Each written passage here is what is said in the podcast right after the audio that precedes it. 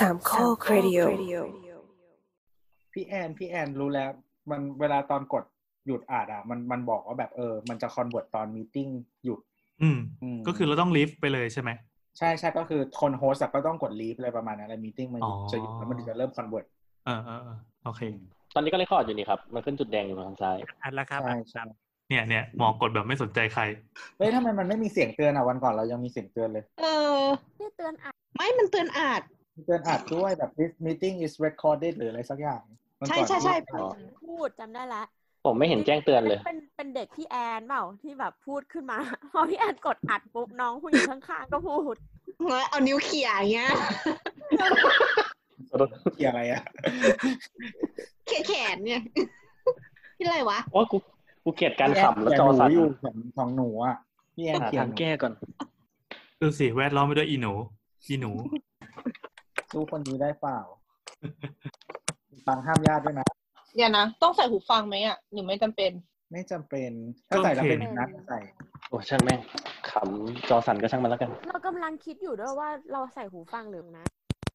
อันนี้แบบไม่ใส่อันไหนเสียงดีกว่ากัน ไม่ใส่ ไม่ใส่อันหลังอะดี เอาโอเคใส่มาตั้งนานโอเคอะงั้น เริ่มเลยค่ะ เริ่มเลยนะครับ ก็สวัสดีฮะ ไม่ได้เหรอคิดนานมากเออก็ยินดีต้อนรับเข้าสู่รายการเราสองสามโคกนะฮะ EP ที่เท่าไหร่แล้วครับ ก็ช่างมันเถอะอะ EP เท่าไหร่ก็ช่างนะครับ ผมเขาจะเห็นมันกระปกวันนี้ก็ผม อะไรวะก็ก็ก็ผมก็ไอซ์แหละครับ ครับ ครับผมต้องโยนไปให้ใครอะให้ใครแนะนำตัวคนเยอะเหลือเกินตามอายุตามอายุไอ้ไอ้เป็นคนแนะนำเลยแล้วกันว่ามีใครบ้างเออจะได้ไม่ตีกัน อ่าโอเคครับ ก็ในเทปนี้นะครับผมก็มีอ่าพี่ประวินนะครับ พี่แต้มพี่ตุ้ยพี่แอนพี่เนตเต้นะฮะพี่น้ำนะฮะพี่ตัวแล้วก็เอิร์กครับจำนวนคนเยอะมากจำนวนคนเยอะกว่าจำนวนคนฟังอีกนะฮะก็อย่าพูดความจริงอย่างนั้นต้องโชว์ตัวเองดิได้เหรอวะอะก็ได้เหรอวะทีนี้ก็ต้องทีนี้ก็ต้องเท้าความก่อนนะฮะว่าทำไมถึงจัดเราสองสามโคกเทปนี้ คือ มันเริ่มจากผมเนี่ยแหละฮะ เป็นคนโยนไอเดียนี้ขึ้นมานะครับผม เพราะว่าประสบปัญหาเขาเรียกว่าเหมือนปรับตัวไม่ค่อยได้นะฮะกับไอ้ปัญหานี้ก็เลยอยากจะมาพูดคุยกันกับพี่ๆ แล้วก็เพื่อนๆนะฮะก็คือเรื่อง work from home นั่นเองนะฮะก็เป็นอะไรที่ค่อนข้างจะคิดว่าหลายๆ คนหลาย ๆ บริษัทเขาก็เริ่มจะ work from home กันหมดแล้วหรือเปล่าอันนี้ผมไม่แน่ใจ มีใครมีข้อมูลเรื่องนี้ เอาแค่ในนี้ก่อนก็ได้ครับว่าแบบมีใครที่แบบว่าเริ่ม work from home บ้างแล้ว เราว่าแล้วแต่บางคนภาคก็ไม่ได้ทำแล้วแต่ภาคธุรกิจหรือเปล่า คือมันก็มีธุรกิจอ่าบางอย่างงานบางอย่างที่ทำงานที่บ้านได้ บางงานก็ต้องทำที่บริษัทเท่านั้นเช่นพวกภาคการผลิตอะเราว่าในห้องเนี้ยคนที่ยังไปทำงานอยู่อะเป็นส่วนน้อยปะเหลือได้กลุ่มครับที่ยังไปทำงานอยู่อะผมใครก็ work from home นะหมอไง ผมก็ work from home เฮ้ยยกเว้นที่ผลใช่เหรอใช่ อะก็เงียบเลยอันนี้ลองไล่ดูก่อนก็ได้ครับสสรุปสรุปว่าใครที่ work from home บ้างอะอย่างผมอะ work from home เรา work from home ตั้งแต่วันที่หกมีหมอประวินยกมือ แล้วก็พี่นัตเต้ยกมือ พี่อานยกมือผมด้วยเรา work from home ตั้งแต่วันที่สิบหกมีพี่ตัวยกมือเช่นกันสำหรับเรา work 16 from นี่ home มาหลายคือปี16แล้เดืวอนนี้หรือสิบหกเดียวพี่ แต่แบบสิบหกนี่คือสิบหกเดือนนี้หรือสิบหกเดือนที่แล้วนะพี่ตัว สิบหกเดือนนี้สิบหกเดือนนี้ก็คือตั้งแต่สิบหกเอ่อเนี่ยสิบหกมีนาคมที่ผ่านมานะครับ แล้วก็ปัจจุบันนี้เราอัดกันวันที่ยี่สิบเจ็ดมีนาใช่ไหมคือตอนนี้บริษัทเรา work from home ถึงวันที่สามสิบเมษาเป็นเบื้องต้นนะฮะอย่างของผมเองก็เพิ่ง work from home วันที่ยี่สิบสี่แต่ว่านโยบายยังมีการปรับเปลี่ยนอยู่ว่าถ้าสถานการณ์แย่ลงอาจจะปิดเพิ่มอย่างของผมเป็นสายวัสดุเคมีก่อสร้าง ฉะนั้นส่วนที่เป็นธุรการเอกสารการตลาดเนี่ยมันยัง work from home ได้ แต่ว่าถ้าการผลิตเขาก็พิจารณาปรับเป็นชุดรอบ ก็คือมีชุด A ชุด B ที่จะเข้าไปทำงานที่สายการผลิตนะครับสรุปมีใครที่แล้วมีใครที่ไม่ได้ work from home บ้างเนี่ยมีเราไม่ work from home เอิร์กเองพี่แอนอะของเราจริงๆจริงๆคือเอ่อต้องบอกว่าการเป็นเจ้าของกิจการมันจะต่างกับการเป็นพนักงานตรงที่ว่า มันแล้วแต่กิจการด้วยนะ อย่างของเราอะก็มีคาเฟ่ที่ต้องไปดูแวบๆกับกับร้านที่เสื้อผ้าร้านสกรีนเสื้ออะไรเงี้ยมันก็ต้องออกไปเพื่อไปอยู่ที่ออฟฟิศอย่างเงี้ยไปเจอน้องเจออะไรบ้างครับ ไปสร้างแรงกดดันให้น้อง ไปสร้างแรงกดดันแต่แต่มองในมุมหนึ่งก็คือพอพี่แอนเป็นผู้ประกอบการอะ พี่แอนก็มีพนักงานใช่ไหมก็คือใช่แปลว่าพี่แอนอะ ไม่ได้ให้พนักงานตัวเองอะ work from home ถูกปะอ่าเรียกว่าครึ่งครึ่งๆแล้วกัน เพราะมันก็มีแบบที่ อาอย่างพวกการผลิตอะเช่นช่างเย็บผ้าอย่างเงี้ยเรียกว่าเกินครึ่งที่ให้กลับไปทำงานที่บ้าน แล้วก็มันจะต้องมีคนที่จะต้องมาจับตัววัสดุหรือว่ามามาตัดสินใจมาอะไรเงี้ยอยู่ที่ออฟฟิศแล้วแล้วเราไม่กลัวเหรอว่าแบบเราก็มีลูกเล็กอะไรเงี้ย ถ้าเกิดช่างเราเขาเขาติดมาอย่างเงี้ยแล้วเราก็เข้าไปเช็คงาน มันก็มีสิทธิ์ติดเปล่า แล้วเราก็เป็นคนเอาเชื้อเข้าบ้านอะไรเงี้ย ต้องมองว่าสเกลเรามันเป็นระดับเล็กมากมากเลยนะ คือ ตัวบริษัทตัวเนี้ยที่อยู่ในออฟฟิศจริงๆก็แค่ไม่ไม่ถึงสิบคนน่ะ ซึ่งพวกนี้ก็คือคนที่ถูกกำชับไว้เป็นอย่างดีแล้วว่าจงดูแลตัวเองอย่างนั้นอย่างนี้ อืม ทุกคนก็น่าจะเข้าใจแต่ว่าเอาจริง ๆ ไอมาตรการการแบบกำชับนี่ก็คือน่าจะเป็นกันทุกบริษัทใช่ไหมฮะที่แบบว่าเขาพยายามจะบอกว่าแบบผมไม่รู้อะอย่างของผมเนี่ย ผมทำแบบบริษัท consult ใช่ป่ะพี่เขาก็จะชอบกึ่งกึ่งไซโคตอนลงโปรเจกต์ว่าแบบน้องๆครับ ก็ดูแลสุขภาพกันด้วยนะครับ ครับไม่ใช่แค่ เพราะตัวแบบเพื่อตัวคุณเองอย่างเดียว เพื่อครอบครัวของคุณ แต่เพื่อโปรเจกต์ของเราด้วย ถ้าเกิดมีใครที่ว่าติดโควิดโปรเจกต์เรา cancel นะครับครับผมมันไม่ได้เสียหายแค่เราแต่มันเสียหายถึงตัวลูกค้าด้วยนะครับทำไมต้องแล้วมัทำนสิดูบต่ออ๋อใช่ใช่เรามีเพื่อนคนหนึ่งทำงานสายไอทีแล้วเขาก็บอกว่าเบื้องบนน่ะเขาคุยกันว่า เออเหมือนลูกค้าอะคือเขาเป็นเป็นไอทีที่เป็นเอเจนซี่อะงงปะอืมอืม เราไม่รู้ว่ามันเรียกว่าอะไรอะเออแต่จริงๆแล้วมันคือ มันคือไอทีที่ที่ไม่ได้เป็นเป็นไอเป็นบริษัทไอทีที่ไปทำให้บริษัทอื่นๆอะ มันก็ต้องไปออนไซต์เขานึกออกไหมมเออ แล้วทีเนี้ยเหมือนบริษัทอื่น ๆ ที่จ้างเขาว่าก็ก็เหมือนมีมีบริษัทหนึ่งอะที่แบบเป็นเงินก้อนใหญ่สุดมั้งพูดขึ้นมาว่า ถ้าบริษัทคุณมีคนติดโควิดเมื่อไหร่อะจะยกสัญเลิกสัญญาจ้างทันทีอืมคุณซึ่งว่าตามกฎหมายอะ ไม่รู้ใช้ได้หรือเปล่า แต่ว่าแต่ว่าแบบ เออเบื้องบนเขาก็รับรับมากำชับพนักงานเขาอะคืออืมของผมเนี่ยจะคล้าย ๆ กันคือมันอยู่ในสัญญาเลยอะครับ ไม่ไม่ใช่มันอยู่ในสัญญาคือเขาประกาศตามหลังมาอีกที คืออันนี้ผมต้องเกรินก่อนว่าจริง ๆ แล้วผมอะคือเลือกไปทำงานเหมือนกับว่าได้ลงโปรเจกต์ไปทำงานที่ต่างจังหวัดเนาะนะฮะเป็นจังหวัดทางภาคใต้แหละ ก็พอลงไปเสร็จปุ๊บแล้วเหมือนกับว่า ระหว่างที่ว่าทำงานอยู่ในโปรเจกต์นั้นสัปดาห์แรก คือผมไปวันที่เก้าเนาะอะ สัปดาห์แรกเขาก็เริ่มส่งเมลตามหลังมาแล้วว่าแบบเฮ้ยแบบให้ดูแลตามแบบมาตรฐานการป้องกันโควิด ของทางบริษัท เพราะว่าบริษัทเนี่ยเขาเป็นสินค้าที่มีแบบ GMP อะครับต้องรักษาความสะอาดต่างๆ นานา ซึ่งเขาก็เลยบอกว่าถ้าเกิดแบบว่าคุณมีอาการติดโควิด แล้วแบบมีการปล่อยปะละเลยอะไรอย่างเงี้ยนอกจากจะยกเลิกสัญญาจ้างแล้วเขายังจะฟ้องร้องค่าเสียหายตามกฎหมายด้วยอะไรอย่างเงี้ยว่าแบบเราเอาเชื้อ เราเอาเชื้อโควิดไปแพร่ให้เขาแล้วก็เหมือนกับว่าทำให้บริษัทเขาเสียหาย ฉะนั้นแบบบริษัทก็ทั้งบริษัทตัวเองแล้วก็บริษัทลูกค้าเขาก็จะบลีฟใหญ่เลยประมาณแบบว่ามึงอย่าป่วยนะ มึงจะติดโควิดนะ มึงติดไม่ใช่มึงชิบหายนะ บริษัทสองบริษัทชิบหายด้วย ซึ่งแบบผมก็ไม่รู้นะคือของของเราอะคืออ่าสิ่งที่ขายอยู่มันเป็นมันเป็น service เป็น service เป็นหลักแล้วก็จริงๆมี Product ด้วยแต่ Product ก็เป็น อ่าเป็นเป็นเป็นเขาเรียกว่าอะไรนะเป็นซอฟต์แวร์อะไรประมาณนี้ก็ยังไงก็ได้อะไรเงี้ยทำงานที่ไหนก็ได้ ทุกคนทำงานที่ไหนก็ได้อะไรเลยเออซึ่งจริง ๆ ถ้ามันจะมีทีมที่เขาทำงานรีโมทอยู่แล้วก็คือแบบมีวันอยู่บ้านอะไรอืมซึ่งพี่โตเป็นหนึ่งในนั้นเออทีมเราไม่ได้เรียกว่ารีโมททีมเราเรียก work from home นี่แหละแต่ว่ามันจะมีอีกทีมนึงเขาใช้คำว่ารีโมทแต่ว่าทีมเราใช้คำว่า work from home ก็ทีมเราก็คือเราเราก็มีวัน work from home อยู่แล้วอาทิตย์ละหนึ่งวันอืมก็คือเป็นวันที่เรากำหนดเองนี่แหละอืมเออแต่ก็คือเหมือนแบบ มันก็เขาเรียกว่าอะไร policy ที่ที่ที่ออฟฟิศอะก็ไม่ได้เขียนอะไรถึงลูกค้าขนาดนั้นนะ แต่ก็เขียนว่าแบบ โอเคแบบว่า เออควรจะนู่นไปห้ามไม่ไม่ควรจะไปที่ไหน ควรจะใส่หน้ากากนู่นนี่นั่นอะไรก็คือตามเรื่องตำราวอะไรเงี้ยแต่ไม่ได้ policy ไม่ได้เขียนว่า โอ้ ถ้าคุณป่วยนะจะหนึ่งสองสามสี่ห้าอะไรประมาณนั้นเออ แล้วบริษัทก็ซื้อประกันให้มีอะไรนู่นนี่นั่นอะไรอืมแล้วก็ อืมแต่ก็มันจะมีแต่ก็จะมีไอ้ policy เรื่องแบบว่า คือก่อนที่มันจะ outbreak มากๆอะมันก็จะมีคนเดินทางอยู่ แล้วคืออ่าครับมันมีหลายคนที่ไปที่แบบไปต่างประเทศในประเทศที่อ่ากระทรวงก็บอกว่าเสี่ยงอย่างเงี้ยแบบญี่ปุ่นหรืออะไรอย่างเงี้ยเขาก็จะมีแบบให้ควอลันที14วันเออซึ่งก็มีคนที่ที่ที่แบบกลับมาควอลันที14วันก็คือ ไม่มีน้องในทีมเรากับควอลันที14วันปุ๊บยังไม่หมดควอลันทีดีอีกประมาณสัก2วันเลย ก็คือออฟฟิศก็ประกาศว่าเออ work from home เลยตั้งแต่นี้ไป ก็เลยเอออ่า ก็คือน้องน้องที่ที่เล่าเนี่ยก็คือไม่ได้มาออฟฟิศประมาณเดือนกว่าๆแล้วเกือบเดือนแล้วเกือบเดือนเออประมาณเดือนหนึ่งอืม นั่นแหละ ก็แบบอันนี้คือที่ที่เราอ๋อพี่นะครับ ของเราก็มีสองขยักเพราะว่าคือเหมือนเหมือนไอ้ที่ทำงานเราอะมันมีหลายตึกใช่ปะแล้วก็ตึกแรกอะ เหตุการณ์จะแบบอีกแบบหนึ่งจากของตัวเราเมื่อกี้คือของเราอะมีคนมาที่ตึกหนึ่งแล้วพอเขากลับประเทศเขาไปอะ ไปเจอว่าเขาเป็นโควิด ไอไอตึกเนี้ยก็เลยได้ work from home ตั้งแต่วันนั้นเลย แต่พอหลังจากนั้นอีกอาทิตย์หนึ่งอะสถานการณ์ในไทยก็คือเริ่ม outbreak เขาก็เลยประกาศให้ work from home ทั้งหมดทุกตึก ซึ่งอ๋อทีมเราอะ work from home ไปก่อนเขาประกาศทั้งสองขยักอะแล้วหนึ่งอาทิตย์เลย เพราะว่าเราเหมือนเราเราคุยกับทางทางต้นสังกัดอะไรเงี้ยเออแล้วก็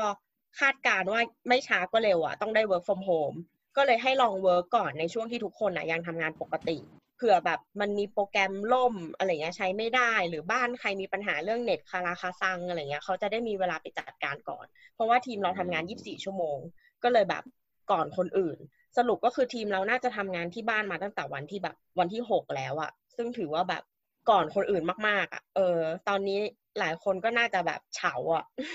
เฉาแบบก็ค่อนข้าง เออ ค่อนข้างมีบางคนที่แบบฉันไม่ไหวแล้วแบบทึ้งหัวตัวเองเงี้ยแบบร้องไห้ บอกว่าเนี่ยแบบวันนี้ร้องไห้สามรอบแล้วนะอะไรเงี้ยอืมคือคือน้องแก๊งที่เราเล่าก็แบบทุกคนแบบว่าบ่นเหมือนกันไม่ได้เข้าออฟฟิศมาแต่ว่าก่อนที่เราจะเริ่ม work from home อะเราก็ไม่ได้ไปออฟฟิศมาประมาณอาทิตย์หนึ่งแล้วเหมือนกันของผมจะแย่กว่าพี่คือของผมอะคือพร้อมจะ work เขาเรียกว่าพร้อมที่จะทำคือพร้อมที่จะทำงานที่ site ที่ออฟฟิศแบบยาวๆอะ คือมันต้องเกริ่นก่อนนะว่าความจริงเขาให้เลือกโปรเจกต์ได้เขาให้ส่ง preference ได้ว่าคุณอยากลงโปรเจกต์ไหน เพราะว่าผมเพิ่งเข้าทำงานได้ไม่กี่เดือนเนาะแล้วเหมือนมันจบช่วง training พอดี เราก็เออเขาก็ถามว่าแบบเฮ้ยน้องสนใจโปรเจกต์ไหนเป็นพิเศษ ไอผมที่ชีวิตขับเคลื่อนด้วยเงิน ก็เห็นว่าเฮ้ยโปรเจกต์นี้ทำงานต่างจังหวัดอะฮะทำงานต่างจังหวัดหมายความว่าไงฮะหมายความว่าจะมี per diem อะฮะผมก็จะได้เงินส่งกลับเข้าบ้านได้มากขึ้นอะไรอย่างนี้ ผมก็วงไว้เลยอะโปรเจกต์นี้ต่างจังหวัดเราจะไปทำโปรเจกต์นี้แน่ๆเพราะเรารู้ว่าเราจะได้ per diem สุดท้ายผมก็ได้โปรเจกต์นั้นจริง ๆ จนกระทั่งเริ่มบินไปวันที่ 9 ตอนแรกสถานการณ์มันก็ยังอะมันก็มีเขาก็พูดเรื่องโควิดนิดๆหน่อยๆแหละว่าเออแบบเออจะน่ากลัวหรือเปล่านะเพราะตามแผนอะมันต้องบินไปกลับทุกวีกับพี่แบบไปวันอาทิตย์กับเย็นวันศุกร์อย่างเงี้ยทุกสัปดาห์นะฮะทีนี้พอผ่านสัปดาห์แรกไปปุ๊บสัปดาห์ที่สองเราบินไปลูกค้ามาบอกแล้วแบบเฮ้ยเพิ่งคิดได้ว่าสถานการณ์มันเริ่มเสี่ยงแล้วเราคือตัวเขาอะไม่กลัวหรอกเพราะเขาอยู่กับที่ แต่เราอะไปกับทุกวีกมีความเสี่ยงมากกว่า เขาก็เลยมาขอเราประมาณแบบว่า เฮ้ย ถ้าอย่างนั้นน่ะไม่บินทุก week ได้ไหม เปลี่ยนเป็นสามสัปดาห์สี่สัปดาห์บินกลับทีได้ไหมอะไรอย่างนี้ อันนี้คือวันจันทร์นะครับผม ซึ่งพอวันจันทร์บอกมาแบบนั้นเสร็จปุ๊บ ไอเราก็กรอกฟอร์มฟอร์มไปเพราะว่าเขาจะถามว่าคนไหนได้คนไหนไม่ได้ วันต่อมาปรากฏเขาอ่าน result จากฟอร์มแล้วหลาย ๆ คนน่ะเขาอยู่นานขนาดนั้นไม่ได้ ลูกค้าเขาก็เลยบอกว่าอะถ้าอย่างนั้นน่ะไอการบินกลับมาครั้งนี้จะเป็นการบินกลับมาครั้งสุดท้ายแล้ว หลังจากนี้ถ้าเกิดใครบิน ถ้าเกิดใครบินกลับมากรุงเทพก็คือไม่ต้องบินกลับเข้าไซต์อีกให้ทำงานจากกรุงเทพซึ่งไอออฟฟิศในกรุงเทพผมอะคือถ้าเกิดเปิดโควิด tracker อะครับจินตนาการแมปเนาะคือจุดแดงแม่งวงรอบตึกบริษัทผมนะมันมีตึกมันมีตึกบริษัทผมว่างอยู่ตรงกลางอยู่ตึกเดียวอะฮะฉะนั้นผมก็อกสั่นฝันแขวนเดี๋ยวตึกนั้นตึกนั้นก็มีคนไม่ใช่เหรอฮะหมายถึงยังไงฮะไม่ไม่ไม่ใช่ว่าไม่ใช่ว่าตึกตึกนั้น ตึกนั้นก็ก็มีคนไม่ใช่หรือที่เป็นไม่ใช่หรือ อ่ามีครับ แต่ณขณะนั้นอะ มันยังไม่มีไงณขณะนั้นมันยังไม่มีมันยังแดงวงอยู่ไอเราก็แบบเฮ้ยบ้านเราก็เวลาที่ว่าเราจะไปออฟฟิศเราก็นั่งรถเมล์สองชั่วโมงเพื่อไปออฟฟิศขากลับก็นั่งอีกสองชั่วโมงยังไงก็เสี่ยงกลับไปยังไงก็ตาย ก็เลยมองว่าอะงั้นงั้นกะว่าแบบกลับครั้งนี้ครั้งสุดท้าย แล้วพอเราบินกลับไปเราก็จะอยู่ยาว เตรียมกระเป๋าจัดกระเป๋าจัดของไปเต็มที่ วันที่ยี่สิบสองคือวันอาทิตย์ ผมกำลังบินนั่งรถนั่งรถแท็กซี่ไปสนามบิน เพื่อที่ว่าจะบินไปครั้งสุดท้าย ก็คือร่ำลาพ่อแม่เรียบร้อยแล้วอะไปนานนะรอบนี้เสร็จปุ๊บลงแท็กซี่หยิบกระเป๋าออกจากท้ายรถไลน์แจ้งเตือนมาจากหัวหน้าบอกว่า ใครที่กำลังจะบินไปหาดใหญ่ยกเลิกทั้งหมดนะครับ แล้วก็ให้นั่งแท็กซี่กลับบ้านหลังโคจากตรแบนี้บ work what the fuck ทำไมคือะอมันทำไมทำไมเขาถึงเปลี่ยนกระทันหัน คือมันมีประกาศที่เขาบอกว่าถ้าเกิดใครออกจากกรุงเทพไปต่างจังหวัดต้องกักตัว 14 วันพอเขาเห็นอ่าประกาศนี้ปุ๊บอ้าว consult บินมาจากกรุงเทพ consult ต้องอยู่ที่โรงแรม14วัน ถ้าเกิดต้องบินไปแล้วต้องอยู่โรงแรม14วัน มันมันไม่มี point ไง แบบบินไปถึงหาดใหญ่แต่เข้า site ไม่ได้ เขาก็เลยมองว่าถ้าเกิดเป็นแบบนั้นลูกค้าเขาก็จะเอาคนพวกเนี้ย คนพวก consult เนี่ย บินไปเสี่ยงที่ออฟฟิศเขาทำไม อืมอ่าฮะ แล้วก็แบบมันเปลืองค่าตั๋วด้วยถูกปะแถมบินไปก็ไม่ได้เข้า site อยู่ดี เขาก็เลยบอกว่าอ่างั้น work from home ไปแล้วกันไม่ต้องบินไปแล้ว แต่ในมุมของเราอะที่ ตั้งใจเลือกโปรเจกต์นี้เพื่อไปเก็บ per diem อะตอนนี้มันไม่มี per diem แล้ว ก็เลยแบบเออค่อนข้างจะเศร้า ว่าแบบเออแบบแผนทั้งหมดแบบหมดการสร้างมากับมืออะไรประมาณนี้ แต่แบบกระทันหันมาก แบบถ้าเกิดว่าบินไปแล้วเรามาแจ้งนี่คือโอเคลาก่อยอ๋ออ๋ออ๋อบินกลับลืมไงแจ้ง จริง ๆ แล้วอะมีคนบินกลับที่บินไปก่อนหน้านี้ บินมีคนที่บินไปก่อนเออไฟเออล์เราอ้าวทำไงวะหนึ่คนบินไปเสร็จปุ๊บเขาก็บอกว่าน้องครับ หัวหน้าหัวหน้าไลน์ในกลุ่มนั่นแหละ น้องครับ ถ้าเกิดบินไปถึงแล้วหาตั๋วบินกลับมาเลยนะครับกลับให้ไปบินนั่งกลับเล่นเลยอะไปนั่งเครื่องบินเล่นแบบบินไปเพื่อบินกลับอะ อ่า ก็เลยแบบ อืม หลังจากนั้นก็เลยได้เริ่ม work from home ฮะคุณนี้ด้วยค่ะอยากฟังคุณหมอประวินอะฟังว่ายังไงบ้างฮะชีวิตคุณหมอ work from home ครับ เป็นยังไงไม่คือปกติงานที่ทำมันก็จะมี part ที่เป็นแบบ ตรวจคนไข้เนอะซึ่ง work from home ไม่ได้แน่นอน ก็ก็ก็ก็ต้องไปแหละ ก็ก็ต้องไป OPD แต่ถ้าเกิดว่าเป็น part ที่แบบอ่าสอนนักศึกษาอ่าก็โอเค from home ประชุมอะไรเงี้ยบริหารอะไรเงี้ยก็ from home มันก็เลยของเรามันก็เลยแบบเป็นแบบกึ่งกึ่งๆบางพาร์ทก็ from home บางพาร์ทก็คือไปโรงพยาบาลไปอยู่ก็สนุกดีสนุกดีแต่แต่แล้วก็แล้วตอนนี้ต้องต้องไปโรงพยาบาลกี่วันนะครับเฉลี่ยแล้ววันอาทิตย์หเฉลี่ยแล้วก็ก็คือไปทุกวัน ทุกวันอยู่ดี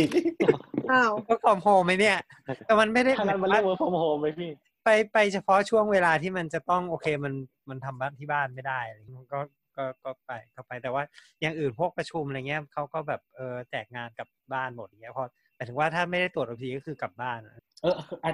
เล่าเล่าอย่างนี้นึงคืออาทิตย์ก่อนที่เราจะเริ่ม work from home อะ เรามีไปหาลูกค้า แล้วก็แบบเหมือนตอนนั้นมันก็เริ่มสถานการณ์มันก็เริ่มรุนแรงขึ้นมันก็เจอหลายตึกแล้วใช่ไหม คือแบบมีวันหนึ่งเราเข้าไปเข้าไปมีติ้งกับลูกค้าที่ที่ออฟฟิศแห่งหนึ่ง เขตปทุมวัน แล้วก็ ก็คือเหมือนพอเดินเข้าไปไปปุ๊บอะก็เหมือนแบบคุยเล่นกันนิดนึงกับลูกค้าแล้วใช่ไหมลูกค้าก็บอกว่าแบบ เออ แบบประมาณว่าได้ยินข่าวไหมคะ เนี่ย ตึกตรงใกล้ ๆ ที่มันมี food court อะค่ะ เป็นออฟฟิศอีกแห่งหนึ่งเออ มีคนติดแล้วนะคะ แบบประมาณแบบมีคนติดแล้วนะคะ อะไรอย่างเงี้ย แล้วก็บอกว่า เออเนี่ย อย่าอย่าอย่าอย่าไปกินข้าวที่นั่นนะคะอะไรอย่างเงี้ยแต่ว่าแต่คนออฟฟิศลูกค้าอะปกติก็ไปกินที่นั่นแหละค่ะอะไรนะเดี๋ยวนะพูดอีกทีสิแล้วก็อันนี้คือพูดก่อนจะเริ่ม present งานเอาแล้วแล้วแล้วสรุปเขาติดไหมคะ ก็คือคือแล้วอ่านแล้วเสร็จแล้วก็ present งานอะไรเสร็จไปผ่านไปประมาณเออเออเออสองชั่วโมง แล้วก็ออกจากห้องประชุมเนี่ยก็คือเปิดมือถือขึ้นมา ก็คือเห็นข่าวลงในแบบ แบบไทยรัฐออนไลน์หรืออะไรประมาณเนี้ยบอกชื่อตึกแล้วก็แล้วก็คนติดอะไรเรียบร้อย แบบข่าวแบบ confirm อะไรเงี้ยซึ่งก็คือตึกนั้นที่ไปประชุม ไม่ใช่ตึกนั้นตึกตึกใกล้ ๆ กันครับ เป็นอีกตึตึกกเอหกนึ่งการวินาทีก็คือที่เขาชีวิตแจ้ง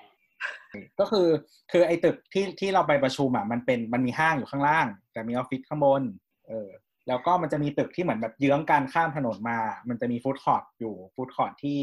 ที่คนโซนนั้นอะชอบไปกินกันเป็นห้างเหมือนกันอะไรอย่างนี้อืมซึ่งเหมือนแบบทุกออฟฟิศในโซนนั้นน่ะ โซนแยกราชประสงค์เนี่ยต้องไปกินตึกนี้เว้ย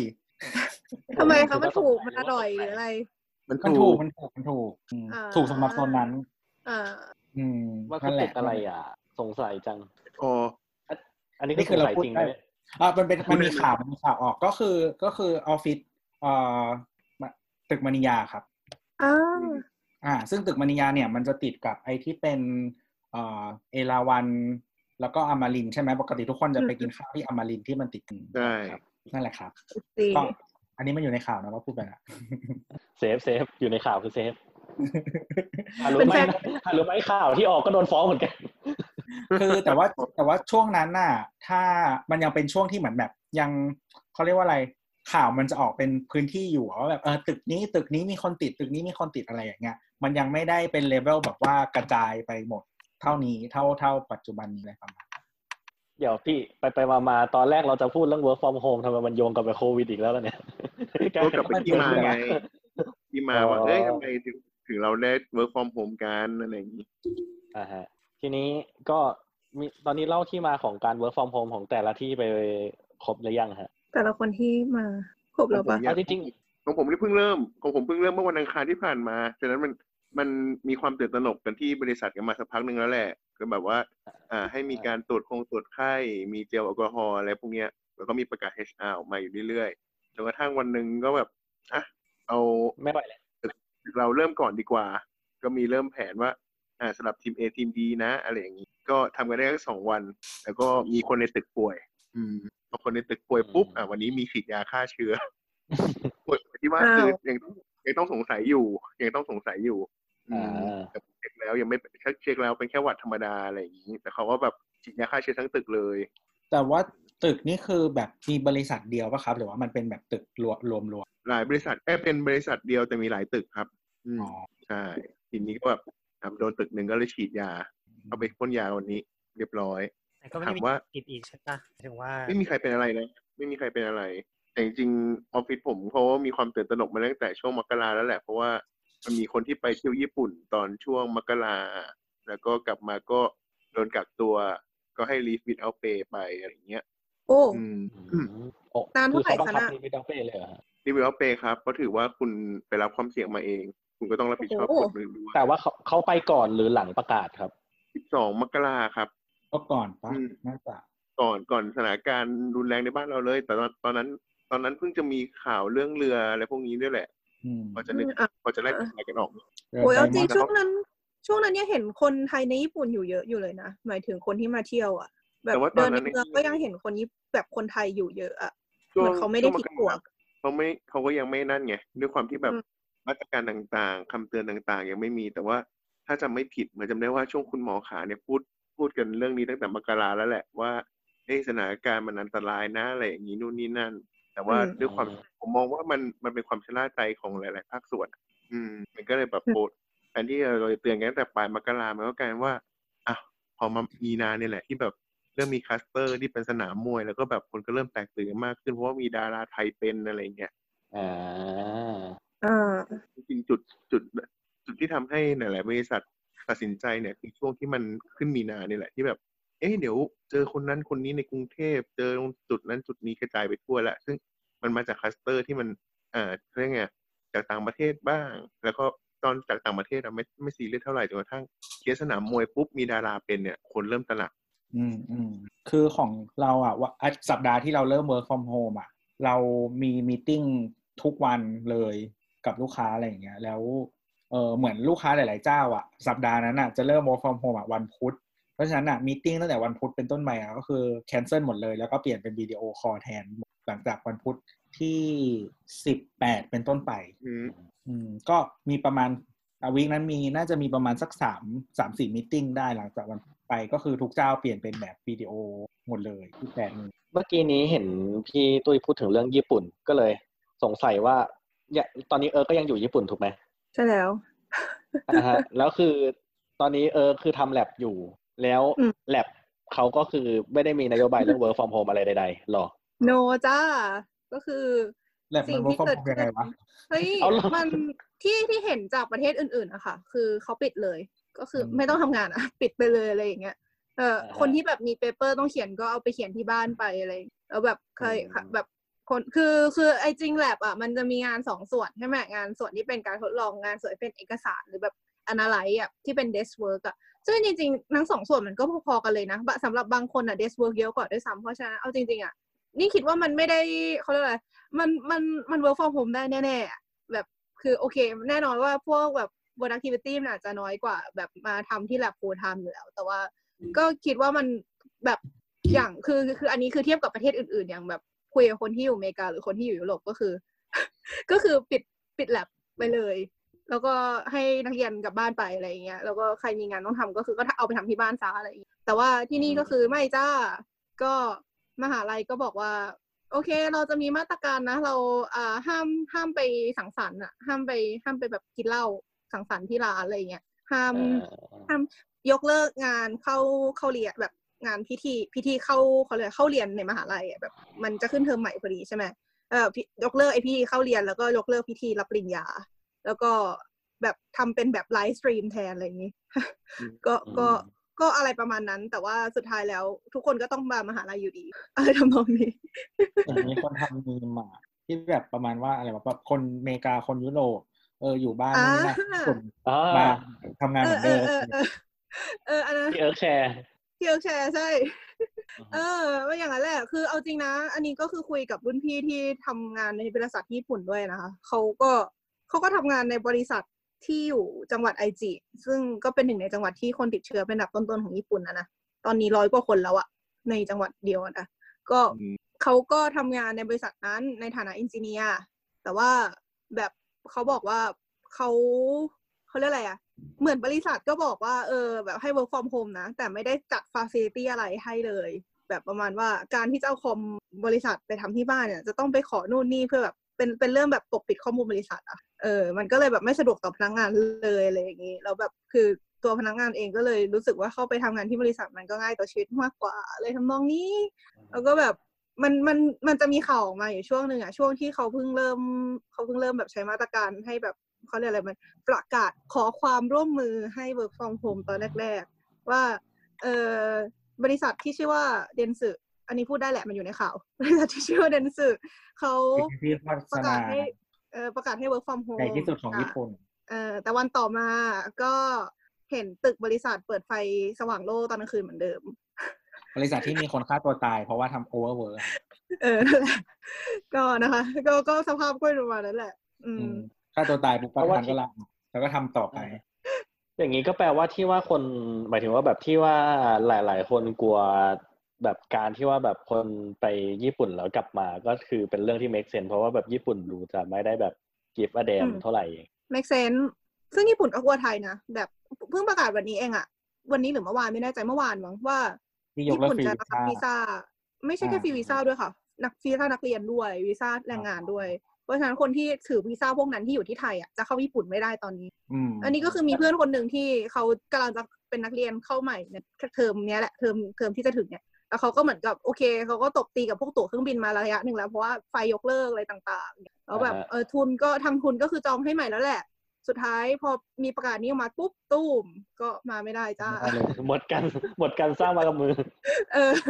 ก็แต่เหมือนมีคนมีคนบอกว่าเขายกเลิกของประเทศชุดอื่นไปก่อนหน้านี้แล้ว อันนี้ไม่แน่ใจเหมือนกันเพราะว่าไม่ได้ตามข่าวที่ของอันอื่นนอกจากไทยแต่ว่า เออแต่โอ้คุณใช่ว่าแต่เขาว่า เขาบอกว่าแบบยกเลิกยุโรปหรืออะไรสักอย่างไปแล้วแบบประเทศกลุ่มเสี่ยงอะไรอ่าประมาณนั้นเออเออเอออ่าคือรู้สึกว่าที่มีแน่ๆก่อนหน้านี้คือ ถ้าเกิดว่ามาจากประเทศแบบกลุ่มเสี่ยงอะต้องกักตัว14วัน อันนี้มีเพื่อนที่แบบเพิ่งกลับมาจากไทยกลับมาช่วงก่อนที่เขายกเลิกเอวีซ่าเนี่ย ก็คือกลับมาก็คือต้องกักตัว14วัน แต่ไอ้กักตัว14วันของเขาอะมันก็คือให้อยู่ที่บ้าน ซึ่งเพื่อนคนเนี้ยอยู่แชร์เฮาส์ ก็จะรู้สึกเอ๊ะโอ้โหเข้าใจใช่ปะคือมันมันเป็นมันเป็นอะไรที่เขียนในกระดาษว่าให้กักตัวสี่วันอะอืมอ่าอ่าอ่าเออ ซึ่งเขาก็ไม่ได้แบบคือเหมือนสมมติถ้าเป็นจีนอย่างเงี้ย สมมติมีรุ่นพี่ที่แลบคนหนึ่งที่เขากำลังจะกลับจีนปลายเดือนนี้เพราะว่าเขาแบบเรียนจบแล้ว เขาบอกว่าเขากลับไปอะเขาทางรัฐบาลอะจัดโรงแรมให้อยู่เลยสองอาทิตย์ แต่ต้องจ่ายค่าโรงแรมเองอะไรอย่างเงี้ยก็คือเป็นการกักตัว 14 วันที่ดูจะ make sense กว่าอืมกว่าการ เขียนในกระดาษว่าให้กักตัว14วัน แล้วก็ปล่อยให้ไปทำกันเองอะไร ก็เหมือนบ้านเราเปล่าอืมนั่นสินะ อะไรอย่างนี้ อืมแบบคนคนจีนที่ว่านี่ก็เขาก็พูดว่า เออ กับตอนแรกๆเขาก็คิดว่าเขาจะอยู่ต่อนะเพราะเขาก็เห็นว่าจีนน่ากลัว แต่พอถึงจุดนี้เขารู้สึกว่ากลับดีกว่าจีนปลอดเพภัราะยว่ายังจีนสตบาอยนใจนี้กมัว่านมันสบายใจกว่า ญี่ปุ่นเยอะจีนปแบลอดบภัอย่างน้อยให้กลับมาตายในแผ่นดินเกิดอย่างนี้เหรอ ไม่แต่ว่าสถานการณ์จีนตอนนี้มันดีขึ้นจริง ๆ แล้วไง มันมันกำลังเหมือนเขาเขาเหมือนดูจะควบคุมได้เยอะขึ้นแล้วอะไรอย่างเงี้ยไม่เหมือนญี่ปุ่นอ่าที่ก็ช่วงนี้ก็คือตัวเลขพุ่งกันรัวๆตั้งแต่หลังหลังจากประกาศเรื่องโอลิมปิกนะคะ ตัวเลขก็พุ่งกันแบบอ๋อคืออั้นไว้อย่างนี้เหรอได้เหรไม่อรู้นะ ก็ไม่รู้สินะอ่าฮะขอขอขอเสียงดีเอ็กซ์ไฟนะฮะใครมีซาวบอร์ดก่อนตื่นตื่นตื่นตื่นตื่นอย่าอย่าเดี๋ยวปวมาจริงอะไรนะอะไรนะ ซาวบอร์ดประกอแอบคหน่อทียฟเลยอืมขนั่อนแหละเสียงค่ะประกอบหน่อยกำลังพูดเรื่องว่าแบบที่ญี่ปุ่นน่ะ ตอนนี้ตัวเลขพุ่งรัวๆหลังจากประกาศเลื่อนโอลิมปิกแล้ว แต่เดี๋ยวนะแต่ตอนนั้นนะไปเจอของเรื่องญี่ปุ่นน่ะ ไปเจอประเด็นหนึ่งบนทวิตเตอร์รู้สึกว่าแบบน่าสนใจมากจน คือตอนตอนนั้นน่ะมันยังไม่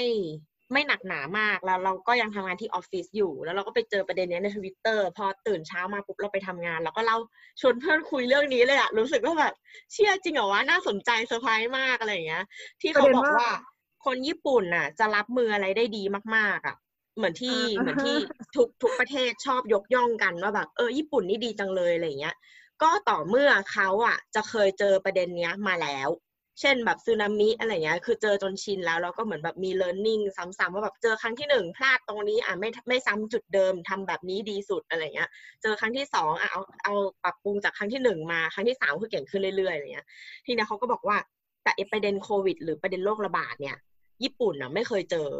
เราก็เลยแบบพินาศพังอะไรประมาณเนี้ย อืมเราก็เราคือเสร็จปุ๊บเราก็เหมือนแบบ จริงมีเหรอคนวะยิ้มและพอะไรยักหน้าเงี้ยนะฮะหลังจากประโยคนี้มีคนยิ้มและพยัเรากหก็น้าแบบนะ เชื่อจริงเหรอวะพินาศมันพินาศขนาดไหนอะไรเงี้ยเพราะว่าอย่างอย่างเราว่าบางกรณีอะคนไทยก็เหมือนเหมือนมีความเด๋ออะแต่มันก็ไม่ได้ถึงกับพินาศเลยนึกออกปะเออเราก็เลยเหมือนแบบอยากดูตัวอย่างของญี่ปุ่นว่าแบบคำว่าพินาศมันเป็นยังไง ก็เลยเลื่อน thread ลงมาอ่านต่ออีกเขาก็มีบอกว่ายกตัวอย่าง เช่น อันเนี้ยเป็นคลิปที่เหมือนนักข่าวไปสัมภาษณ์ คนขับแท็กซี่คนหนึ่งแล้วก็เหมือนคุยกันอยู่อะแล้วก็ด้วยความเป็น privacy อะไรของญี่ปุ่นอะเขาก็จะถ่ายให้ไม่ติดหน้าฮะ ติดตะคอลงมา แล้วก็ข้างหลัง background คือเป็นรถแท็กซี่อะแล้วก็คุยคุยเป็นภาษาญี่ปุ่นแล้วก็มีซับไตเติลขึ้น แล้วก็ถามว่าคุณรู้สึกว่าคุณสุ่มเสี่ยงใช่ไหมอะไรเงี้ยแท็กซี่ก็แบบตอบว่าแบบใช่ครับ เพราะว่าผมมาไปรับต่างชาติมาที่สนามบิน เบื้องต้นเนี่ยผมก็เลยไปตรวจโควิดแล้ว แล้วแบบนักข่าวก็ถามว่าแล้วผลเป็นยังไงคะเขาก็แบบแป๊บนึงนะครับ โทรศัพท์เข้า แล้วก็หยิบจับกระเป๋าขึ้นมาคุยเดี๋ยวนั้น แล้วเขาก็กางมือออกมาบอกนักข่าวว่า อย่าเข้ามาครับ เพราะว่าผลตรวจออกแล้วผมติดเหี้ยสาสาบานว่าไม่แคนดิดพี่ไอ้เนี่ยกูเข้าใจคำว่าพินาศละพินาศจริง แล้วก็แบบไม่ใช่เคสเดียวมีอีกเคสหนึ่งก็คือหนุ่มออฟฟิศอะไปตรวจคือรู้สึกว่าตัวเองขั้นเนื้อขั้นตัวตอนเช้าอย่างเงี้ยเออเมียก็เลยบอกว่าพี่ไปแวะตรวจหน่อยละกันไอ้หนุ่มออฟฟิศก็แบบไปตรวจก่อนตอนเช้าแวะหาหมอคลินิกแถวบ้านปุ๊บเออหมอก็บอกว่า ผลยังไม่ออกคุณไปใช้ชีวิตไปหาอะไรกินก่อน ไอ้หนุ่มนั่นก็ไปไปทำงานตามปกติเนื้อออกปะเพราะแวะหาหมอก่อนไปทำงาน ก็นั่งทำงานแล้วก็คุยกับเพื่อน แล้วก็บอกว่า เออมึงมึงกูไปตรวจโควิดด้วยงนในนี้อะไรเงี้ยสามชั่วโมงผ่านไปหมอก็โทรมา เหมือนกันหวยออก ยินดีด้วยครับคุณติดหนุ่มออฟฟิศก็คือแบบแบบ ชิบหายแล้วคนตัวนี้อย่างเงี้ยแบบทำไงดีใช่ไหมก็แบบบอกคนเพื่อนตัวนี้มึงกูติดกูติดอย่างเงี้ยกูอาคุณตัวนี้เออแล้วแล้วคือแบบแล้วคือไอออฟฟิศมันอะคงเป็นระบบเขาเรียกว่าอะไรอะแอร์แบบเวนอะไรนะventila อะไรนะ ventilation เนาะแอร์อะไรวะแอร์อ๋ที่อมันระบบอ่าแอร์ระบบที่มันอยู่ในในในแบบในผนังอะนึกออกปะอ๋อระบบท่อฝังเพดานอะไรอย่างเงี้ยเออใช่ใช่แล้วก็คือก็เลยปิดทั้งฟลอร์ไปเลยอะอืมโอ้โหแต่ก็ยังดีนะเขายัง action แบบ action เร็วใช้ได้ ประมาณนั้นคนก็เลยบอกว่าคือมันผิดตั้งแต่ทุกคนที่เข้าไปตรวจแล้วสงสัยว่ากูจะเป็นน่ะ ก็เหมือนเข้าไปคลุกคลีกันนึกออกปะไอคนที่อืมไม่เป็นตอนแรกก็คงเป็นแล้วแหละ แล้วแถมพอมึงตรวจเสร็จปุ๊บมึงก็ออกมาใช้ชีวิตปกติอีกอย่างเงี้ยกว่าจะรู้ผลอะไรประมาณเนี้ยอืมเขาก็เลยบอกว่าพินาศอันนี้ตั้งแต่ช่วงแรกๆเลยอะอืม คือจะบอกว่าถ้าอย่างนั้นก็หมายความว่าแบบญี่ปุ่นมีวิธีการเรียนรู้แบบไส้เดือนนะครับ แบบ trial and error แบบต้องคานไปโดนช็อตก่อนสักสี่ห้ารอบแล้วมาถึงจะอยาได้กดูเปลี่ยนโต๊ะตาแต่ไม่ได้ว่ะแล้วไทยนี่เรียนรู้แบบไหนครับ เออเปล่าแล้วไทยคือมันตัวขาดครึ่งท่อนนั่นแต่ยังไม่คานเลยพี่แบบไปไหนดี ติดไม่ได้ได้ไปไหนเฮ้ยแต่อันนี้ อันนี้ยืนยันว่าจริงอยู่นะแบบผ่านไปหมายถึเจ็ดงสิบปีอะนะคน ต่อครับต่ออย่าหยุดสิอันนี้ยืนยันว่าคนแบบจริงจริงเลยแหละ ว่าที่ที่ว่าแบบญี่ปุ่นมันคือถ้าเป็นเรื่องที่มันมีอยู่ในคู่มือมันจะทำได้ปุ๊บปั๊บรวดเร็วมาก แต่ถ้าเป็นเรื่องที่ไม่เคยเจอมาก่อน ก็จะรู้สึกแบบช็อกลนลานทำไงดีอะไรอย่างนี้เพราะอันอันนี้เข้าใจว่าเพราะว่าแบบโครงสร้างอำนาจมันเป็นแบบบนลงล่างแบบมากๆเพราะฉะนั้นคนที่อยู่ล่างๆเขาจะไม่กล้าทำอะไร โดยที่ไม่ปรึกษาคนข้างบน เออเวจะลาว่าเจออะไร จะว่าไปเออว่าก็เคยพูดเรื่องนี้ไปตอนที่ว่ามีพายุฮากิบิสปะที่ว่าแบบอะมีคนที่พยายามจะเข้าเชลเตอร์ แต่ว่าคนที่ว่าดูแลไม่ให้แบบเหมือนอารมณ์ประมาณแบบกึ่งกึ่งๆแบบกาดอะไม่ให้เข้าเพราะว่าแบบเขาไม่รู้ว่าต้องทำยังไงต้องดีลอืมจริงๆมันเหมือนมีกฎมั้งว่าคนที่จะเข้าจะต้องไอไอเรื่องอันนั้นคือเรื่องฮากิบิตนะคือคนที่จะเข้าเชลเตอร์หลบภัยจะต้องมีที่อยู่แบบต้องเขียนที่อยู่อะ แต่คนนั้นไม่มีที่อยู่ เออเขาเลยไม่ให้อะไรทำนองเนี้ยนะฮะซึ่งถ้าเกิดก็ใครคือมันสจะนเป็นใจแบบเรื่องนี้ก็ตามตัวนะฮะซึ่งถ้าเกิดใครสนใจเรื่องนี้ก็สามารถไปติดตามต่อได้ในโจรสลัด เทปที่เท่าไหร่วะยี่สิบหกยี่สิบเจ็ดนะฮะสักอันยี่สิบหกนั่นแหละยี่สิบหก26แหละอะฮากิบิสชิมทีมจุ่มนมเออไอเป็นคนตัดนั่นแหละอะไรม่วะเป็นเนี่ยจะขายของเฉย อยากยกตัวอย่างยกอีกตัวอย่างหนึ่งที่ไม่ได้เกี่ยวกับโควิดอะหมายถึงพี่แอนความพี่แอนพินาศของถอคดนญี่ใจปุ่นความความพินาศของคนญี่ปุ่นที่ไม่ได้เกี่ยวกับโควิดนะแบบหมายถึงเรื่องในในในการตัดสินใจปัญหาเฉพาะหน้า แบบที่น่าจะทำให้เข้าใจง่ายขึ้น เพราะว่าเรื่องเรื่องโควิด มันก็คือมันเหมือนเป็นเป็นเรื่องแบบประเด็นเดียวใช่ไหมก็คือเป็นเรื่องง่าย ๆ เลยอย่างเช่น เพื่อน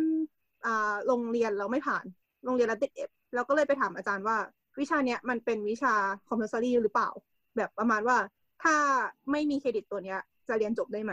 อาจารย์เขาก็ไม่รู้จะทำไงเว้ยเพราะว่าในโปรแกรมเนี้ยโปรแกรมที่เราอยู่เนี่ยมันไม่เคยมีใครติดเอฟอาจารย์เขาก็เหมือน อาจารย์เขาก็แบบประมาณว่า ขอไปคิดก่อนนะ คือคือคือคือคือคำตอบคือสิ่งที่ต้องการก็คือแค่แค่อยากให้อาจารย์บอกมาว่าวิชาเนี้ยมันคอมพอสซารีหรือเปล่า แต่อาจารย์อ่าฮะเขาต้องไปนั่งคิด แล้วก็เหมือนอาจารย์เขาเหมือนไม่ไม่ไม่อยากจะบอก ไม่อยากคือเขาเรียกอะไร คือปกติในคู่มือแบบหลักสูตรอะมันจะต้องมีบอกใช่ปะว่าอ่า วิชาไหนที่มันจำเป็นสำหรับการจบอะไรอย่างเงี้ยเป็นวิชาพื้นฐานหอ่ารือเป็นอ่าตาม แต่ว่าไม่รู้เหตุผลกลใดไอข้อมูลส่วนเนี้ยมันไม่โดนแปลเป็นภาษาอังกฤษมาให้พวกเรา ก็คือนี่อยู่โปรแกรมอ๋อ international เออ ก็เลยทุกคนก็เลยไปถามอาจารย์เพื่อต้องการไอ้ตัวนี้ แต่อาจารย์ก็เหมือนอาจารย์ก็ไปหามาให้ไอ้ข้อมูลไอ้คู่มือภาษาอังกฤษแล้วทุกคนก็ชี้ว่ามันไม่มีเห็นไหมอะไรเงี้ยอาจารย์เขาก็แบบเหมือนไม่รู้จะทำยังไงอะ แล้วสุดท้ายอาจารย์เขาเหมือนไปดูคู่มือภาษาญี่ปุ่นมา แล้วก็เขาก็ถึงไปแปลมาให้อีกทีแล้วแล้วก็เหมือนคือเหมือนที่ผ่านมาประมาณว่าทุกคนก็คือลงลงไปโดยที่ไม่สนใจว่ามันว่ามัน compulsory หรือเปล่า เพราะฉะนั้นทุกคนก็เลยลงวิชาเกินไปเยอะอะไรเงี้ยอาจารย์เขาก็ชินกับแบบนั้นพอพอพอคือเหมือนอาจารย์เขาเป็นคนบอกว่าลงลงไปเถอะลงไปให้หมดอะไรก็อะไรวะก็ฟังแล้วก็เอียงวะเหมือนกัน แล้วสุดท้ายสุดท้ายก็ผลออกมาเพื่อนไม่จำเป็นต้องลงซ้ำก็จบแฮปปี้ไป ก็อะไรวะ แค่เรื่องแบบเด็กติดเอฟอะเข้าใจปะก็จะอะไรประมาณเนี้ยครับ จบตัวอย่างแต่อ่าฮะก็สะท้อนมาเคาครับเจอร์กลับเข้าประเด็นว่านึงตอนตอนแรกเราพูดว่าเราจะอัดเรื่องอะไรนะ work from home ครับ Work work from from home ขอ home โทตอษนนี้เราอยู่ที่ไหนนะอะอยู่อะญี่อะทั้งหมดปุ่นทั้งมวลไหนๆก็อยู่ที่เอิร์กแล้วอะฮะเพราะว่าเอิร์กก็ เป็นหนึ่งในคนที่ไม่ได้ work from home ใช่ไหมจินตนาการไว้เปล่าว่าถ้าเกิดตัวเองต้อง work from home อะคิดว่าสภาพการทำงาน work from home ของตัวเองจะเป็นแบบ คิดว่าคงไม่ได้ทำเป็นเอางั้พวนกเลยเหรปอระเภทขี้เกียจที่ถ้าอยู่บ้าน เอางี้อ่าก่อนเราเข้าปอตรีอะมันจะมีสอบเข้าปอตรีใช่ปะแล้วช่วงนั้นอะ เราจะสามารถขอลาแลบมาอยู่บ้านเพื่อที่จะอ่านหนังสือสอบได้ เราลามาประมาณสองอาทิตย์ อ่านจริงสามวัน ไม่แต่ประประเด็นคืออย่างอย่างที่เอิร์กบอกว่าแบบคืองานแลบมันก็ไม่ได้มีแต่เรื่องแบบเปเปอร์อะไรอย่างงี้ใช่ปะแต่อย่างอ่าอื่นมันก็ทำไม่ได้เหรอแบบทำไม่ได้ทั้งสิ้นทั้งมวลก็แบบส่วนนี้เป็นกาไม่รทมีดลอาองรมณ์ประมาณนอืมไงมันไม่มีอารมณ์ประมาณแบบว่า อ่าสำหรับแบบว่าอ่าเขาเรียกว่าอะไรนะ แบบนักวิจัยคนไหนที่จำเป็นต้องแบบไตรเตรดนะครับ เชิญรับปิเปตกับหัวชมพู่ทางด้านซ้ายมืออแล้วก็แบบเอาไว้ทำที่บ้านอะไรอย่างงี้ไม่ได้มีปะวะเดี๋ยวดิคือคิดว่าเขาเรียกอะไร เอาจริง ๆ มันเป็นปัญหาเรื่องความปลอดภัยด้วย เพราะว่าในห้องแลบมันมีการควบคุมเขาเรียกอะไรมีมีการป้องกันหลาย ๆ อย่าง อย่างเช่น โอเค ตอนถ้าเกิดว่ามองภาพเราทำการทดลองอะ เราอาจจะมองภาพแค่ตอนเราทำแล้วมันแต่จริง ๆ มันมี error ที่เกิดขึ้นได้มากมายเป็นแสนล้านอย่างอะแล้วมันจะวินาศมากถ้าเกิด error ที่เกิดขึ้นมันทำให้เราเป็นอันตราย อย่างเช่นเราเผลอไปใช้กรดอะไรไม่รู้แล้ว แบบแม่งกระเด็นเข้าตัวเรา ถ้าเราอยู่แลบ มันจะมีอุปกรณ์ที่ทำให้สามารถล้างตัวล้างไอ้สารเคมีตัวเราไปได้ ก็คือเป็นคล้ายๆฝักบัวที่พอดึงปุ๊บก็จะปล่อยน้ำปริมาณมหาศาลลงมาบนตัวเราอะไรอย่างเงี้ยแต่ถ้าอยู่บ้านอะทำไงวะ วิ่งไปห้องอาบน้ำแล้วเปิดเอาอะไรนะที่แบบว่าอะไรนะของวิ่งเข้าห้องน้ำหรือเปล่าอะไรอย่างนี้อะอะไรคงคือคือถ้าเกิดว่ามันต้องทำจริงมันคงต้องทำอะไรอย่างนั้นนะคะแต่ว่ามันเป็นเรื่องของความปลอดภัยว่าเขาคิดมาแล้วว่าห้องแลบมันทำมาเพื่อทำให้คนที่อยู่ในนั้นปลอดภัย เออเพราะฉะนั้นเราเลยมองว่ามันมันแทบเป็นไปไม่ได้เลย ถ้าจะทำไอ part ที่เป็นการทดลองอะที่อื่นที่ไม่ใช่ที่แลบเออ อะไรอก็ย่างคือนั้น ก็คือแบบพูดง่ายก็คือหน้าที่การงานมาโดน fix ว่าถ้าเกิดคือเขาเรียกว่าอะไรเหมือนที่พี่แอนว่าตอนแรกว่าแบบมันมันทำให้ work from home ไม่ได้อืมเพราะงั้นฉะนั้นใช่ก็ใช่จะไม่มีไอเราไม่มีไอเดียในหัวเลยวะแบบแบบสมมติว่าถ้าเกิดเออทำอาชีพอื่นอะไรอย่างเงี้ยสภาพการทำงาน คิดว่าจะเป็นประมาณไหนหมายถึงแบบตัวเอิร์กเองเลยอะนะเออ นี่คิดว่าคงต้องคงต้องคงต้องบังคับตัวเองให้ทำอะ ไม่รู้ดิคือ คือนี่เป็นคนขี้เกียจโดยธรรมชาติเพราะงั้นก็เลย ไม่รู้อะเดี๋ยวนะคือ คือขออธิบายเพิ่มนิดนึงก็คือเอาจริง ๆ มันไม่ได้ไกลตัวขนาดนั้น เพราะว่าบางคนอาจจะคิดว่าแบบทำแลบมันคือทำแลบแบบที่เป็นการทดลองใช้อุปกรณ์นู่นนี่แต่จริงชีวิตส่วนใหญ่ของคนทำแลบโดยเฉพาะพวกอาจารย์ที่ตำแหน่งสูงๆมันแทบไม่ได้ทำแลบเลย มันอยู่หน้าคอมนั่นนั่งทำงานเอกสารอะจริง ๆ เพราะงั้นจริง ๆ เราคิดว่า ถ้าอยู่ในขายอยู่ในอาชีพเนี้ยมัน work from home ได้เว้ยเอาจริงๆนี่ก็มีรุ่นพี่ที่แบบ ก็คือเป็นนักวิจัยเหมือนกันเรียนปอเอกแล้วก็ work from home ก็คือแบบเป็นบ้าเพราะว่าทำงานเยอะเกินไปเพราะตัวเองเป็นคนบ้างงานเลย เออ เออ แต่ว่าถ้าเป็นตัวเราเองเนี่ย เราเรารู้สึกว่าเราเราคงเอาจริง ๆ คิดว่าคงคือคือเป็นคนขี้เกียจแต่ว่าด้วยความที่มันมีเดทไลน์อยู่ ก็คงจะจะต้องแบบประมาณว่านั่งนั่งเขาเรียกอะไร ตบตีกับตัวเองว่าเราต้องทำอันนี้ภายในวันนี้นะ เพราะฉะนั้นเราจะต้องทำส่วนนี้ภายในวันนี้ แล้วก็ส่วนต่อไปในพรุ่งนี้นะอะไรอย่างเงี้ยแล้วก็บังคับตัวเองทำไมไอ้ทำหน้าแบบพระอื่นพระอมรู้สึกเข้าใจนะฮะเออ จะว่าไปพี่แต้มขี้เกียจเวิร์ฟอมอะแล้วพี่เราแต้มเราเวิร์ฟอไม่มโฮได้มเวิร์กเราก็เลยแบบไม่มีอะไรจะแชร์เท่าไหร่ไงแต่ว่า แต่ว่าจะมี from home เออหัวเราะใส่ คืออยู่ home อย่างเดียวแต่ว่าไม่ได้ work ก็แต่ว่าจริงๆ อ๋อคือก่อนหน้านั้นอะเราแบบทำงานถึงจะเป็นผู้ช่วยวิจัยแต่ว่ามันก็มีลักษณะคล้ายๆฟรีแลนซ์อะก็คือคุณจะไปทำงานที่ไหนก็ได้อะไรอย่างเงี้ย แล้วก็ส่วนใหญ่เราก็จะแบบอยู่บ้านเพราะเราขี้เกียจออกจากบ้านอะก็ก็ทำงานที่บ้านอยู่แล้วอะไรเงี้ยเออก็ก็เลยรู้สึกว่าจริง ๆ คนที่เหมือนอยู่ออฟฟิศอะแล้วก็ต้องเริ่มมาทำแบบ work from home อย่างเงี้ยเขาอาจจะไม่ชินแบบการ ลักษณะการเป็นเหมือนแบบฟรีแลนซ์อะไรอย่างงี้หรือเปล่าเลยรู้สึกว่ามันเหมือนแบบมันอยู่ที่เดียวอะ มันไม่ได้ไปไหนเลยอะไรประมาณนั้น ซึ่งพอพี่แต้มพูดถึงเรื่องประเด็นว่าแบบอ่าคนที่ทำงานออฟฟิศแล้วอาจจะไม่ได้ชินกับการทำงาน work from home ทีนี้เราจะโยงเข้าเลยฮะ เราจะเริ่มเราจะเริ่มสอบถามพี่ละคนถึงชาวออฟฟิศทั้งหลายที่ต้องมาเริ่ม work from home เนี่ยว่าแบบอะฮะแบบประสบปัญหาหรือมีอะไรที่เรารู้สึกว่าแบบขัดใจ มีอะไรที่แบบต้องปรับตัวหรืออะไรมากน้อยแค่ไหน ซึ่งผมคิดว่าเราน่าจะเริ่มสตาร์ทจากคนที่คนที่เจอ work from home มาในระยะสั้นที่สุดถอยลงไปจนถึงระยะยาวที่สุด เพื่อให้แบบว่า เก็บความคับแค้นไว้ทางท้าย ว่าใครเริ่ม work from home นานเท่าไหร่ก็จะมีเรื่องบ่นนานเท่านั้น ฉะนั้นในนี้ตุ้ยเริ่ม work from home เมื่อวันอังคารนี้ได้ครับอ่าฮะเริ่มช้าฉะนั้สุนดเริ่มที่พี่ก่อนเลยครับ แล้วเราจะถอยไปเรื่อยโอ้โหของผมนี่มันเอยส่วนตัวผมนะ ผมมาทำทำฟรีแลนซ์มาก่อนๆ อ๋อแล้วก็เข้าระบบมาไม่นาน ฉะนั้นการกลับมาทำงานอยู่บ้านเนี่ย มันก็เลยมันค่อนข้างชิลระดับหนึ่ง แต่ความโชคดีของผมอย่างหนึ่งที่ของระบบบริษัทเนี้ยคือมีการวางแผนล่วงหน้ามาอย่างน้อยหนึ่งวีคแล้ว อืม ไม่ว่าจะเป็นเรื่องของอ่าจะวัดผลยังไงว่าคุณ work from home แล้วจะมี KPI วัดการทำงานไหม ต้องรายงานผลยังไงทำยังไงถึงจะเช็คได้ว่าคุณทำงานจริง ๆ อะไรอย่างเงี้ย ซึ่งถามว่า ถ้าสมมติว่าเรามีหน้าที่ที่มันถูกระบุชี้ชัดอยู่แล้ว แล้วก็งานที่ทำมันเราสามารถตอบสนองได้เร็ว อย่างของผมอยู่ทีมออนไลน์ฉะนั้นทีมออนไลน์ผมทำทางมือถือก็ได้โน้ตบุ๊กก็ได้อะไรเงี้ยคือถ้าไม่ใช่ประชุม conference ที่แบบรายงานผลประจำวันเนี่ย มันก็ทำที่ไหนก็ได้อยู่แล้ว ซึ่งความน่าเกลียดของผมอย่างหนึ่งก็คือ อย่างที่บอกว่าผมใช้ MS Team ยังไงก็ต้องโผล่หน้าไปให้เห็น อืม แต่ด้วยความที่โอเคงานเรามันมันเป็นงานออนไลน์เนาะ มันก็จะมีเรื่องของการวาง strategy การเช็ค content อะไรพวกเนี้ย เราสามารถทำงานแบบ แล้วเรามี content ในหัวอยู่แล้ว เราสามารถ recheck เขาได้ เรามี KPI ที่เอ๊ะเราทำงานตาม KPI เขาได้เนี่ย มันก็มันก็ค่อนข้างชิลในในระดับผม เออแต่ด้วยความที่อาจอึดอัดบางอย่าง เพราะว่าอย่างอยู่ออฟฟิศอะผมมีร้านสะดวกซื้ออยู่ใกล้มีห้างอยู่ใกล้ของกินมีตลอด แต่พอกลับมาอยู่บ้านมันไม่มีของกินแค่นั้นเองอืมอ่าฮะในมุมแล้วไอ้ผมไม่คนนี้ว่าผมสงสัยเรื่องเออพี่ก่อนต่อต่อก่อนเลยครับอ่าพี่ถามก่อนถามก่อนเถอะนะเพราะว่าอ่าจริงๆผมผมเป็นคนที่ไม่มีปัญหาการ work from home ด้วยเพราะว่า พอ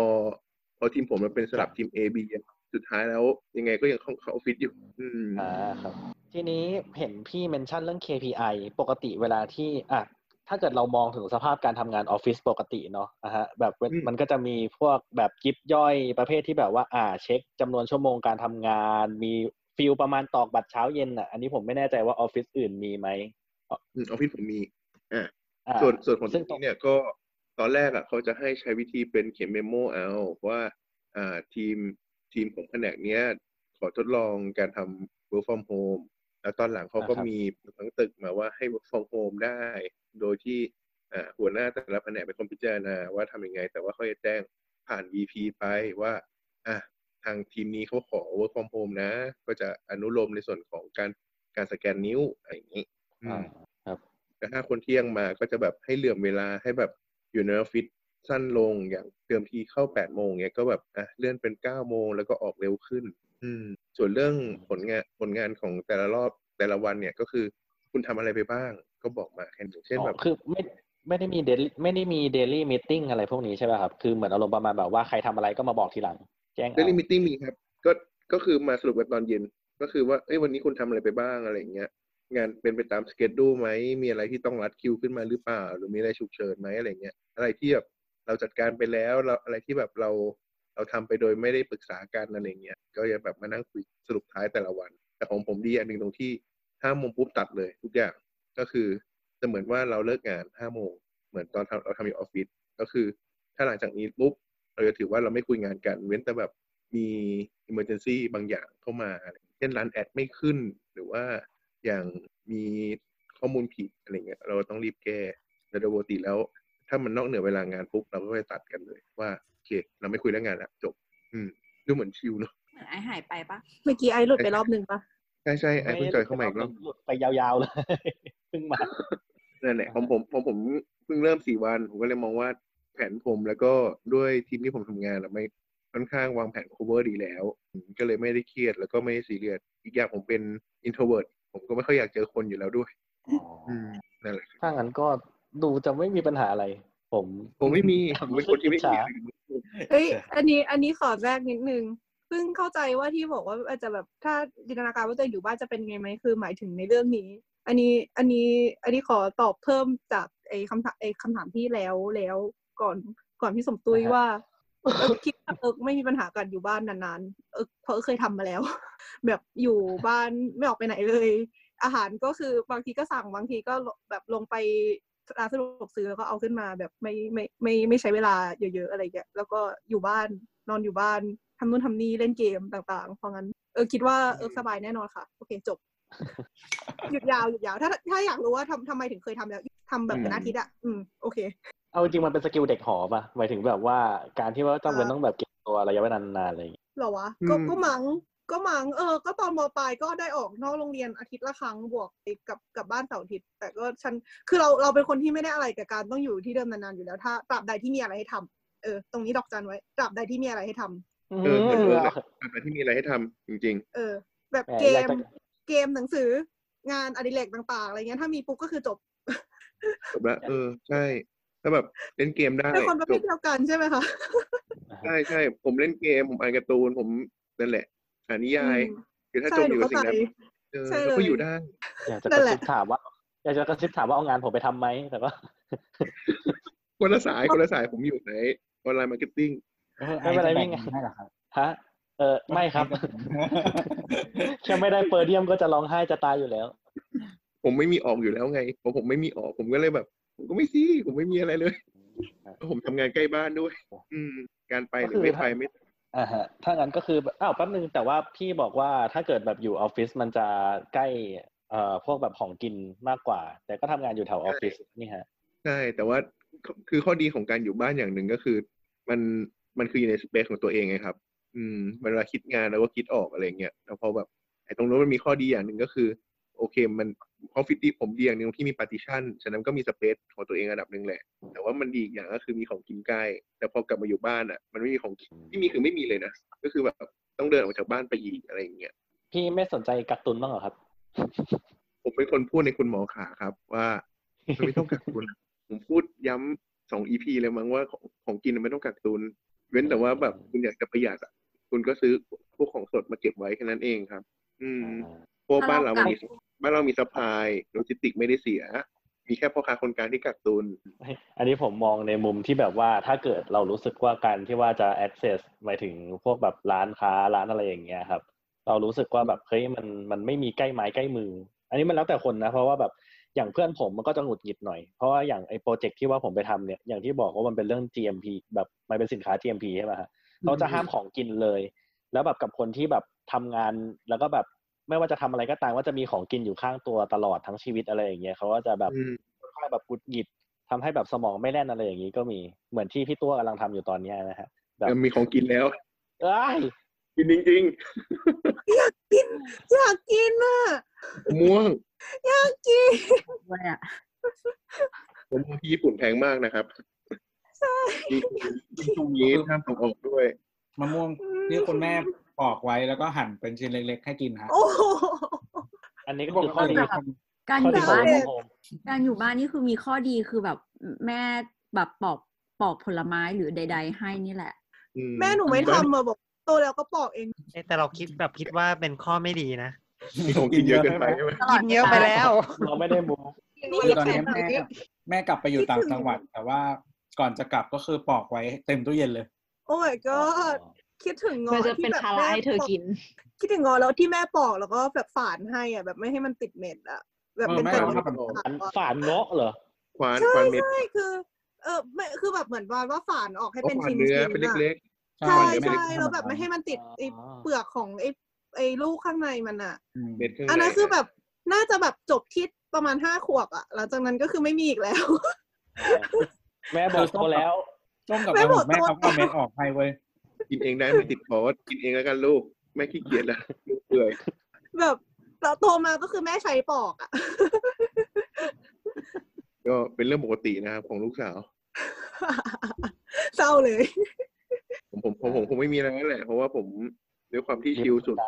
นะกับฮะการ work from home โอ้โห ก็คือแบบเริ่มเริ่ม work from home หลังสุด แถมมีประสบการณ์มาก่อน แถมอ่ารู้สึกว่าอ่าฮะทำงานใกล้บ้านบรรยากาศไม่เปลี่ยนเท่าไหร่อะไรอย่างนี้ด้วย ก็คือทุกใช่อย่างครับค่อนข้างจะเอื้ออำนวยถ้าผมส่งไอตัวไทม์ไลน์ใน Google ให้ดูก็จะเห็นว่าผมอยู่แค่เนี้ยชีวิตผมไม่ได้ไปไหนจริงๆบ้านกับออฟฟิศห่างกันแค่ครับคือคือมองภาพกรุงเทพโซนตะวันออกออกไหมครับ ว่าที่เป็นถนนสายยาวๆคู่ขนานกัน พอจะนึกออกครับ อ่าที่เป็นซอยยาวๆอะไรพวกเนี้ยอุดมสุขลาซาลออนนุชอะไรอย่างเงี้ยครับอ่าเนี่ยเป็นถนนคู่ขนานอะสภาพบ้านเมืองไม่ต่างกันนะครับ แล้วด้วยความที่ออฟฟิศอยู่ใกล้บ้านอะก็เหมือนกันเดะเลยอืม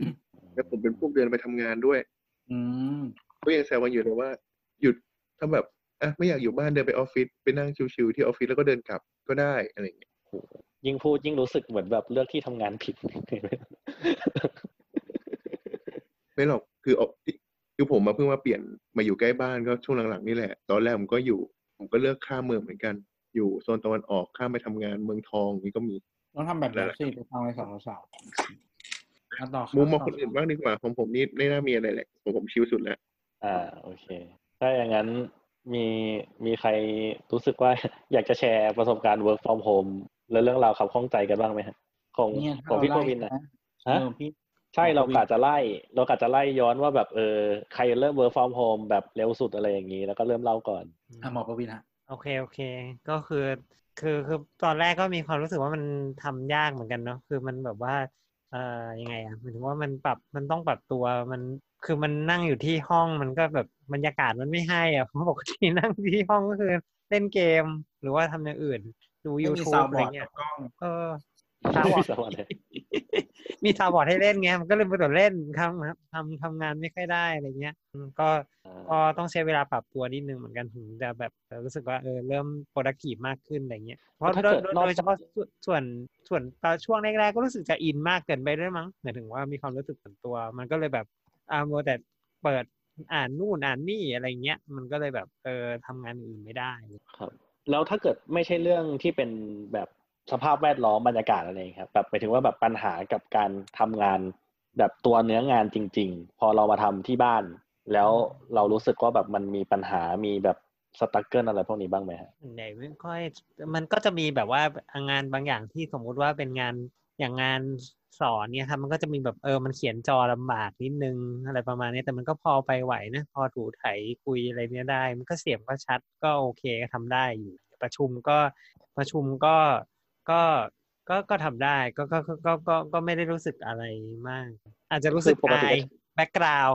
ก็เลยต้องเปลี่ยนแบ็กกราวเป็นเป็นอย่างนี้เพราะเพราะจริงๆแล้วอ่าห้องก็ห้องแคบๆอะไรอย่างนี้ประมาณนี้อ่าฮะ ครับอืมแต่ว่าก็คือพอใช้ซูมก็ช่วยได้ถูกไหมฮะเออซูมใช้ได้ดีมากเลยครับก็ก็เลยรู้สึกว่า เออ แถมรู้สึกว่าบางทีบางงานมันก็ทำได้ดีกว่าเรามีมีมีตัวต่อตัวด้วยยกตัวอย่างเช่น แบบแชร์หน้าจออะไรเงี้ยปกติเวลาแชร์หน้าจอในที่ประชุมอะมันก็จะแบบ อะคนนี้เสียบทีอะดึงถอดนู่นถอดนี่เสียเวลาอะไรเงี้ย อันนี้มันก็คือแบบอ่าแค่ครับคลิกๆทุกคนก็แบบ เออปิดเลยอะไรประมาณนี้มันก็รู้สึกมันจะเสียเวลานี้น้อยกว่านิดนึงแล้วก็เหมือนถึงว่าเวลาสมมุติว่ามีหลายๆมีติ้งอะไรเงี้ยสมมุติต้องต้องอันเข้าอันนี้ออกอันนั้นนะคือนี่คือแบบว่าก็คือแบบเออมันต่อกันได้เลย มันไม่ต้องแบบว่าเสียเวลาเดินห้องนั้นออกเข้าห้องนี้กว่าจะรอคนครบอะไรประมาณนี้นะครับแต่เออพอพูดถึงเรื่องตัวโปรแกรมใช้นี่ก็อ่าฮะนอกจาก ซูมแล้วอย่างของผมเนี่ยก็จะใช้ MS Team เนาะผมไม่รู้ว่าแบบมีใครใช้โปรแกรมอื่นนอกจากสองโปรแกรมนี้ในการประชุมงาน มีมีที่ใช้มันอีกอันหนึ่งก็คือ WebEx อะครับ WebEx Cisco WebEx อันนี้ผมไม่คุ้นเลย Cisco อืมดูหนังโป๊ใช่ไหมคะเฮ้ยเอกเอเว็กบเนี่ยใช่ EX เลย EX ไม่ใช่เว็บ ไม่ใช่ XNXX ก็คือคนก่อตั้งซูมก็คือลาออกมาจากอันนี้อ๋อเหรอ ใช่ใช่เออ แต่จะบอกว่าถ้าซูงั้มนดีกว่าอืมอ๋อก็มันก็พอจะเข้าใจได้นะครับเพอแบบเวลาที่แบบเหมือนแบบเขาแอบแอบเกณฑ์โน้ตฮาวมาจากจะพูดอย่างนั้นได้ไหมแบบเหมือนกับว่าแบบเขาก็ชินกับการทำงานในสายนี้มาแล้วอะไรอย่างเงี้ยฉะนั้นเขาก็พอจะรู้ว่าแบบ pros and cons มันคืออะไร พอออกมาตั้งทำเองมันก็เลย ค่อนข้างจะมีไอเดียว่าเฮ้ยเราจะทำอะไรให้มันดีกว่าเจ้าเก่า อันนี้ผมก็ใช่ว่าพอจะ make sense อืมนะคฮะงเป็นแบบทีมใช่ไปแรงกว่าว่างั้นเถอะว่าประมาณนั้น ของทีมเป็นไงแต่อย่างบ้างครับ ทีมไม่เคยใช้เหมือนกัน ทีมเหรอครับ พี่ตัวก็ใช้เสียงทีมเนาะของซูมจะดีกว่า อืม เสียงดีกว่าไหม จากที่ว่าผมใช้เนี่ยผมใช้ซูมเป็นครั้งที่สองอย่างตอนนี้เราอัดผ่านซูมเนาะอืมอ่าฮะอย่างครั้งแรกก็คือแอบไปฟัง พี่ประวินเลคเชอร์อ่าฮะก็ผมก็รู้สึกว่าเสียงมันก็ดีกว่า จริง ๆ นะ เมื่อเทียบกับสัญญาณอินเทอร์เน็ตบ้านผมที่เท่าเดิมอะแต่ว่าในขณะเดียวคือนอกจากเรื่อง สัญญาณเสียงที่ดีกว่า แล้วแบบเปิดกล้องหลาย ๆ คนพร้อมกัน แล้วมันดูไม่ lag ไม่มีปัญหาอะไรเท่าไหร่ แล้วก็ background ที่เปลี่ยนได้เนี่ย ผมก็ยังไม่เห็นอะไรที่ว่าแบบมันแตกต่างกันระหว่าง MS Team กับ Zoom ชัดเจนขนาดนั้นนะมีอย่างหนึ่งที่ผมรู้สึกว่าเป็นประโยชน์อะคือ MS Team อะมันซิงก์กับพวก Calendar อะไรพวกเนี้ยของระบบ คือถ้าเกิดใครใช้ Office 365 เนี่ยมันซิงก์กันหมดอยู่แล้วถูกป่ะฮะแบบอะเราคลิกเปิดโปรแกรมนี้เราแชร์ไฟล์นี้เราสามารถเปิดแล้วเราแก้ร่วมกันได้บน MS Team เลย เราไม่ต้องแบบ เปิดแยกออกมาเป็นแบบ Word เป็น Excel เป็น PowerPoint อะไรอย่างเงี้ยครับมันอืมมันระดมกันตรงนั้นได้เลย แล้วก็อะคือที่เราที่ที่เราลองใช้มันไม่รู้เพราะเราใช้ Mac ว่านะ เปิดแยกออกมาดีกว่า แก้ใน MS Team อ๋ออ่าอ่าใช่ฟังก์ชันหลาย ๆ อย่างมันโดนทอนจากเอยมันโดนทอนใน NSM ออกไปครับ แต่ว่าคือหมายถึงแบบถ้าเกิดเรามองในมุมว่าเราอยากจะระดมสมองแบบ brainstorm ทำแบบ draft สไลด์อะไรอย่างเงี้ย ที่แบบยังไม่จำเป็นต้องแบบ attention into detail มากครับ แค่แบบว่าใส่ใส่เนื้อหาต่างๆ อะไรอย่างเงี้ยผมว่า MS Team ค่อนข้างมีประโยชน์นะฮะแต่ว่าฉะนั้นตัวสมมติถ้าเราใช้ PowerPoint อย่างเงี้ย มันแชทใน PowerPoint ได้นะ อ่าอ่าผมพอนึกออกใช่ มันมีถ้าเกิดพี่ปัญหาอีกอย่างหนึ่งซึ่งอันนี้ก็อยากจะบ่นเหมือนกัน แต่มันยังไม่ถึง part ตัวเอง แต่เกริ่นคร่าวๆว่าตอนเนี้ยคือ Office มีระบบ Office 365 แต่ว่าเครื่องผมอะแม่งเป็น Word 2016 อยู่โอ้ยหนักเลยนั้นอะ อืมทำไมเขาไม่ลงใหม่ให้อะ ผมโอ้เออ ผมโอ้ยส่งเมลหาไอทีแล้วไอทีไม่อัปเดตไอทีไอทีไม่ตอบเมล ส่งเมลตามเรื่องอีกรอบหนึ่งไอทีก็ไม่ตอบเมล เพราะไอที work from home อยู่โควต้าหมดเหรอ license เออ ไม่ได้คือยังไม่ได้คือตอนแรกอะ subscribeตอนแรกมันไม่แต่มีต้ปัอญงหาซับแล้วที่ดิถึงมีเมลมีอะไร เพราะมันเป็นก้อน คือตอนแรกไม่มัมันนก็มีมีมันมีเรื่องการเบิกจ่ายการซื้อ license ด้วยนะพี่ อ่า Office ใช่ใช่ครับ คือมันเริ่มมีปัญหาตอนนี้พี่คือพอผมไปลงโปรเจกต์อะมันต้องใช้โปรแกรมหนึ่งชื่อ Microsoft Visio น่าจะพอ get กันรู้จักหรือเปล่า น่าจะรู้จักเลยอ่าฮะก็คือสำหรับใครที่ไม่รู้ก็คือ Visio เอาไปเขียนพวกแบบ flowchart ต่างๆอะนะฮะบน Mac ซึ่งไม่แบบมีค่อนอ่าฮะค่อนข้างจะจำเป็นต่อการทำงานนะฮะทีนี้พี่เขาก็บอกว่า เอ้า น้องไอซ์คือลง Visi ลง Visio ไว้ในเครื่องหรือยังนะฮะก็คือแบบพี่ที่เขาเป็นแบบ team lead เขาก็มาบอกผมให้ลง Visio พอผมลงเท่านั้นแหละฮะ พอ restart เครื่องกลับขึ้นมา อ้าว จากที่โปรแกรม Office ของตัวเองที่เคยเป็น 365 แม่งโดน downgrade ลงมาเหลือเป็น 2016 ทุกโปรแกรมเลย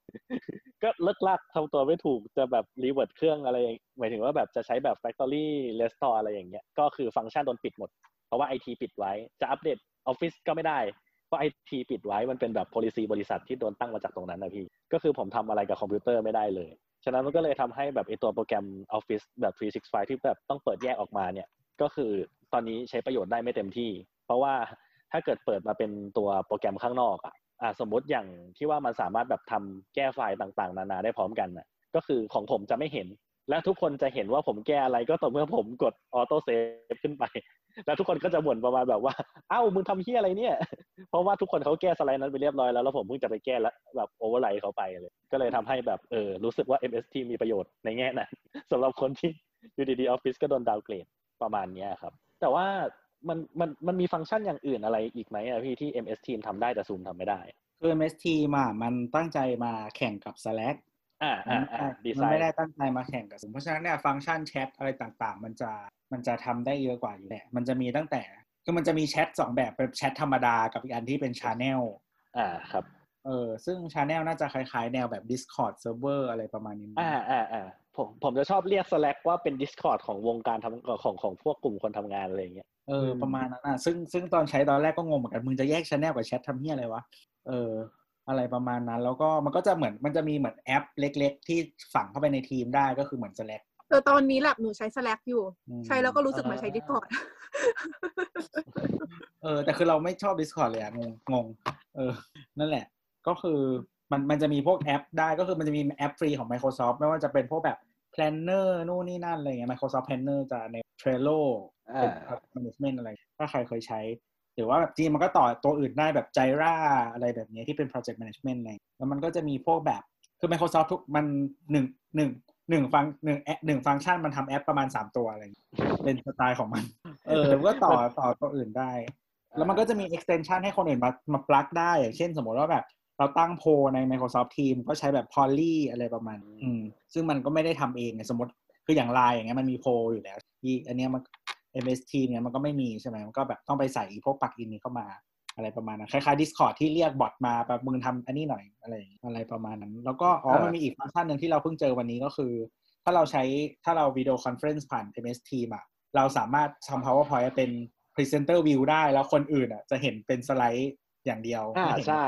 ใช่ใช่ใช่ในขณะที่ว่าของซูมเนี่ยมันเหมือนกับว่าแค่ share screen เฉยๆเนาะก็คือใช่จะเห็นเหมือนเห็นเห็นเหมือนเหมือนกันนั่นแหละฮะใช่ ก็คือคือซูมกับ MS Team อะมันจะเลือกได้นะว่าจะโชว์อ่า window ไหนอะโชว์ window window ไหนอ่าฮะใช่แต่ว่าของ MS Team อะถ้าเลือก Windows ที่เป็น PowerPoint ปุ๊บอะเออของเราของฝั่งคน Present นะก็จะเป็น Presenter View แต่คนอื่นจะเห็นเป็นสไลด์เต็ม แต่อ่าซูมอะถ้าเลือก Presenter View ปุ๊บ ทุกคนก็เห็น Presenter View ใช่ใช่ใช่เออแต่จะว่าว่าไปเราเรามีอีกวิธีคือวิธีแก้ที่เราทำก็คือเราต่อจอนอกแล้วเราก็เอา เราก็โชว์แบบ เหมือนต้องดูดูดูโน้ตจากอีกที่หนึ่งอะไรทำอ่าอ่าอ่าครับอืมแต่คือพอพอพี่พูดถึงเรื่องที่ว่าเออ MST มันไม่ได้ทำมาแข่งเอยแบบมันมันไม่ได้คู่แข่งโดยตรงกับซูมแต่มันไปคู่แข่งโดยตรงกับพวก Slack อะไรอย่างงี้ก็พอจะ get ภาพไอความแบ่งช่องแบ่งทีม แบ่งแชทแยก มีการส่งกงส่ง GIF ส่งอะไรพวกนี้ได้อะไรอย่างเงี้ยเมื่อเทียบกับซูมที่แบบส่วนใหญ่เขาก็คือแบบตั้งใจให้แบบวี video conference เท่านั้นอะไรอย่างงี้มันก็ เออจะมาเทียบโดยตรงก็ไม่แฟร์เนาะอ่าฮะประมาณก็เหมือนแต่ซูมถ้ามันอย่างฟังก์ชันหลักอย่างเดียวไงอ่าฮะแต่ถ้าอย่างนั้นสำหรับหมายถึงแบบว่า ถ้างั้นแปลว่าในมุมของออฟฟิศที่เขาใช้ MS Team อยู่แล้ว ในการใช้ Zoom เป็นอะไรที่ไม่ make sense ป่ะครับ เพราะมันจะไปทับกับ MS Team ที่มีก็ฟังก์ชันนั้นอยู่แล้ว เหมือนถ้าเราเราเราคิดว่าถ้าเราใช้ video conference บ่อย แล้วก็ต้องการคุณภาพอะซูมมันก็อาจจะดีกว่าหมายถึงว่าอ่าหมายถึงว่าเพราะเราใช้เพื่อฟังก์ชันนี้โดยเฉพาะที่มันดีอื มอืมมันก็อาจจะคุ้มก็ได้ แต่ว่าแต่ซูมมันมีอีกแบบที่เราเราไปเจออันนี้จากออฟฟิศลูกค้าก็คือเหมือนเขาใช้เอ่อมอนิเตอร์ทุกตัวในออฟฟิศอะต่อกับซูมอืมก็คือเหมือนกับว่าเออเราไม่แน่ใจระบบมันเป็นแบบไหนอะแต่มันมันใช้แทนเหมือน AirPlay ของ Apple แต่ว่าเป็นซูมแทนอือืมมก็คือทุกห้องเวลาเข้าปุ๊บก็คือไม่มีเสียบสายก็คือ ก็คือลงซูมแล้วก็กดแล้วมันก็จะขึ้นไปจอที่อยู่ในห้องในมอนิในห้อง มีติ้งอันเออแต่ว่าฟังก์ชันนั้นน่ะ ถ้าเป็นที่ออฟฟิศเราเองอะก็คือใช้ Apple TV เพราะทุกคนใช้ Mac อยู่แล้วอืมแล้วสกายมันหายไปไหนแล้วอะทำไมมันไม่ฮิตแล้วอะก็ Microsoft อ่าอ๋อแต่ว่าตัวแล้วโปรก็แกรมมันยังใช้งานได้อยู่ ได้อยู่ได้อยู่ก็จะมี Skype กับ Skype for Business ก็ยังอยู่ทั้งคู่ แต่ว่าตัว Business มันน่าจะไม่เหมือนอารมณ์แบบไม่ develop ต่อ ก็คือจะให้คนมาใช้ทีมอะไรกำลังจะ obsolete แล้วครับอืมอันนี้ก็คือออฟฟิศผมเขาก็แจ้งอยู่ว่าแบบใครที่ยังใช้ Skype for Business ย้ายไป MS Team ซะ ความจริงเราก็จะพูดง่ายๆ ก็คือจะบังคับให้คุณใช้ MS Team ทุกคนแหละอืมภายในหมายถึงแบบความจริงเขาจะบอกว่าแบบภายใน FY สองหนึ่งก็คือในรอบแบบปีงบประมาณถัดไป ก็คือความจริงอืมเขาต้องยกเลิกตั้งแต่แบบเนี้ยสิ้นเดือนเนี้ยควรยกเลิกแล้วอืมแต่ว่า ด้วยความที่ว่าแบบเออแบบโควิด มันฮิตก็เลยแบบทำให้ไม่สามารถลงระบบอะไรใหม่ได้ ก็เลยต้องเลื่อนไปก่อนอืมอารมณ์ประมาณแบบแกงล็อกเก็ตแบบฝากไว้ก่อนเถอะอะไรอย่างเงี้ยล้างไว้ดีอีกแล้ว แต่ว่าก็คือเดี๋ยวก็คงจะ obsolete แล้วอะครับประมาณนั้น อย่างของพี่แนทได้ใช้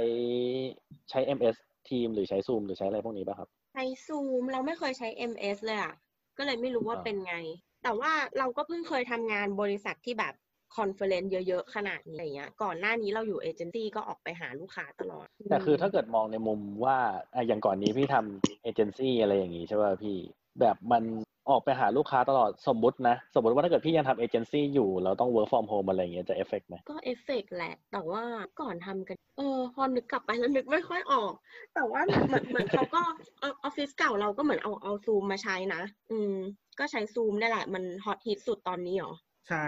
แต่ว่าก็รู้สึกโชคดีแหละที่ที่ไม่ได้อยู่สายเอเจนซี่แล้วเพราะว่าเอเจนซี่แบบเล y o ออฟสนุกสนาน เอ้ยแต่แต่ว่าล่าล่าสุดอะเราเราเพิ่งได้โบนัสมา คือเพิ่งเงินเข้าเลยสดสดแบบติ้งเมื่อกี้แล้วก็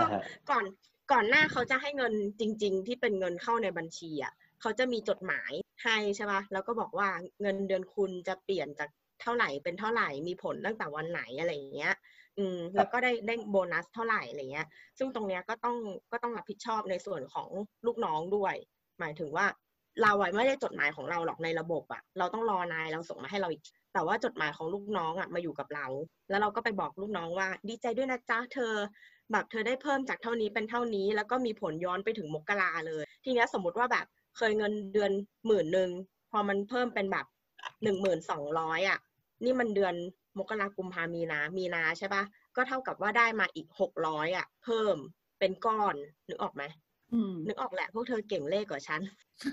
คือคือแทนที่แบบเดือนที่แล้วฉันได้หมื่นหนึ่งเดือนนี้ฉันได้หมื่นสองอะ กลายเป็นว่าเดือนเนี้ยฉันได้หมื่นสองแล้วก็บวกอีกสี่ร้อยเพราะว่าแบบแถมจากที่เดือนมกราคมยังได้เป็นเลทแล้วก็ได้โบนัสด้วย แล้วคือเราอะก็ต้องเหมือนแบบไปคุยกับ ไปคุยกับเด็กๆในทีมว่า เออเหมือนแบบดีใจด้วยนะน้องเอเธอได้เท่านี้อะดีใจด้วยนะน้องบีเธอได้เท่านี้แบบเอออีกหกเดือนต่อไปก็พยายามนะ คือมันประเมินกันทุกหกเดือนอะไรประมาณเนี้ยเออแล้วคือแบบเด็กทุกคนนะก็แบบดีใจอะเหมือนแบบเชื่อเขายังให้อีกเรอพี่ในขณะที่แบบข่าวมันมาลุมล้อมว่าแบบเฮ้ยหลายคนไม่ผ่านโปรคนนั้นเล y o อ f อะไรเงี้ยแต่แบบหุ้ยฉันได้เงินก้อนอย่างเงี้ยเออฉันได้เงินแบบย้อนหลังด้วยฉันได้โบนัสด้วยอย่างเงี้ยช่วงนี้ก็เลยเหมือนเป็นช่วงแบบขาขึ้น ซื้อใจเด็กในทีมให้รู้สึกว่าแบบ ฮึกเหิมแม้ว่าจริง ๆ งานจะแบบชิบหายมากแบบ อืมเละช่วงนี้แบบโดนใครสิทธิ์เยอะอะไรเงี้ยทุกคนก็ถูกไหมคือเออดีใจว่าแบบได้เงินก้อนมันเป็นมันเป็นก้อนขึ้นมามันก็เลยแบบเห็นชัด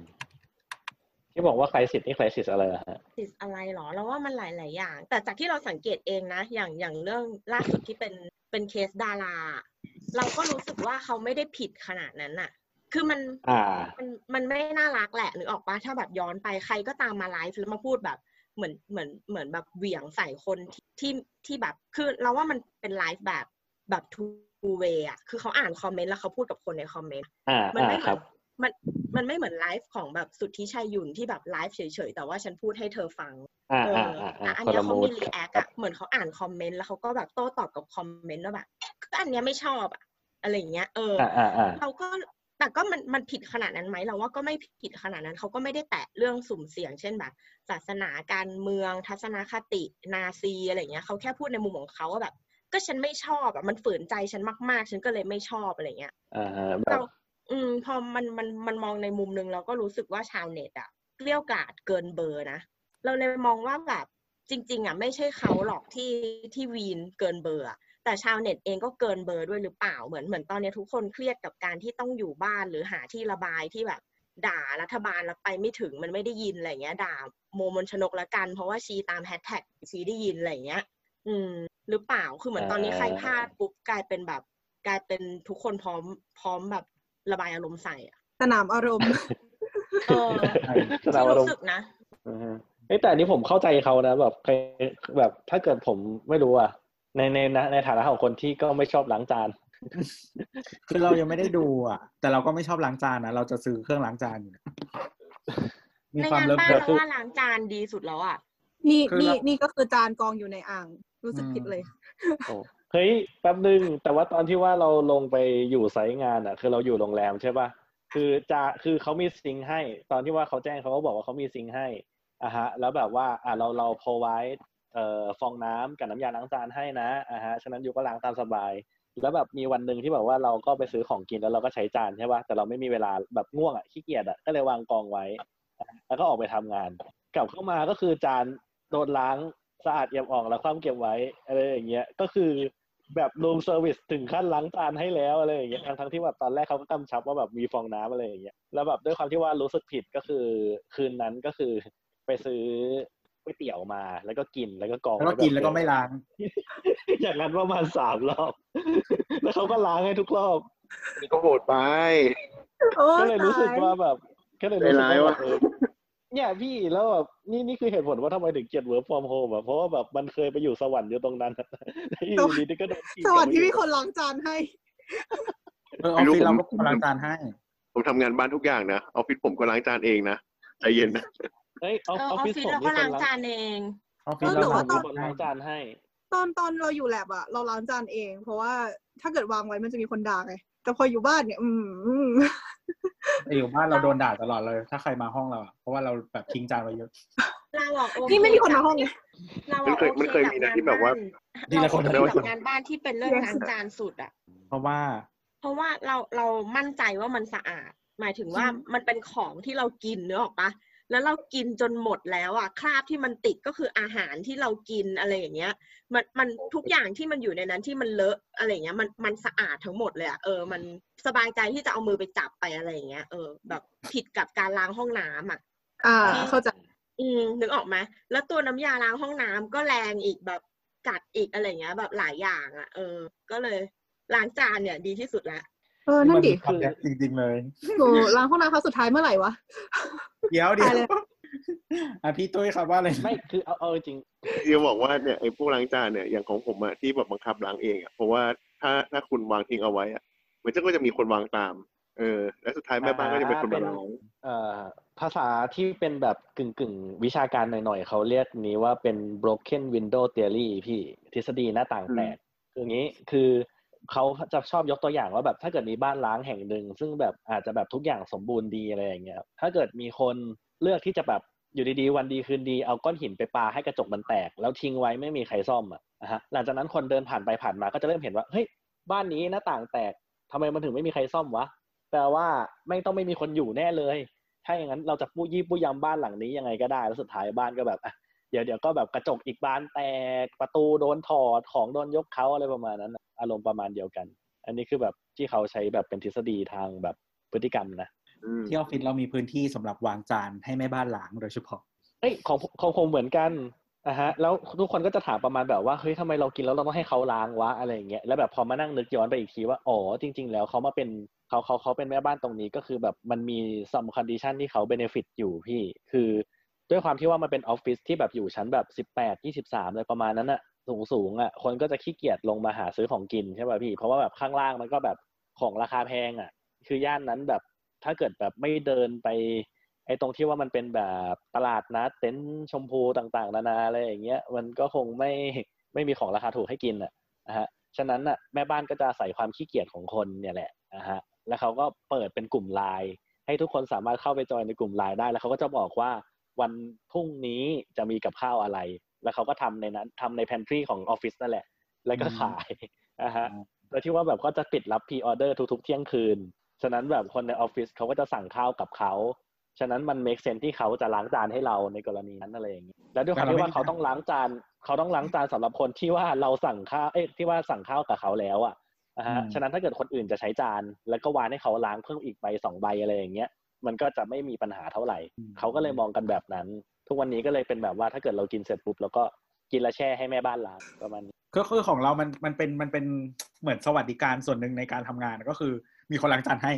ดีมีค่ะคนดีล้างแก้วมีคนล้างแก้ว มีคนล้างจานให้แล้วก็คือจริงๆอะจานชามอะไรทุกอย่างเป็นของออฟฟิศอะก็คือใช้ได้เลยแล้วก็เดี๋ยวมีคนล้างให้ แก้วส่วนตัวก็เอาไปวางอีกที่หนึ่งอ่ามันจะมีมันจะมีอีกเหมือนอีกโซนหนึ่งก็คือเขาก็ล้างให้เหมือนกัน อืม แต่ว่าคือแบบ อ่าจำได้ว่าทำงานตอนทำงานที่แรกอะ ก็คือเขาเขาล้างแก้วให้อย่างเดียวแล้วคือแม่บ้านบอกว่ามาตั้งแต่หกโมงเช้าเลยสักอย่างประมาณเพื่อล้างแก้วให้ทุกคนซึ่งเขาเขาไม่ได้ล้างวันต่อวันเหรอพี่ไอ้แบบแบบเขาเขาไม่ได้ล้างแบบชั่วโมงต่อชั่วโมงอะไรอย่างงี้เหรอไม่ไม่ไม่ไม่ไม่ล้างตอนเช้า เก็บตอนเย็นแล้วก็เริ่มล้าง เริ่มล้าง เริ่มล้างหนึ่งล็อตแล้วก็ถ้ายังไม่หมดวันถัดมาก็มาเก็บแล้วไปล้างอ๋อ เขาจะเลิกอ่าฮะมันจะมีเลิกมันจะมีล้างตอนห้าโมงเย็นกับล้างตอนหกโมงเช้าเออมีเป็นซึ่งรอบแต่ว่าอันนั้นอะไม่ต้องเอาแก้วไปไว้ไหนนะวางไว้บนโต๊ะเดี๋ยวเขามาเก็บไป ซึ่งซึ่งซึ่งเหมือนแบบมีคนเป็นร้อยอะแล้วก็คือนั่นแหละเขาถึงต้องมาเช้าขนาดนั้นเพื่อล้างแก้วออเนี่ยแล้วหนึ่ก็งในประโยชน์ของออฟฟิศแล้วทีนี้แล้วทีนี้คือพอแบบย้ายงานอะ ไปอีกที่หนึ่งแล้วแบบอ้าวทำไมกูต้องลาแก้เองวะเขาเจอช็อกมาก คือที่แรกอะเป็นบริษัทฝรั่งเว้ยแล้วก็ย้ายไปบริษัทญี่ปุ่นไว้ยแล้วก็แบบอีเหี้ยทำไมกูต้องล้างใจเองทางเองเฮ้อะ นั่นแหละ ก็เดี๋ยวนะแป๊บนึงเราเรามาถึงจุดนี้ได้ไงทำไมมาถึงจุดล้างแก้วได้วะตกลงเราคุยกันเรื่องล้างจานใช่ปะเฮ้ยแป๊บนึงเรามาถึงเรื่องล้างแก้วล้างจานกันตอนไหนวะเออแต่ขอบคุณที่คุยครับเพราะว่าเออจะได้ระลึกว่าเออควรไปล้างจานสักทีกลับมาครับกลับมาครับเออแต่ถ้าถ้าย้อนกลับไปเรื่องโควิด อะ เรามีนายเราคนนึงอะ ที่จริง ๆเขาอยู่สิงคโปร์อะแต่ว่าอ่าครับเขาเป็นคนอินเดีย แล้วพอเริ่มมีโควิด ช่วงแรกๆอะเขาก็กลัวว่า คือเขาก็ประเมินสถานการณ์ว่า เรื่องเนี้ยอีกยาวแน่เลย แล้วก็ไม่รู้ว่าจะโดนห้าม ให้เดินทางอีกนานแค่ไหน แต่ตอนเนี้ยพอเห็นช่องว่ามันยังไม่รุนแรงขนาดนั้น แล้วมันยังมีการอนุญาตให้เดินทางได้อยู่ เขาก็เลยคิดว่า อืมกูต้องไปหาลูกก่อน เพราะว่าถ้าไปแล้วว่าอาจถ้าไม่ไปตอนเนี้ย อาจจะไม่ได้ไปอีกสี่เดือนหกเดือนเลยอะก็เลยไป เขาก็เลยกลับไปหาลูกเขาอินเดียปิดประเทศคะอินเดียก็ปิดประเทศ ใช่แล้วคือเนี่ยเขาก็ติดอยู่ที่อินเดีย แล้วก็บอกว่ากลายเป็นว่ากลัวว่าจะไม่ได้หาลูกนานอะ ตอนเนี้ยคือได้อยู่กับลูกยาวเลยอะเพราะว่าสิงคโปร์อะไม่ยอมรับคนจากอินเดียด้วย อืมโอ้นั่นแหละอ่าฮก็ก็ก็เป็นเรื่องดีหรือเปล่านะจริงถ้าบริไม่คือคือคือถ้าบริษัทเขาโอเคก็ดีถ้าบริษัทไม่อ่าโอเคก็สวยถ้าบริษัทไม่จ่ายให้ก็ลาก่อยไม่ได้หรือแบบเอ้ามึงเลือกไปเองนี่งั้นบายบายนะอย่างนี้ ตอนอืมตอนแรกที่มีคนบอกว่าวันที่ยี่สิบหกเขาจะประกาศเคอร์ฟิวว่าห้ามเดินทางอะไรแล้วหลังหลังหกโมงเย็นสักอย่างหนึงอะเรากะว่าเราจะชวนพี่แก๊งอะไปกินข้าวที่คอนโดเรากันด้วย เหมือนแบบก็ได้อยู่ ใช่ใช่แล้วพอประกาศเคอร์ฟิวปุ๊บก็เฮ้ยไปไหนไม่ได้แล้วต้องนอนกับกูนี่แหละ โอกาสนี้หาไม่ได้บ่อยปรากฏว่าผิดพลาดแผนการอันชั่วร้ายๆให้รัฐบาลประกาศแล้วคือด้วยความที่เราก็เป็นคนที่แบบเก็บเก็บหน้าไม่เป็น แล้วก็โกหกไม่เป็นด้วยคือ เหมือนจะมีแผนแต่ก็ไม่มีแผนอยู่ดีอะสุดท้ายก็คือพิมพ์ไปบอกพี่แกงว่าพี่แกงถามว่าเธออยากกลับคอนโดวันไหนอะไรเงี้ยแบบอาทิตย์นี้อยู่บ้านนานแล้วนะแบบไหวเหรอ เพราะว่าแพ้หมาไงนี่ก็จะแบบฟุดฟัดฟุดฟัดใช่ไหมเราก็เราก็พิมพ์ไปตรงๆเลยว่า ตอนแรกเขาว่าจะชวนเธออะไปวันที่ยี่สิบหกพอรัฐบาลบอกว่าจะประกาศเคอร์ฟิววันที่ยี่สิบหกแล้วก็คือเล่าให้เขาฟังอย่างเงี้ยเผื่อประกาศจริง เธอจะได้ติดอยู่ที่คอนโดกับเขากลับบ้านไม่ได้ พี่แกก็คือจุดมายาวๆเหมือนจะล่อลวงเขาอะเราก็บอกเลยว่าฉันกำลังจะล่อลวงเธอแบบนี้นะ โอเคไหม อธิบายแผนหมดเลยเธอแล้วแล้วก็อย่างที่เห็นนะคะว่าตอนเนี้ยยังยังอยู่บ้านสรุปก็คือก็เลยยังอยู่บ้าน ยังไปไหนไม่ได้กับคอนโดนึกถึงแบบลาก่อยพวกแบบตัวร้ายในละครอะพี่อารมณ์ประมาณแบบว่าแบบคืนนี้แหละ ฉันจะยัดเยียดความเป็นอะไรอย่างเงี้ยแบบ mood แบบละครช่องเจ็ดดูช่องเจ็ดมากไปหรือเปล่าอืมรำพึงกับตัวเองแต่ถามว่ามีเหตุการณ์นี้จริงไหมก็มีนะอย่างประเทศไหนสักที่นิวซีแลนด์ป่ะที่บอกว่าห้ามออกจากนิวซีแลนด์ที่พักนิวซีแลนด์หลังเที่ยงที่เหมือนคือว่าแบบนะครับประกาศมาบอกว่าแบบ ตอนนี้คุณอยู่ที่ไหนอยู่ที่นั่นไปเลย อย่างน้อยหนึ่งเดือนเออโอ้เดือนหนึงเลยเหรอ ใช่เห็นเขาแซวกันไงว่าเนี่ยพอประกาศปุ๊บคุณห้ามออกจากเคหสถานหนึ่งเดือนเว้นแต่แบบต้องมีpermit card เพื่อแบบออกไปซื้อของอะไรอย่างเงี้ยแต่อย่างนี้สมมติถามว่าคือถ้าเกิดเขาบอกว่าเดือนหนึ่งเลยอย่างเงี้ยแล้วสมมติไอตอนที่ว่าเขาประกาศแล้วผมอยู่ในพื้นที่สาธารณะอย่างเงี้ยครับก็ไม่ไปคุณหาก็ต้องกลับมาที่พักอะเขาก็จะมีเจ้าหน้าที่มามาเชิญพาคุณกลับอืมอ๋อ แต่แต่อย่าลืมว่าเคอร์ฟิวเคอร์ฟิวบ้านเรามัน คุณคุณนึกภาพเคอร์ฟิวที่ก่อนหน้านี้ที่ผ่านมาได้ไหมมันไม่มีอะไรเลยอะบ้านเราอะอ๋อคือเคอร์ฟิวเหมือนไม่เคอร์ฟิวอย่างเงี้ยเหรอครับ ญี่ปุ่นไงญี่ปุ่นแต่บ้านเราญี่คือปุ่นเคอร์ฟิวที่ไม่เคยญี่ปุ่นก็อย่างแบบบอกว่าให้ให้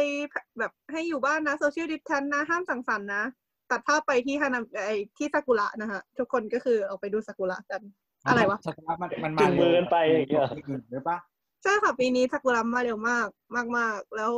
คนก็ไม่แคร์แล้วก็ไป แล้วก็ยอดผู้ติดเชื้อก็พุ่งพรวด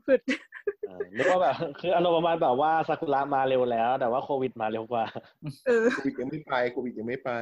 ก็คือเราก็ไปดูซากุระแล้วก็มันก็เชื้อก็ติดอยู่ที่ซากุระแล้วก็ล่วงมาเอ็นเห็นว่าเว้ยเสาร์อาทิตย์เนี้ยแบบมันจะแบบบานเต็มที่พอดีแล้วพยากรณ์อากาศบอกฝนจะตกแล้วก็จะมีคนที่เหมือนออกคนคนที่คอนเซิร์นเรื่องเนี้ยก็จะออกมาดีใจว่า เออ คนมันจะได้ออกไปรวมกันน้อยๆหน่อยอะไรเออ แต่ก็นะฮะอะกลับมาครับกลับมาเอ้ย มีคำถามแล้วที่บอกว่าโควิดตายกลางแดดจริงปะแต่คไม่นมีคนเล่าอะคือคนเล่ายังไม่มันเล่ามีเป็นมุกก็เลยไม่รู้ว่าจริงหรือเปล่าที่เขาบอกว่า สามีออกไปข้างนอกบ้านมาแล้วเมียก็เลยบอกว่าให้ยืนกลางแดดชั่วโมงหนึ่งแดดจะได้ฆ่าเชื้อ ปรากฏว่าสามีเป็นลม แล้วคนก็เลยต้องไปหามเข้าบ้านอะไรเงี้ย เอาจริงๆ ตอนนี้ยังไม่มีงานวิจัยที่ออกมาชี้ชัดเจนว่าเอ่ออากาศภูมิภาคอากาศร้อนแบบเราเนี่ย มัน อายุสั้นหรืออายุยาวเอ้ยอายุสั้นจริงไหม เหมือนโตเคยพูดไปเมื่อตอนคุณหมอขาสเคปจะไม่ผิดนะ ที่พูดว่าเรื่องอุณหภูมิยังไม่มีข้อมูลชี้ชัดใช่ไหมครับใช่ใช่ตอนนี้เขาก็มีรวบรวมอยู่สรุปก็ปรากฏว่าจำนวนเคสมันก็พอๆกันแหละหนูไม่ให้เกี่ยวอะไรเท่าไหร่คือตอนแรกก็คือเป็นเหมือนการคาดเดาอย่างนี้เฉยๆใช่ไหมฮะที่พูดกัน ใช่ใช่แล้วแล้วแล้วแล้วไปยืนตากแดดแล้วมันจะฆ่าเชื้อไงอะหมายถึงว่ามันก็ฆ่าเชื้อที่ผิวไหมหมายถึงว่า ถ้าอยู่ในตัวไปแล้วก็อยู่ในตัวช่วยมันจะฆ่ายังไงวะงงไม่พี่ แต่แบบคือพี่ต้องจินตนาการก่อนว่า ถ้าเกิดเราไปยืนในกลางแดดเป็นระยะเวลานานอะอย่างน้อยเรามั่นใจว่าเราไม่ตายเพราะโควิด เราตายเพราะฮิสโตรกเออจริงถูกต้องใช่ปะไม่แล้วก็คือปัญหาเชื้อศพก็คืออยู่ในอยู่ในศพนะก็คือยังไงต้องใส่ชุดเผาต้องเผาไม่ก็แก้ปัญหาตรงจุดไง เราไม่อยากตายด้วยโควิด เราก็ชิงตายด้วยวิธีอื่นเป็นไงอ๋อแบบ straight to the point เผาเลยนะจ๊ะอะครับกลับมาฮะทางตาจากคุณตัวอะไปเพื่อเหรอ ในในการก็ ในการอะไรนะ work from บอก home ถึงฟอร์มโฮมเกือบลืมไปแล้วว่าคุยเรื่องอะไร เออ นั่นแหละ ก็คือจริง ๆเรา หมายถึงว่างานของเราเองอะ มันมันมันทำที่ไหนก็ก็ได้แหละ แล้วอยู่บ้านก็ไม่ได้มีปัญหาอะไรอะ คือเราเป็นคนแบบว่า ก็เป็นเป็น introvert ด้วยส่วนหนึ่งนะ แต่ว่าบางทีก็อยากออกไปทำงานข้างนอกบ้างแบบไปนั่งร้านกาแฟอะไรเงี้ยชอบชอบมีเสียงนะชอบมีเสียงเวลาเวลาต้องการสมาธิชอบให้มีเสียงเคือชอบคือเสียงเป็นประเภทไหนพี่ต้องเป็นแบบ ambient หรือว่าแบบ ambient ก็ได้หรือว่าบางทีก็หลังๆเนี่ยใช้วิธีฟังพอดแคสต์เวลาต้องการสมาธิซึ่งปกติพี่จะฟังพอดแคสต์แนวไหนฮะฟังแนวบันเทิงเท่านั้นนะครับ self-improvement อะไรไม่ฟังครับเดี๋ยวนะคะคือฟัง พอต้องการสมาธิเนี่ยคือก็คือจะจับใจความพอดแคสต์ได้ไหมก็คือไม่ได้ได้ได้ปะเอาได้ได้ด้วยได้คือเป็นมนุษย์ได้โลกได้ติถ้าฟังเถอะฟังแบบสลัดผัดฟังไม่ได้ไมโบต้องใส่ชุดนอนชิงจัง โอ้โห คือคือเขาคือพี่โบ๊ทโผล่มาเข้าคอนะ แล้วประโยคแรกที่เขาเปิดไมค์มาคือเฟรมหลัดผักอื้อหือไม่ไม่ไม่ไม่ต้องเข้าใจก่อนว่าสลัดผัดอะคือเนื้อหาแน่นก็อาจจะฟังไม่ได้หมันถึงว่ามันต้องคิดตามไงอ่า คือฟังพอดแคสต์ที่คิดตามไม่ได้ อย่างแบบหลังๆเพราะว่าเกมเนี่ยก็ฟังตอนทำงานไม่ได้นะอ่าไม่เข้าเขาใจตัดเขาตัดส่วนที่แบบอะไรอย่างเงี้ยออกไงแต่รายการเรามันไม่ตัดไงเออ คือต้องฟังแบบครูไผ่อะไรเงี้ยว่าเดี๋ยวตามเรื่องไม่ทันตอนนี้เขาหาอะไรก็ไม่ไปอะไรไม่รู้แล้วเนี่ย จริงครูไผ่นี่หนูหนูก็ฟังตอนทำงานไม่ได้เพราะว่าแบบถ้าเกิดแบบไปจดจ่อกับการทำงานแป๊บหนึ่งก็คือหลุดเลยอะเอ๊ะถึงไหนแล้ว ตอนนี้ครูไผ่ถึงไหนแล้วอะไรอย่างงี้แต่เออพอไม่ได้ไปทำงานนี่ก็ไม่ได้ฟังพอดแคสต์เออก็แต่ว่าจริงๆ แต่คือหมายถึงว่าเวลาเราฟังก็ไม่ได้ร้อยเปอร์เซ็นต์นะ แต่ว่าก็ส่วนใหญ่ก็พอฟังได้แล้วก็นั่นแหละประมาณก็เหมือนอืมเออพอมีเสียงอะไรสักอย่างมันช่วยช่วยให้เราแบบจดจ่อง่ายขึ้นอะไรประมาณนี้เอ๊ะนั่นแหละ แต่ว่าทำงานที่บ้านอะ ก็คือจริง ๆ เราก็โอเคแบบเหมือนทำทำสมมติเราทำทัสหนึ่งเสร็จแล้วใช่ป่ะแล้วก็แบบ เออ อยากจะเดินไปกิน หรืออยากจะเดิน หรือว่าจะแบบเปิดทีวีดู YouTube หรืออยากจะนอนเตียงอะไรเงี้ยก็ก็โอเคแล้วเดี๋ยวสักพักหนึ่งค่อยกลับมาทำต่ออมอะไรแบบเนี้ยซึ่งอยู่ที่ทำงานมันทำไม่ได้ไงเออแต่ว่าจจะริงๆมีที่ทำงานอะมันมีที่นอนแต่ว่า แต่ว่าปกติเราไม่ชอบไปใช้ห้องที่มันก็ให้นอนกันคือที่จะทำงานจะมันมีจะคอนเทนต์แบบว่าจะมีคอนเทนต์อะไรแบบว่าพอดแคสต์สิบขนาดพอดแคสต์ที่ควรฟังเวลาทำงาน work from home ไหมคะก็ฟังไปเรื่อยๆ เออ ไม่เคยไม่เคยโหไม่ชอบจัดระดับแบบนั้นอะมันดูแบบยังไงก็ไม่รู้อะเออ หน้าที่จัดอันดับให้เป็นหน้าที่พี่วัวเขาไปนะครับ นั่นแหละ แล้วก็ เออคือแบงค์เลยไปต่อให้ถูกอะเลมันยมีที่นอนที่นอนที่นอน เออนั่นแหละแล้วไม่แล้วคือเวลาเราทำงานอะถ้าเป็นงานที่เราต้องทำคนเดียวอะเราชอบจัดสเกดูของตัวเองอะ เพราะฉะนั้นแบบบางทีถึงไม่ได้ work from home เราก็ทำตอนดึกอยู่แล้ว อะไรอย่างเงี้ย อยากทำตอนไหนก็ทำอะไรอย่างเงี้ยเออจะทำตอนที่รู้สึกว่ามีสมาธิหรืออยากทำอะไรนะแค่งานมันส่งได้อะไรแบบเพราะฉะนั้นมันก็เลยไม่ค่อยมีปัญหากับเราในงานส่วนที่เรารับผิดชอบเอง แต่ว่าพอเป็นหัวหน้าเนี่ยมันจะมีปัญหากับน้องๆ ก็คือหมายถึงว่าบางคนน้องๆ บางคนเขาไม่แฮปปี้กับการทำงานแบบนี้อะไรเงี้ยคือปกติแล้วอะเราที่เราเคยเล่าว่าเรามี work from home ให้อาทิตย์ละหนึ่งวันใช่ไหมครับน้องๆ ทุกคนแฮปปี้ดีกับการแค่หนึ่งวันที่อยู่บ้านฮะเหมือนกับแบบเป็นวันพักเป็นวันที่แบบ ทุกคนห้ามมีมิ팅เออมันคือมันคือมันคือวันที่แบบ no meeting day ของทีมเราก็คือห้ามใครสเกจดูมิ팅วันนี้ แล้วก็ทุกคนก็คือแบบอะตื่นสายก็ได้นู่นนี่นั่นอะไรอย่างเงี้ยไม่มีไม่มีใครว่าอะไร เพราะว่างานมันเป็น project base แล้วก็คือทุกคนถ้าอยู่ในเชดดูอะไรประมาณนั้น มันก็จะไม่มีปัญหาอะไรแบบนั้นเออแต่ว่าทีนี้พอมันเป็นทุกวันมันเป็นทุกวันเนี่ยทุกคนบางคนมันก็จะเริ่มมีอารมณ์แบบว่า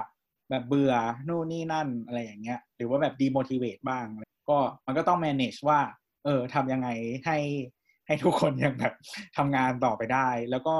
เหมือนเขาเหมือนมันไม่สามารถเดินมาถามได้อะว่าแบบโอเคแบบงานอันนี้มันเป็นยังไงโอเคไหมหรือว่าต้องถามอะไร มันต้องใช้เอฟฟอร์ตมากขึ้นในการที่จะคุย อันนี้ก็จริงก็แล้วคือจะบอกบ้างหนึ่งเมื่อกี้นี้พี่พูดถึงเรื่องว่าอ่าฮะเรื่องที่แบบว่าเขาโอเคแล้วกับการที่ว่าแบบ work from home แค่วันเดียว ไม่ได้แบบ work from home แบบอย่างนี้ยาวๆอะไรเงี้ยมันทำให้ผมแบบมันผมว่า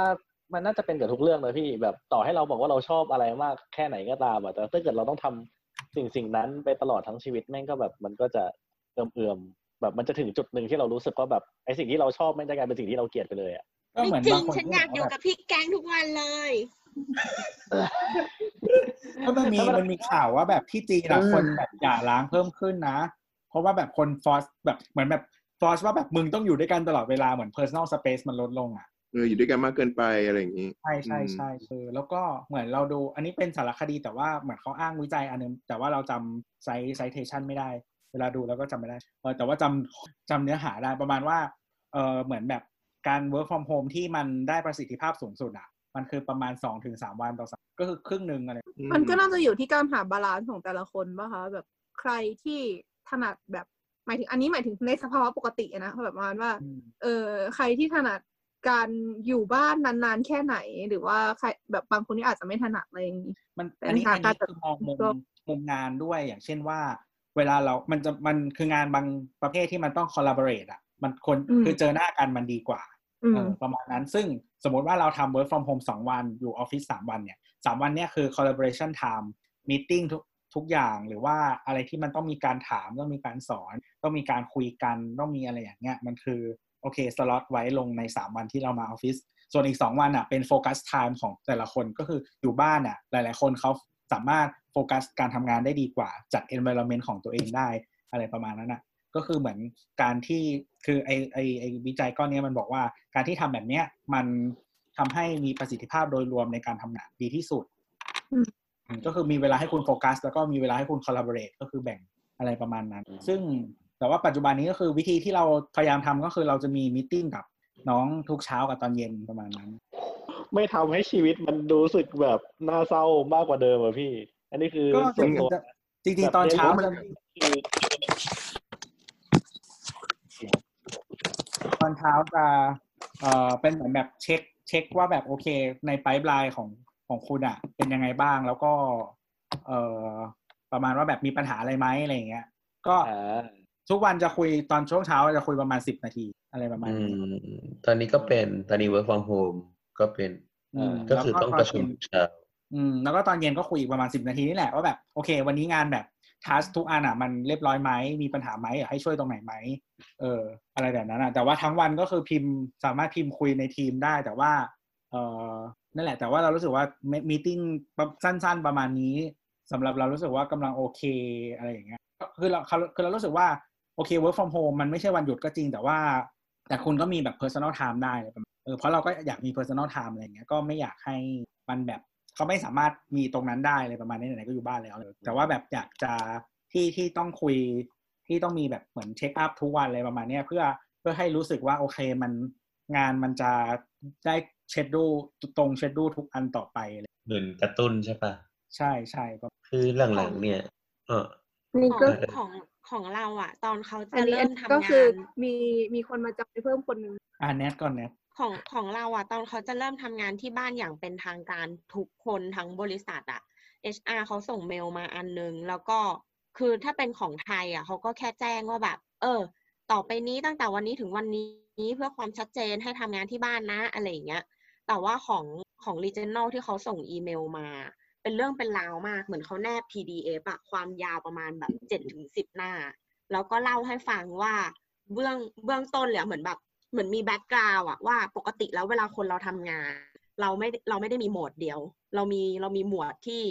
เราเป็นคนปกติ แล้วก็เรามีหมวดที่เราเป็นพนักงานออฟฟิศอะไรเงี้ย ซึ่งปกติแล้วอะ psychologically อะไรเงี้ยทางจิตวิทยาแล้วอะคุณปรับโหมดในชีวิตคุณอะด้วยการที่เดินทางออกจากบ้าน หรือด้วยการที่คุณแต่งตัวอะไรอย่างเงี้ยเขาก็เลยบอกว่าเพราะฉะนั้นอะ ต่อให้ทำงานที่บ้านอะ ก็ควรจะแบบลุกขึ้นมาอาบน้ำแต่งตัวแปรงฟันแบบทำผมเนี่ยเพื่อที่จะแบบให้มันมีเซนส์ของการเปลี่ยนเปลี่ยนคน อืม เหมือนเปลี่ยนโหมดเราอะไรเงี้ย รวมถึงบางคนนะอาจจะไม่ได้ทริกเกอร์ด้วยการแต่งตัวของตัวเองก็ได้ แต่ว่าทริกเกอร์ด้วยพฤติกรรมเดิมๆ เช่น การเดินทาง เพราะฉันก็เลยแนะนำว่านอกจากตื่นมาตอนเช้าอาบน้ำแปรงฟันแล้วอะให้ไปเดินวนรอบตึกหนึ่งรอบอะไรเงี้ยแล้วค่อยกลับมานั่งทำงาน จะได้รู้สึกเหมือนกับว่าฉันมีเซนส์ของการคอมมิวแล้ว ฉันได้เดินทางอะไรเงี้ยเออเป็นการเปลี่ยนสถานที่เปลี่ยนจากโหมดบ้านเป็นที่ทำงานประมาณนั้น แล้วก็เหมือนกันวิธีของตัวที่เขาเขาก็แนะนำมานะ ก็คือ แบบอะสมมติสิบโมงทุกคนเช็คอิน ก็ให้ออนซูมอะแล้วก็เปิดกล้องคุยกันเนี้ย Hi ตัว Good Morning แล้วก็ค่อยเริ่มทำงานอะไรประมาณ อืม แล้วก็อีกทีนึงก็พอเที่ยงเที่ยงทุกคนก็ใครเหงาก็คือเข้ามา แล้วก็มานั่งกินข้าวด้วยกันอย่างเงี้ย จะได้รู้สึกเหมือนอยู่ในโรงอาหาร อืม แล้วพอทุ่มหนึ่งเลิกงานก็เข้ามาเช็คอินอีกทีนึงว่าแบบ เออเหมือนแบบเออขอให้แบบโชคดีนะอะไรเงี้ยกลับไปบ้านเป็นไงแบบเล่าให้ฟังด้วยว่าเล่นกับลูกหรือแบบสนุกหรือเปล่าหนังที่ฉันแนะนำไปสามีเธอชอบไหมอะไรเงี้ย bye bye good night เออนั่นแหละเขาก็จะบอกว่าแบบมันก็จะแบบทำให้ทุกคนไม่รู้สึกโดดเดี่ยวกับการที่ต้องทำงานที่บ้านคนเดียว ครับอืมแล้วทั้งหมดทั้งมวลด้วยนโยบายที่เขา implement มาทำให้พี่มีความสุขกับการ work from home หรือไม่ครับ ยื่นไหมค์เราไม่ได้ทำเลยเว้ยที่เขาบอกมา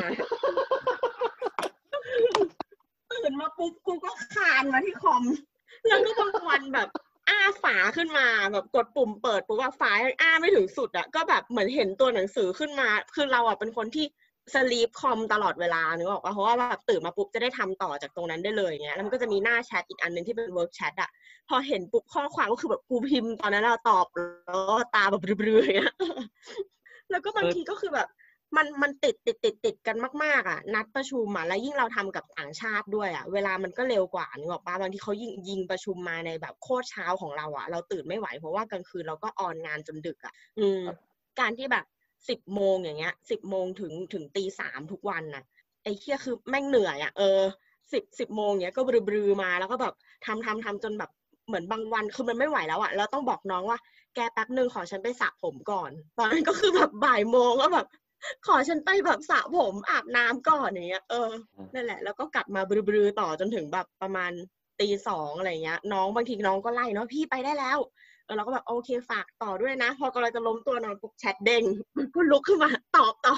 แล้วมันก็จะมีบางคนที่แบบ คือมันมันแบ่งเป็นหลายภาคส่วนมากนึกออกอะก็คือเรามีหลายตัวหลาย product เงี้ย ส่วน product A คุยกับเราจบแล้วเขาก็เหมือนแบบเห็นใจว่าแบบหืมคุณแนทเหนื่อยมาทั้งวันเลยนะคะเขาหน้าที่แบบช่วยดูแลเคสจนถึงสี่ทุ่ม จบจากทีม A บุกทีม B รู้สึกว่า อีคุณแนทหายไปไหนทั้งวันกูแท็กเรียกมาดีกว่าแม่งก็แท็กแท็กแท็กแท็กเราในแชทใหญ่เลยเว้ยจนเราแบบมึงกูไม่ไหวแล้วอย่างเงี้ยอืมเอ้ยแต่ว่าเราว่าวิธีที่ที่ออฟฟิศเน็ตเสนอมา คือเราทำบางอย่างเราเราก็รู้สึกว่าช่วยนะอย่างเช่นแบบการตื่นเช้ามาแล้วก็แบบไปแปรงฟันนู่นนี่นั่น ก็แบบเซตอัพประมาณนึงก่อนจะทำงาน แต่ว่าเราแต่คือเราไม่ได้แบบแต่งตัวหรืออะไรอย่างนี้นะแต่ว่าแต่ว่าแต่ว่าจริง ๆ แล้วเวลาไปทำงานก็แต่งตัวเหมือนอยู่บ้านนี่แหละเออเพราะฉะนั้นก็เลยแบบอันนี้อาจจะไม่ใช่วิธีช่วยการของเราแต่ว่าเออแค่อาบน้ำแบบแปรงฟันตอนเช้าอะไรประมาณนี้แล้วก็มานั่งหน้าคอมแล้วก็เริ่มทำงานอะไรเงี้ย มันก็รู้สึกว่าช่วยช่วยให้ ทำงานอย่าง productive มากขึ้นนิดนึงอะไรแบบนั้น แต่เรื่องมีติ้งบางครั้งมีปัญหามากๆบางครั้งผมก็อยากจะทำแบบนั้นให้ได้นะพี่แต่บางทีแบบอะสมมติอย่างเมื่อคืนอย่างเงี้ยคือไอเราก็ตั้งใจว่าแบบเออเราทำงานเสร็จเราจะไปอาบน้ำแหละ เราก็ไม่คิดว่างานมันจะนานขนาดนั้น แบบเผลอๆอีกทีมองนาฬิกาเฮ้ยตีหนึ่งกว่าไม่ไหวว่ะลุกไม่ไหว แล้ว แบบคือเราก็อะกะว่าแบบงีบก่อน แล้วแบบตื่นมาสักหกโมงเช้ามีประชุมตอนแปดโมงอะไรอย่างนี้ เราก็กะว่าอะตื่นมาแบบแปดโมงประชุมประชุมถึงเที่ยงอะไรอย่างนี้แล้วค่อยว่ากันอีกที ก็คืออาบน้ำนิดหน่อยพอเผื่อเวลา ปรากฏอืมแม่งนอนตอนตีหนึ่งกว่าๆตื่นขึ้นมาเจ็ดโมงครึ่งเฮียแบบไอแล็ปท็อปที่สลิปก็แบบเฮ้ยจัดโต๊ะจัดอะไรให้เรียบร้อยไม่มีเวลาจัดการเลยพวกสุดท้ายกว่าแบบเออกว่าจะได้อาบน้ำจริงๆก็แบบเที่ยงกว่า ต้องคือเอาเบรกกินข้าวไปอาบน้ำแล้วก็กินข้าวตอนประชุมแทน อะไรอย่างเอเงี้อยของเราอะ ของเรามีข้อไม่รู้ดีหรือไม่ดีนะ แต่ว่าออฟฟิศเราไม่มีการเปิดกล้อง อืมอ่าอ๋อของของของผมก็ไม่เปิดกล้องเหมือนกัน ถ้า คือด้วยความที่ว่าแบบของผมมันเป็นประชุมกับใครเออกับลูกค้าอะพี่ ฉะนั้นแบบเหมือนกับว่าอะ MS Team ปัญหาอีกอย่างก็คือ ถ้าเกิดคุณเปิดกล้องกันทุกคนอะแหลกแหลกแบบแหลกสุดๆเลย แล้วประชุมกันสี่สิบคนนะพี่อืมฉะนั้นเขาก็เลยแบบมี policy ลงประมาณแบบว่าอะให้เฉพาะคนที่ present เท่านั้นที่เป็นคนเปิดกล้องที่เหลือก็ mute ไป เพราะแบบกูไม่ได้อยากเห็นหน้ามึงอะไรอย่างงี้เออก็คือประมาณของเราไม่ไม่เปิดกล้องเลยคือทั้ง internal แล้วก็กับลูกค้าอะไรเงี้ยก็ก็ไม่ได้เปิดกล้องซึ่งแปลว่าอะไรแปลว่ามึงไม่ต้องมา set up หน้าตาที่อะไรเลยทั้งสิ้นเออห้องจะเหี้ยยังไงก็ไม่เป็นไรก็คือมานั่งแล้วก็คุยเฉยๆได้เออซึ่งซึ่งเหมือนกับว่าคือก่อนก่อนที่จะมี work from home เนี่ยมันก็มีการ con call อะไรบ้างอยู่แล้ว ก็คือใช้แบบนี้มาตลอดมันก็เลยแบบอ่าโอเคแต่ว่า ไอ้ meeting เช้าอะก็คือเหมือนปกติถ้าออฟฟิศอะ meeting เช้าสุดคือสิบครึ่ง meeting เช้าสุดคือสิบครึ่งเดี๋ยวนี้ meeting เช้าสุดเก้าโมงเพราะว่าคิดว่าแบบเออไม่ต้องเผื่อเวลาเดินทางแล้วใช่ไม่ต้องเผื่อเวลาเช้าเอาทุกคนตื่นมา meeting ได้เลยอะเก้าโมงละกัน นี่คือ meeting เช้าสุดอะไรแบบเนี้ย แล้วก็แบบเหมือนมันไม่ต้องคือบางทีสมมติว่าถ้าเรา meeting คือคือเราเป็นคนไปหาลูกค้าบ่อยมาก ๆ แบบอย่างแบบช่วงสองอาทิตย์สุดท้ายของเดือนอย่างเงี้ยจะแทบไม่ได้เข้าออฟฟิศเลยใช่ไหมก็คือพอเดี๋ยวนี้มัน มันไม่ต้องเดินทางอะ คือปกติถ้าเป็นวันที่เดินทางสมมติว่า โอเค เรากลับมาออฟฟิศไม่ทัน ก็ไม่ meeting แล้วกันอะไรอย่างเงี้ย คุยเมลเอาคุยอย่างทางอื่นเอาอะไรประมาณนั้นไม่ต้องมีแบบ proper meeting อะไรเงี้ย แต่ว่าพออะไรนะ พอแบบตอนนี้มันคือ ไม่ต้องเดินทางแล้วนี่เหมือนแบบมีติ้งก็คือชนมีติ้งไปเลยได้เรื่อยๆเรื่อยๆเรื่อยๆไม่มีหยุด คือเหมือนแบบวันมีมีวันหนึ่งแบบห้าห้ามีติ้งตั้งแต่เก้าโมงเช้าถึงทุ่มหนึ่งอะไรแบบเนี้ย แบบไม่มีแบบแทบไม่มีเวลาพักเลยมีแบบพักแบบสิบห้านาทีสามสิบนาทีระหว่างกลางอะไรอย่างเงี้ยมันคือวันอังคารของผมพี่ มันคือเมื่อวันอังคารที่ผ่านมาของผมเออแล้วคือแบบเหมือนวันนี้แบบทำงานกับพี่อีกคนหนึ่งในในที่ที่ทำงานด้วยกันอย่างเงี้ยเขาก็เหมือนเขาก็แบบ up ใน story ว่าแบบ วันนี้กูได้กินข้าวตอนสี่โมงเย็นเป็นมื้อแรก เพราะว่าแบบประชุมทั้งวัน เออ แล้วคือแบบเหมือนมันมี meeting หนึ่งที่เราขอให้เขาเข้าอะเขาก็แบบว่าเออแบบแบบแบบแบบพี่ไม่ไหวแล้วพี่ขอทำงานเถอะ เออพี่บางบางครั้งแบบด้วยความที่แบบว่ามันมันเป็น work from home เนี่ยหลาย ๆ ครั้งอย่างบริษัทผมเขาก็จะมี KPI ให้ว่าพี่อารมณ์ประมาณแบบว่าอะมันต้องมีการแบบเช็คชื่อนิดนิดหน่อยให้รู้ว่าทำงานจริง ๆ อะไรเงี้ยเขาจะยิงเป็นมิ팅ไปให้กด accept ต่างๆ แล้วแบบตอนเย็นก็จะมีการแบบว่าแบบมิ팅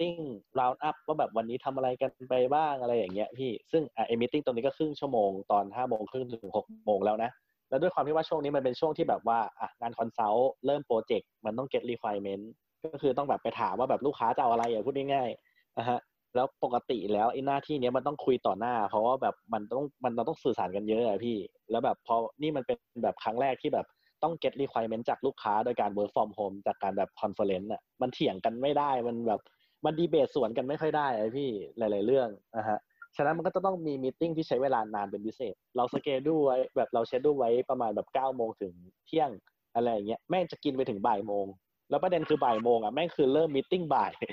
ฉะนั้นก็บอกเฮ้ยพี่เดี๋ยวไม่ค่อยเถียงกันนะ มีอีกมีติ้งหนึ่งต้องไปเถียงต่ออย่างเงี้ยแล้วก็ต้องแบบอะออกจากคอหนึ่งเข้าอีกคอหนึ่งทันทีแล้วก็ต่อ แล้วแบบอย่างผมมาอยู่กับญาติใช่ปะฉะนั้นแบบ ตอนที่ว่าแบบผมประชุมอยู่อะไรอย่างเงี้ยแล้วเขาก็จะตะโกนสวนมาคือผมปิดไมค์ตลอดอยู่แล้วแต่แบบอารมณ์ประมาณแบบไอ้ไอ้เมื่อไหร่จะไปกินข้าวกินปลาเขาก็รอล้างจานไงคือที่ว่าเขาก็รอล้างจานว่าแบบเออถ้าเกิดผมกินเสร็จแล้วเขาก็จะแบบไปล้างล็อตเดียวอะไรอย่างงี้ก็จะเป็นมูดประมาณนั้นของเราอะที่ทำงานบังคับเปิดกล้อง แล้วก็แบบเหมือนให้เวลาเตรียมตัวห้านาทีอะมีพิมพ์มาในไลน์แล้วก็แท็กเพื่อนเราคนหนึ่งด้วยว่าแบบ ไปเขียนตาด้วยเพราะว่าต้องเปิดกล้องนะ session ต่อไปอะไรอย่างเงี้ย คือบังคับเลยอะ แล้วเราแบบเราไม่ชอบมากๆ ไม่ใช่เพราะว่าเราไม่แต่งหน้า เพราะว่าจริงๆเวลาเราไปทำงาน เราก็ไม่ได้หน้าตาต่างจากนี้แค่ใส่คอนแทคเลนส์เออแต่ว่าแบบคืออย่างที่บอกว่าเราอะเป็นคนเก็บอารมณ์ไม่ได้แล้วอะไรก็ออกทางสีหน้าหมดเลยเงี้ยบางที แล้วยิ่งพอทำงาน work at home แล้วมันเครียดอะบางทีเวลาคนพูดอะไรแล้วเหมือนแบบฟักกลับอะหน้าเราออกแล้วเหมือนแบบอะไรอะเป็นอะไรแบบเอาไปพูดอะไรตลอดเธอพูดอะไรแบบเธอโง่จังอะไรอย่างเงี้ยเออแบบเสียเปรียบมากอะทำแบบพี่ตุ้ยดีนี่ไง แคปรูปตัวเองแล้วก็มาทำเป็นแบ็กกราวแล้วก็เดินแล้วออกพักพอพอเริ่มรับไม่ได้ก็เดินออกไป แล้วก็แบบมาทำอารมณ์กลับมาได้ แล้วก็แบบค่อยใส่วิญญาณกลับมา ปิ้งอ่ามาตั้งแต่ฟังประชุมต่อนะคะอะไรเงี้ยอ๋อแต่พอไม่เปิดกล้องอะเรากินข้าวไปด้วยสบายมากเลยเว้ยอ่าอ่าอ่าของผมก็แต่ว่าคือของผมแย่อยู่อย่างหนึ่งคือด้วยความที่ว่าผมเป็นเด็กใหม่ในบริษัทเนี่ย ฉะนั้นแน่นอนประชุมหน้าที่ที่ต้องทำก็คือจด minute อืม แล้วด้วยความที่ว่ามันเป็นปัญหาพี่ เพราะว่าอะอย่างที่บอก MST พอมัน call กันหลายคนอะ มันมันมีปัญหาเรื่อง connection ใช่ป่ะ มันจะมีความกระตุกตะกุกตะกากบวกกับ client เขาก็ใช้เขาเรียกว่าอะไรนะ ใช้เหมือน video conference อะพี่แบบอืมเครื่องเดียว call กันในห้องประชุมมีแบบเจ็ดคนแปดคนอะไรอย่างเงี้ยพูดพร้อมกัน ซึ่งแบบอืมพอเขาพอเขาพูดแต่ละรอบนึงอะหมายถึงแบบว่าพอคน present มัน present ใช่ป่ะพี่มันออกจอใหญ่ เขาต้องอืมเปิดลำโพงเพื่อให้ทุกคนได้ยิน ฉะนั้นอืมในขณะเดียวกันเวลาที่ว่าเขาจะเปิดไมค์แล้วพูดกลับอะเสียงจากลำโพงก็เข้ามาก็สะท้อนอย่างนี้ไปเรื่อยๆถูกป่ะพี่อืมแล้วเราจินตนาการว่าสองคนแม่งกำลังคุยกันดีเบตกันอะ คือไอ้ฝั่งหนึ่งก็ไม่ได้ยินเสียงสะท้อน อีกฝั่งหนึ่งก็คืออะก็คือเหมือนกับว่าไอ้เสียงสะท้อนมันคือเสียงเขาเขารู้ว่าพูดอะไรไปมันกรองเสียงออกได้ ว่าตัวเองพูดอะไรออกไป แล้วก็ฟังแต่เสียงลูกค้าใช่ป่ะคนที่มีปัญหาคือใคร คือคนที่เหลือ โดยเฉพาะอย่างยิ่งคนจดมินิทที่ต้องมานั่งแปลเสียงพวกมึงสวนกันเนี่ย คือ คืออันนี้ก็เป็นอีกหนึ่งปัญหาใหญ่ คือแบบมินิทแม่งไม่ควรจะเป็นงานที่ต้องใช้เวลามาก ส่วนใหญ่มันก็คงอารมณ์ประมาณแบบว่าอะก็ก็มีอะไรเราก็คือจดจดจดหลังจากนั้น เราค่อยมานั่งเรียบเรียง ให้มันเป็นภาษาที่คนอื่นอ่านแล้วเข้าใจก็จบกัน แต่นี่คือตอนกูอยู่ใน meeting กูยังไม่เข้าใจเลย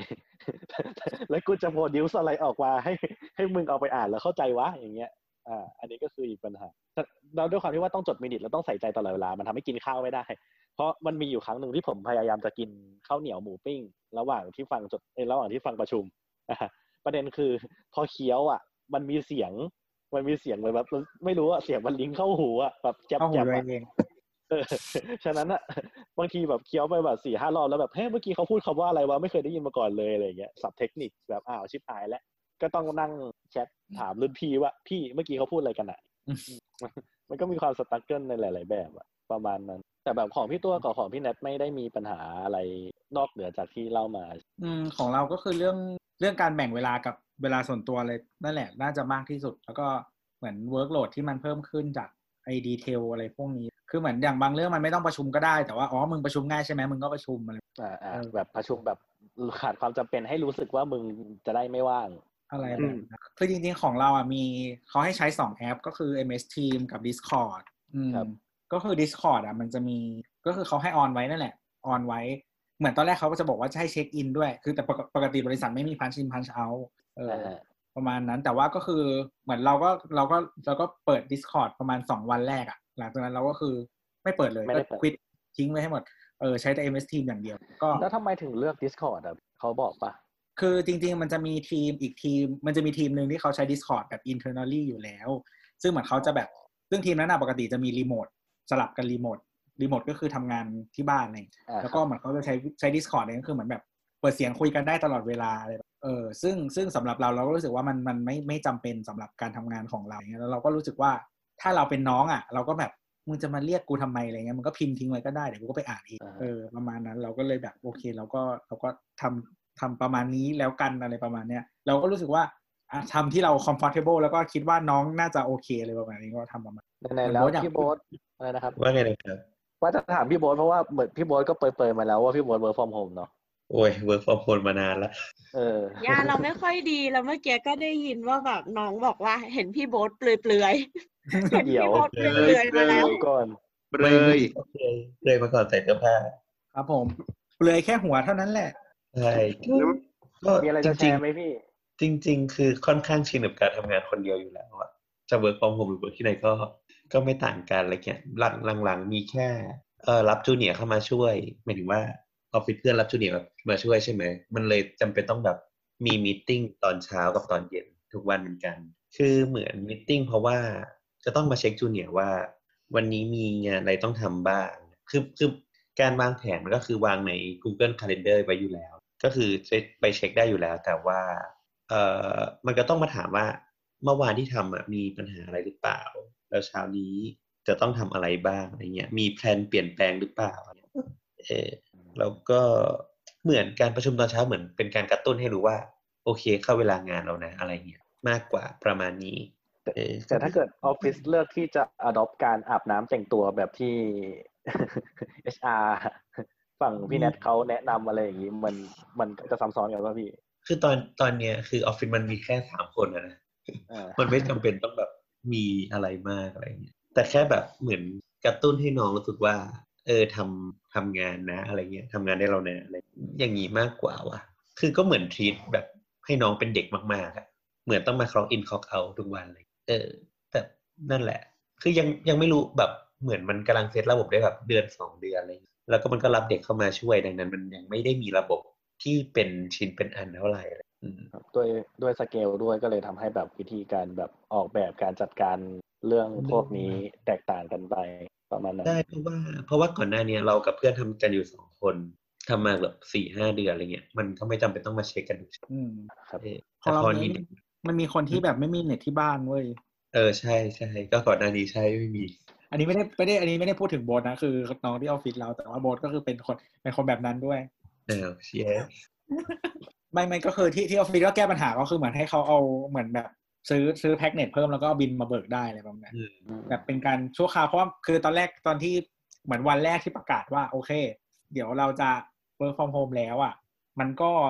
มันมันก็คือ planning ก่อนหน้านั้นอะมันไม่ได้มี planning อย่างดีอะไรประมาณนั้นเพราะฉะนั้นมันก็เลยไม่ได้แบบเช็ค ทุก requirement ที่แบบว่าเออมันจะเกิดอะไรขึ้นได้บ้างเลยแบบเออแต่ก็แต่คือวันแรกที่เริ่มอะก็คือก็คือก็เรียกแบบ team leader ทุกคนมาแล้วก็แบบโอเค มีปัญหาอะไรบ้างไหมนู่นนี่นั่นอะไรอย่างเงี้ยก็คือ อันนี้ก็คือเป็นหนึ่งในปัญหาที่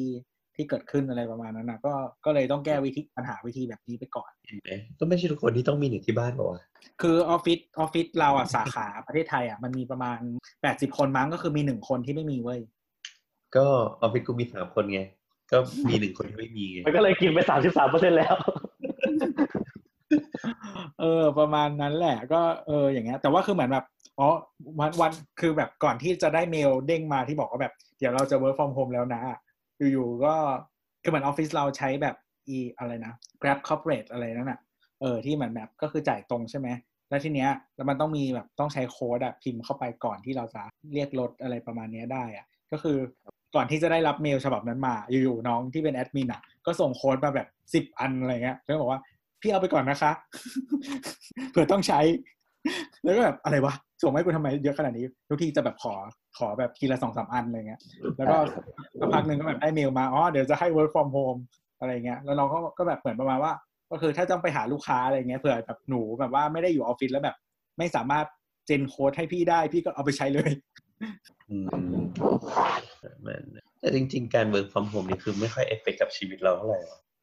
เพราะว่าก่อนหน้านี้ก่อนไปเรียนก่อนไปเรียนเราก็เป็นฟรีแลนซ์อยู่ประมาณปีหนึ่งปีครึ่งก็อยู่ที่บ้านทั้งวัน ก็ไม่มีใครปกติ work from temple เวิร์กฟอร์มไม่จะ work from home ก็คือตอนที่เขานิมนต์ไป เออใช่ก็จะเป็นแบบขึ้นก็บ้านแล้วใหม่แต่แบบบางวันก็จะได้สองโฮมอะไรอะไรวะเนี่ยรู้กูต้องกูต้องชงรับใช่ไหม ถูกไม่ต้องขนาดนั้นก็ได้ครับ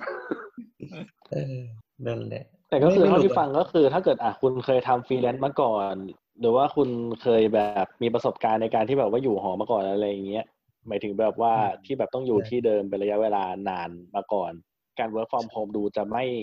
ส่งผลกระทบกับชีวิตมากขนาดนั้น เพราะแต่ละคนมีการลองเขาเรียกว่าอะไรนะเคยมาแล้วเราอ่าเราคิดว่ามันขึ้นอยู่กับลักษณะงานด้วย คือเหมือนว่าถ้างานที่มันต้อง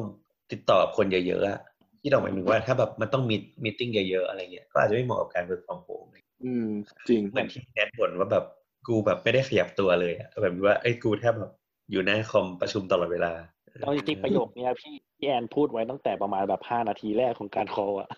เรื่องที่แบบว่าแบบมันอยู่ในลักษณะนั้น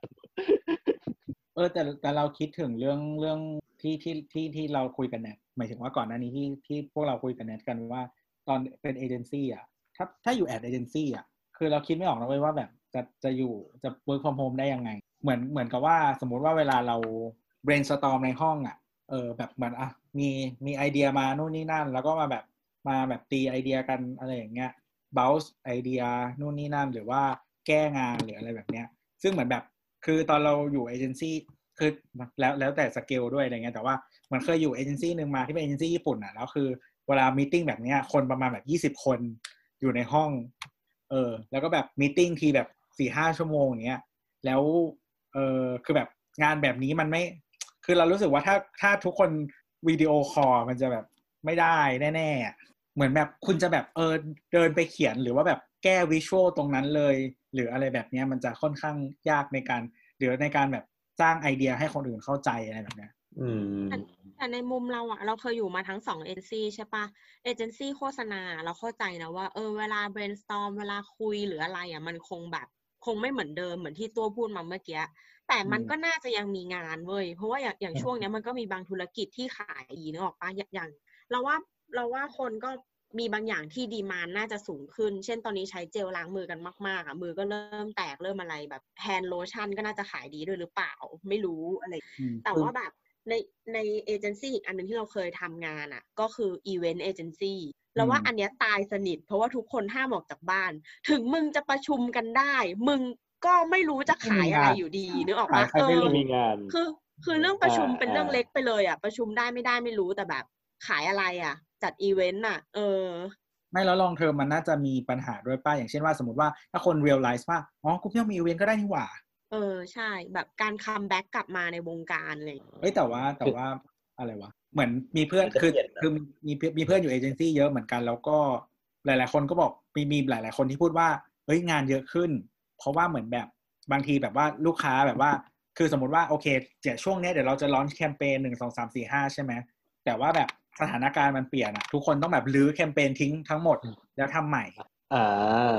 เพื่อก็ให้เลยแบกลายบเป็นแบบว่าอ่า ครับเพื่อให้แบบเหมาะกับสถานการณ์ตอนนี้อะไรแบบเนี้ยทั้งฝั่งแบบครีเอทีฟเองทั้งฝั่งมีเดียอะไรเงี้ยคือ ทุกอย่างแบบ strategy ต้องเปลี่ยนใหม่หมดอะไรเงี้ยหรือว่ามีมากกว่านั้นอย่างเช่น ลูกค้าบางเจ้าเจอแบบ crisis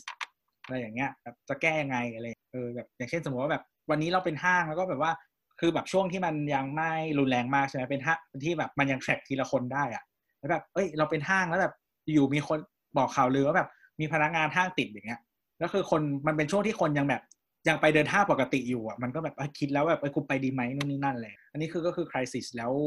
แล้วก็คือแบบลูกค้าแบบลูกค้าบางคนไม่แบบแพนิคชิบหายแบบกูทำยังไงดีวะอะไรอย่างนี้ ต้องรีบเรียกเอเจนซี่มาจัดการอ่าอ่าอ่านั่นแหละมันก็มีธุรกิจที่ได้เบนฟิตแหละ เออมันอ้าวก็แต่องว่าถ้าไปตัวพูดแบบเนี้ยมองมองอีกมุมหนึ่งอันนี้ถามเป็นคำถามปลายเปิดนะ แบบไม่มีธงในใจ หรือว่าเอเจนซี่ที่พ่ายแพ้ไปอะคือเอเจนซี่ที่เหมือนแบบมติมติของลูกค้าทั้งหมด มองแล้วว่าถ้าฉันจะตัดเงินน่ะ ฉันตัดส่วนที่ให้เธอออกนึกออกปะเป็นไปเพราะว่าได้ปกติลูกอ่าอ่าลูกค้าก็คือไม่ได้จ้างเอเจนซี่เจ้าเดียว เขาก็จะแบ่งถูกแบ่งถูกกัน หรือว่าแบบแคมเปญแล้วก็เอามาเทียบกันด้วยว่าใครทำได้ดีกว่า หรือแบ่งตามความถนัดอะไรเงี้ย แต่ถ้านะวันหนึ่งคือฉันมีเงินแค่ก้อนเดียวฉันจ้างได้แค่คนเดียวอะฉันไม่เลือกเธอไอคนไออ่าตอนนี้ใครที่แบบพ่ายแพ้ก็คือก็ก็มึงกากอะ เออ ก็เลยไม่ได้ไปต่ออาอ่าหรือเปล่า มันก็เหมือนกับมีว่าทั้งมุมมันมีทั้งมุมที่ที่กากด้วยแล้วก็มุมที่ความสามารถ ที่เขาเป็น strength อะ อาจจะไม่แมทชกับ timing ตอนนี้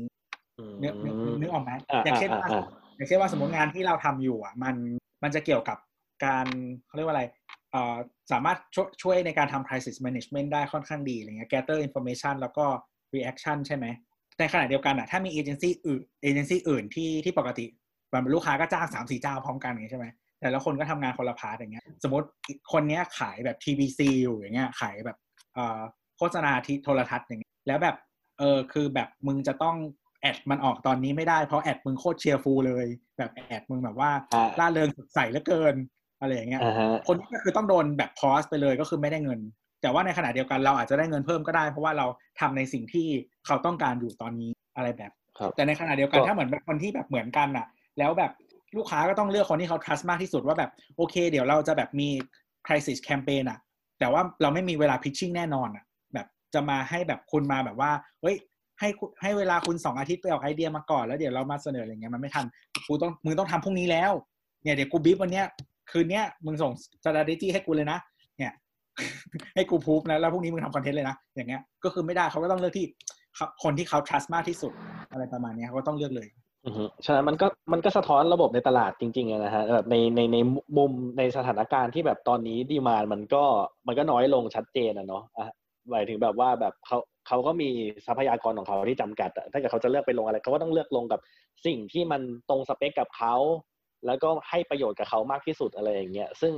ในฐานะที่แบบว่าเออในตลาดมันก็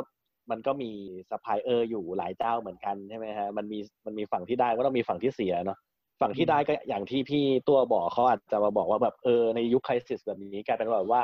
เฮ้ยงานเขาเยอะขึ้นว่ะ หรือว่าถ้าเกิดแบบเป็นอีกฝั่งหนึ่งที่เขารู้สึกว่าเขาเขาเป็นฝ่ายเสียประโยชน์ในตลาดเนี้ยก็อาจจะแบบเดือดร้อนระดับที่แบบว่าแบบ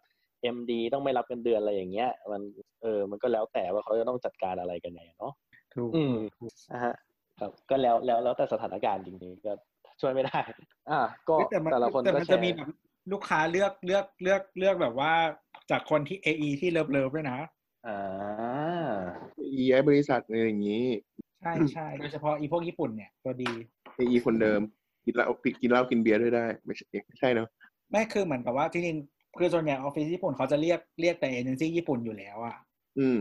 เพราะฉะนั้นเหมือนเขาก็จะจริงๆเขาจะแบบเหมือนรักษาความสัมพันธ์ทุกเจ้า สมมติว่าเอเจนซี่ญี่ปุ่นมีแบบสามเจ้าอย่างเงี้ยเขาก็จะแบบอะงานนี้ให้เธอละกันงานนี้ให้อันนี้อันนี้ให้บริษัท H งานนี้ให้บริษัท D อะไรอย่างเงี้ย อืม แล้วทีนี้แบสาบยกระจายรายได้เหรอพี่อะไรนะ สายกระจายรายได้เหรอพี่แบบ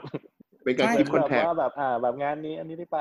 ใช่เน้นใช่เน้นคือคือ connection คือบริษัทญี่ปุ่นมันมันมีความแบบนี้อยู่เว้ยมันแบบต้องคี p คอนเน c t ชันอะไรอย่างเงี้ยแต่ว่าสมมติว่าถ้าช่วงนี้แบบคือถ้าถ้าเธอทำงานดีจริงๆอะก็ได้งานแหละเออแต่ถ้าใครแบบทำงานห่วยหน่อยก็อาจจะได้แบบ project แบบเศษเงินอะไรอย่างเงี้ยเออสมมติแบบคนนั้นเขาได้ project แบบ 30 ล้าน มึงได้แบบ 2 ล้านพออย่างเงี้ย เอออะไรแบบนั้น แต่ก็มันก็แบบมันจะไม่หลุดมันจะไม่หลุดออกไปเลยอะไรเงี้ยแต่ว่าสมมติว่าถ้าโดนตัด budget ใช่ไหมเขาอาจจะเลือกแบบ คนที่แบบ love ที่สุดหรือว่า AE ที่แบบว่า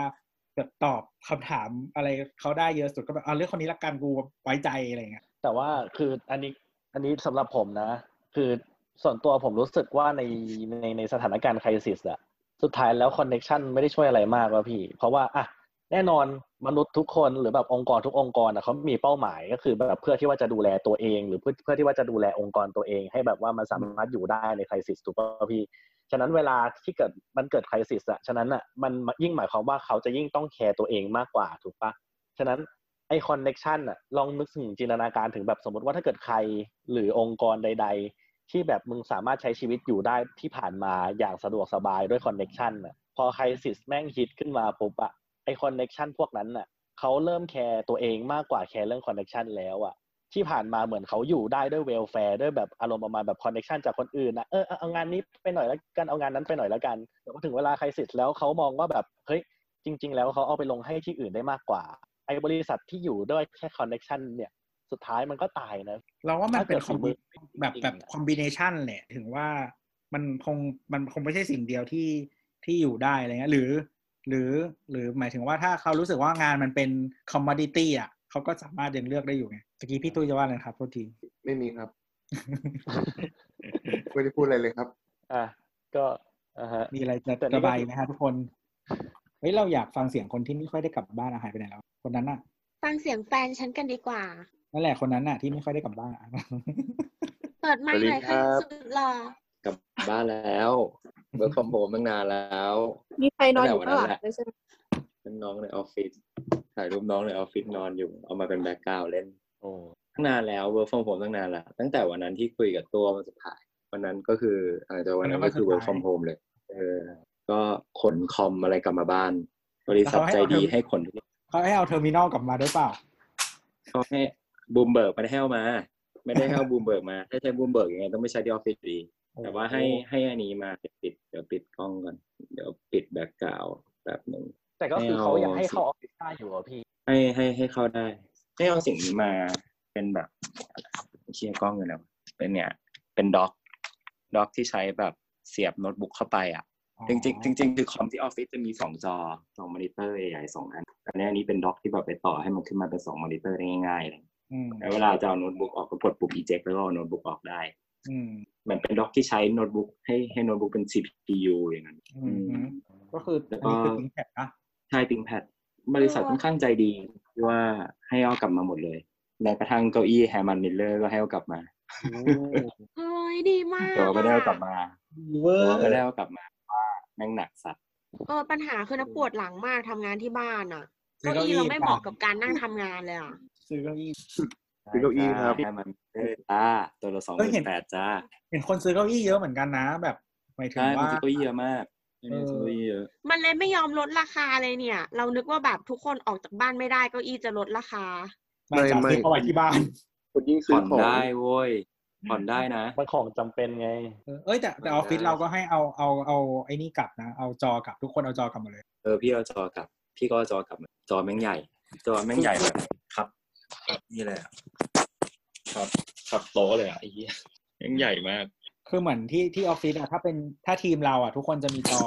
จอที่สองของตัวเอง แล้วแบบแต่ออฟฟิศไม่ได้ปิดนะ ก็คือเข้าไปนั่งได้เขาแต่เขาแค่ไม่แนะนำประมาณนั้น อ๋อ ซึ่งก็ไม่มีใครไปหรอกเออเอก็อในเมื่อกี้ในฐานะที่เราไม่ได้ออกจากบ้านเลยอะ เราอยากรู้ว่าตอนนี้ท้องถนนเป็นไงบ้าง รถติดไหมอะไรอย่างเงี้ยดีโคขึ้นตรโล่งเป็นกรุงเทพแบบที่ควรจะเป็น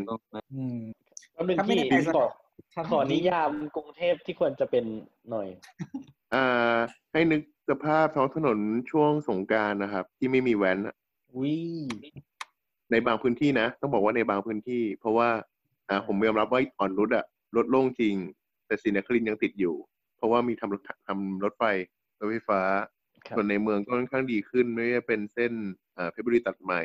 อ่าในเอกมัยหรือว่าในทองหล่อก็ตามค่อนข้างโล่งครับ แต่บ้านเรายังรถเยอะอยู่เลย แค่ไม่ติด เมื่อวานเราไปสามย่านมิตรทาวน์แล้วก็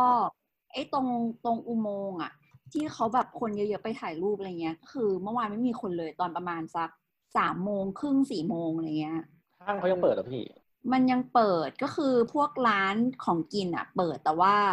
เหมือนอย่างใน Starbucks ก็คือเอาเอาเก้าอี้ออกหมดเลยอะไรเงี้ย เออแบบ แล้วก็บอกว่าก็ทุกส่วนใหญ่ทุกร้านอะ ก็จะแบบ ให้ซื้อกลับอย่างเดียวไม่ให้แบบกินที่ร้านอะไรเงี้ยเอออ่าแต่ประเด็นคือก็ยังเปิด 24 ชั่วโมงใช่ไหมพี่ เพราะว่ามันเป็นร้านอาหารทั้งหมดถูกปะเออไอตรง 24 ชั่วโมงอะไม่แน่ใจเออแต่ว่าวันก่อนเราไปแบบสองวันที่แล้วไป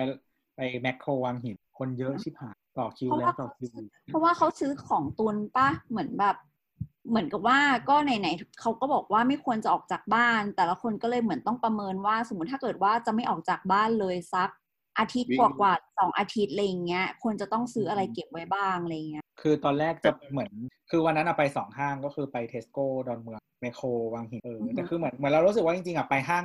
คือตอนแรกมีคนบอกเอ่อมีคนบอกว่าแบบเออไปห้างใหญ่เดี๋ยวคนเยอะอะไรเงี้ยแต่เรารู้สึกว่าจริงๆอะไปห้างใหญ่ดีกว่าเพราะว่าหลบได้อืมอืมอืมคือคือถ้าสมมติว่าแบบอยู่อยู่โซนชุมชนอะแล้วไปพวกแบบร้านเล็กๆคือไอ้แมคโครฟู้ดสวิตมันเล็กนิดเดียวใช่ปะหรือว่าอีเวนต์แบบ convenience store ที่มันไอ้ร้านสะดวกซื้อที่มันเล็กๆอะ คือไม่สามารถเดินห่างจากใครได้เลยนะอ๋ออ่าเออใช่มันชนแล้วหมอาดกาศมันก็วนอยู่แค่นั้นด้วย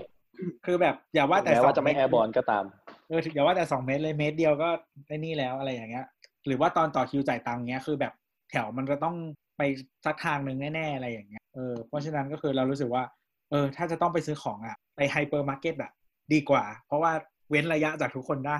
อืม ถูกต้องแต่ครับทั้งนี้ทั้งนั้นก็ต้องมองด้วยอะพี่ อันนี้คือผมว่ามันเป็นเรื่องของเขาเรียกว่าอะไรนะแบบเรื่องชนชั้นทางสังคมเรื่องฐานะต่าง ๆ นานาด้วยแหละ ว่าอ้าวถ้าเกิดแบบมองในมุมของคนที่เขาเหมือนเหมือนแบบรัฐบาลเขาจะชอบออกมาบอกว่าแบบเอออย่ากักตุนนะ แต่แบบหลาย ๆ ครั้งเราก็ต้องมองว่าไอไอการที่ว่าเขาเขาเรียกว่าอะไรนะแบบ ต่อให้มันสามารถ access ได้อะพี่แต่ด้วยความอืมที่ว่ามันไม่สามารถออกไปได้ประจำหรืออะไรอย่างเงี้ยการออกแต่ละครั้งมีค่าใช้จ่ายอืมในการที่ว่าเรียกจะสั่งแก๊ปมาแต่ละครั้งเนี่ยมันหรือว่าแบบสั่ง Delivery Service ต่างๆ นานาให้มันมาส่งถึงบ้านเนี่ย ราคามันก็ไม่ใช่น้อยๆ บางคนอืมก็ไม่ได้เข้าถึงเทคโนโลยีเหมือนที่พี่โบ๊ทไม่มีอินเทอร์เน็ตใช้นั่นแหละ ก็ดูพาดพิงทำไมอยู่ดีๆก็โดนวะขอโทษครับอ่า คือแบบแค่จะยกตัวอย่างเป็น example อย่างบ้านผมมันก็เป็นปัญหา เพราะว่าอย่างเนี่ยคือ ถ้าเกิดปิด ถ้าเกิดปิด background จะเห็นว่าผมนั่งอยู่ใต้เราเตอร์เลย แต่คือมันแรงได้แค่นี้หรืออะไรเงี้ยด้วยฟ a ซิลิตี้อะไรต่างๆ นานา มันไม่ได้ทำให้การใช้ชีวิตแบบอยู่แต่ในบ้านเนี่ย มันสามารถดำเนินไปได้อย่างสะดวกขนาดนั้นนะโดยเฉพาะอย่างยิ่งการสั่งซื้อของกินต่างๆ ผมก็เลยมองว่าแบบมันก็ make sense สำหรับหลาย ๆ คนที่เขาจะต้องออกไปในแบบซูเปอร์มาร์เก็ตหรือแบบห้างชนิดที่แบบว่าแบบเขาเรียกว่าอะไรอะ แบบเพื่อเพื่อที่ว่าจะแบบซื้อของเก็บกักตุนไว้อะไรอย่างเงี้ยเพิ่มหมาลายๆครั้งเขา อ่า คือบางทีมันก็แค่เขาไม่มีทางเลือก แล้วมันเป็น choice ที่ถูกที่สุดที่เขาอืมหรือแบบ choice ที่มัน make sense ที่สุดที่เขาจะสามารถ afford ได้อะแต่อันนี้ละคนคือมันต้องมีมีต้องมีเงินก้อนประมาณหนึ่งแล้วนะ ถึงไปซื้อของเป็นพันๆได้อะคือถ้าคนที่แบบไม่มีกว่านั้นน่ะก็คือซื้อไม่ได้ด้วยนะอ่าใช่อันนั้นก็ด้วย ใช่ แต่ก็นั่นแหละ บางครั้งเออแต่เราจก็ริงๆอยู่ที่ไหนมันก็มีผลจริงๆหมายถึงว่าคือสมมติบ้านเราอย่างนี้ใช่ไหมเดินออกไปหน้าปากซอยมันก็จะมีแบบเทสโก้เอ็กซ์เพรสอะไรประมาณนี้ คือสมมติว่าถ้าเราไม่อยากเจอคนอะเราก็เดินออกไปตอนเที่ยงคืนแล้วก็ไม่มีอืมจริงสี่ห้าทุ่มไม่มีแล้วใช่คือแต่คือเหมือนถ้ามันมันมันไม่มีแบเรียร์ในการเดินทางของเราด้วยอะมันแค่แบบเดินไปสองร้อยเมตรก็ถึงแล้วอะอ่าเหมือนแบบเอาก็กูมาตอนดึกก็ได้ไงอะไรเงี้ยแต่ว่าถ้าเป็นแต่ถ้าเกิดที่ทุกคนคิดแบบพี่ ถ้าเกิดทุกคนคิดแบบพี่เราก็จะไปเบียดกันตอนห้าทุ่มนะพี่ก็จริงก็จริงเกมเทอรี่สุดๆเลยเนี่ยแบบเฮ้ยมึงจะไปอยู่ช่วงไหน กูจะไปอยู่ช่วงไหนเฮ้ยมีมีวันหนึ่งที่เราไปตอนประมาณสี่ห้าทุ่มนี่แหละแล้วก็แบบ คือเหมือนเป็นช่วงพนักงานเติมสต็อกกันแล้วแม่งเติมไม่ทันเว้ยเพราะคือเหมือนเขาจะเวลาเติมสต็อกเขาจะมาแบบดึกๆหน่อยใช่ปะเออครับเพราะเขาจะไม่เติมกลางวันอะไรเงี้ยก็นั่นแหละมันเป็นช่วงเติมสต็อกพอดีก็แบบอ่า shelf ก็โล่งไปแล้วอะไรเงี้ยก็จะเติมไม่ทันผมเคยไปเจอแบบเดินไปแล้วก็ไปยืนรอพนักงานอยู่ประมาณสิบนาทีอะเพราะว่าพนักงานทุกคนเติมสต็อกกันอยู่ อืม ทุกคนอยู่ข้างหลังกันหมด ไปอยู่ตามใช้กันหมดแล้วแบบตรงเคาน์เตอร์อะจะจ่ายตังค์ไม่มีตังค์ไม่มีคน ไม่มีคนจ่ายอ๋อคิดในใจคือมันเอ๊ะเราหยิบของแล้วเดินออกไปเลยดีไหมนะอะไรอย่างเงี้ยมีกล้องนะเหมือนสาขาเนี้ยอย่างน้อยเขาจะมีแบบคนหนึงพูดถึงอะไรเรื่ปองระมาณนั้นเติมสต็อกพี่อะไรนะฮะว่าเอไงอครันะบไอซ์อ๋อเมื่อกี้นี้เน็ตค้างครับโทษทีนะฮะคือจะถามว่าแบบพูดถึงเรื่องเติมสต็อก เนี่ยอ่าฮะ แบบเหมือนผมเคยเห็นโพสต์โพสต์หนึ่งของไฮเปอร์มาร์เก็ตเจ้าหนึ่งที่เขาบอกว่ามีพนักงานจากแบบพวกแบบ ร้านอื่นๆ เช่น แบบร้านหนังสือ ร้านขายอุปกรณ์กีฬา มาช่วยเติมสต็อกให้อะไรอย่างเงี้ย แล้วแบบผมก็เห็นใต้โพสต์ก็แบบมีการแบบขอบคุณอารมณ์ประมาณแบบเฮ้ยแบบว่าดีจังเลยที่แบบว่าแบบคนมีการแบบช่วยเหลือเกื้อกูลกันอะไรอย่างเงี้ย แล้วผมก็มานั่งถามในใจว่า คือไอ้ทุกร้านทุกพนักพนักงานทุกร้านที่ว่ามึงมาช่วยเติมสต็อก เนี่ย มันก็ก็พอนักงานอยู่งานในก็เครือเดียวกันเออไม่ใช่เหรอวะใช่เออจริงๆบางทีบางร้านนะครับเขาเป็นเรียกว่าไงเดีย เวลารับสมัครของห้างไฮเปอร์มาร์เก็ตบางห้างอะ คือเขาจะใช้เป็นพนักงานของส่วนกลางอะ นึกออกไหมก็คืออมสมัครผ่านเข้าของห้างนี้ แล้วก็ค่อยกระจายไปอยู่ตามร้านต่างๆ อย่างเช่นไปดูแลอ่าครับส่วนของ food court ร้านของอาหารร้านของพวก อ่าที่เป็นรถเข็นที่อยู่ตามห้างอะไรเลยครับเขาจะมีแบ่งแยกออกไปอีกซึ่งจะไม่เหมือนกับกรณีที่แบบ อ่าเขาเขามาขอเช่าพื้นที่ต่อ อย่างเช่นบางร้านที่บางพวกร้านอาหารแฟรนไชส์อะไรเงี้ยอันนี้เขาจะเป็น ร้านอาหารเออเป็นพนักงานเขาเอง แต่อย่างบางร้านก็จะเป็นแบบถ้าเป็นร้านในเครือมีคอนแทคเราไม่มีลูกค้าเข้าส่วนนั้น หรือว่ามีการปิดไปก็ดึงมาอย่างเงี้ยได้เอาละเออแค่สงสัยเฉยอืมๆไม่แปลกครับมีมีมีจริงมีจริง มีจริงแต่ก็คือเขาคือเป็นการ pool resource มาจากเจ้าของเดิมนั่นแหละๆอ่า ไม่ได้ไม่ได้เป็นน้ำใจใด ๆ นะฮะสำหรับใครที่เข้าใจผิดอยู่ คุณอย่าทำลายภาพทุ่งลาเวนเดอร์ที่สวยงาม แต่เราสงสัยเรื่องพฤติกรรมมันหนึ่งคือตอนเนี้ยหลายหลายร้าน โดยเฉพาะร้านที่เราชอบที่เราเคยกินอยู่ประจำอะ เราก็จะ add ไลน์เขาไว้เก็บเก็บสะสมแต้มใช่ปะก็เลยเห็นอืมข่าวที่เขา feed เข้ามาบอกอะว่า เออ เนี่ยเขาหันมาทำ delivery อะด้วยตัวเองแล้วเลยนะอืมแล้วก็มีของขวัญเล็ก ๆ ให้ด้วย ถ้าคุณอะสั่งโดยตรงจากร้านเราเลย โดยไม่ผ่านแอปไหนๆอะไรเงี้ยอืมทีเนี้ยเราก็เลยรู้สึกว่า เออถ้าเขาเริ่มทำตรงเนี้ย แล้วในโควิดที่มันมีหลาย ๆ เดือนอะทำไปเรื่อย ๆ เดี๋ยวเขาก็เชี่ยวชาญงอกปะแล้วอืมคอสของการทำมันก็จะลดลงด้วย เขาก็อืมไม่มีเหตุที่จะกลับไปที่แอปแล้วดิ คือเหมือนเหมือนโควิดทำให้เขาได้ฝึกซ้อมการเป็นแบบ delivery ด้วยตัวเองอะอืมอืมแต่ใช่แต่คืออมแต่คือเรารู้สึกว่าแบบอย่างสมมติว่าก่อนหน้าเนี้ยก่อนที่เราจะจะมีแบบไอไอ gig economy ด้านการ food delivery อะมันมีคนทำแบบ food delivery มานานแล้วที่ทุกคนทำของตัวเองตัวเองตัวเองตัวเองอะถูกปะอือฮึหมายถึงว่าแบบพิซซ่านู่นนี่นั่น หรือว่าแบบร้าน chain ใหญ่ๆทุกคนทำมาหมดแต่มันก็ยังเกิดได้เลย หมายถึงว่า มันก็จะมีคนที่เป็นแบบสวิตเชอร์หรือคนที่แบบคือมันมีคอสในการไปหาร้าน อะไรก็ไม่รู้เหล่านี้อยู่ดีอะไรแบบนี้หมายถึงว่าคือในคือเรายังไงดีวะ เหมือนจะเทียบว่า โอเค ถ้าเป็นแบบสมมติตลาด Marketplace อย่างเงี้ย คือมันมี คือมันมีคนที่เอ้ยขายเองด้วย แล้วก็เอาตัวเองไปอยู่บน Marketplace ด้วยอะเพื่อที่แบบมันก็จะได้อะไรบางอย่างจากที่มันทำเองไม่ได้อย่างเช่นว่า exposure หรือว่าการที่มันเป็น space ตรงกลางอะมันได้คนอะ dis- discoverable มันเหมือนคนมันสามารถหาได้ง่ายกว่าเลยสักอย่าง มันก็ต้องมี incentive ตรงนี้ของมันอยู่ คือจริงๆผมมองในมุมว่าแบบอะพี่ก่อนเลยครับ จริง ๆ ในมุมอุมมผมผมมองว่า มันเป็นทางเลือกของร้านนะครับ ร้านร้านเองอะ การที่ไปอยู่บน Marketplace เองก็อย่างที่ตัวบอกว่าเขาอาจจะได้ผลประโยชน์บางอย่างที่แบบโอเค อาจจะมีโปรโมชั่นที่แบบมาแชร์ร่วมกันที่ทำให้เห็นร้านเขาได้ง่ายขึ้น แต่ว่ามันก็มีคอสที่เขาต้องเสียไปในกรณีที่แบบโอเคมีเปอร์เซ็นต์ที่เขาไม่ได้เต็มเต็มเม็ดเต็มหน่วยของรายได้นี้ ซึ่งเขามองว่าและหลายร้านก็มาทำ delivery เองเพราะเขารู้สึกว่าไอ้ส่วนที่เขาได้ได้ไม่เต็มเม็ดเต็มหน่วยเนี่ยเขาสามารถจ้างคนที่ไป delivery แทนได้ ซึ่งในอนาคตเขาอาจจะมองว่า เฮ้ยเขาถ้าเขา delivery เอง แล้วมีของกำนันที่เหมือนกับว่าดึงดูดใจให้มาสั่งผ่านโดยตรงเนี่ยเขาก็เลยมองว่าอะช่วงนั้นเวลาแบบเนี้ยที่แบบยังไงก็ต้องมีการสั่งเพื่อไปส่งอยู่แล้วเนี่ย ก็เลยเป็นการทดลองวิธีที่แบบว่าเป็นการ delivery ตัวเองด้วยแหละ อาจจะเหมือนคือ Agoda ก็ได้นะอาโกด้าเป็นไงพี่หมายถึงว่าสมมติว่าคือโรงแรมอะหลาย ๆ เจ้าอะก็คือขายขายสองทางเหมือนกันใช่ไหมก็คือผ่านอ่าพวกครับเว็บที่เว็บที่เป็นแบบรวมเป็น listing ใช่ไหมรวมทุก ทุกโรงแรมมา แล้วก็บทส่วนบนเว็บเต็มบอกว่า จองผ่านเว็บโดยตรงสิราคาถูกกว่านะอย่างเงี้ยอ่าอ่าอ่าเออซึ่งคือผมเหมือนแบบเขาจะใช้ไอ้แพลตฟอร์มนั้นอะกลางอะเป็น dis เป็นตัวที่แบบไว้แทนแบบแทนการ search หรืออะไรอย่างงี้ก็ได้ไงอ่าเหมือนแต่เป็นค้าขายก็ได้ด้วยเป็น search engine ใช่อย่างเงี้ยเหรอพี่อืมคือผมผมว่ามันต้องมอง weight กันนะ ถ้าเกิดมองในมุมนักไอ้แบบในในมุมแบบเจ้าของธุรกิจอะพี่ เพราะว่าคือไอ้พวกอย่างที่พี่บอกกันนะครับ คือไอ้พวกอ่า บริการ mobility as a service พวกเนี้ยที่เป็นแบบ delivery อะไรอย่างเงี้ย คือนอกจากแบบมันจะให้ service แล้วมันก็ยังทำหน้าที่เป็น directory ด้วย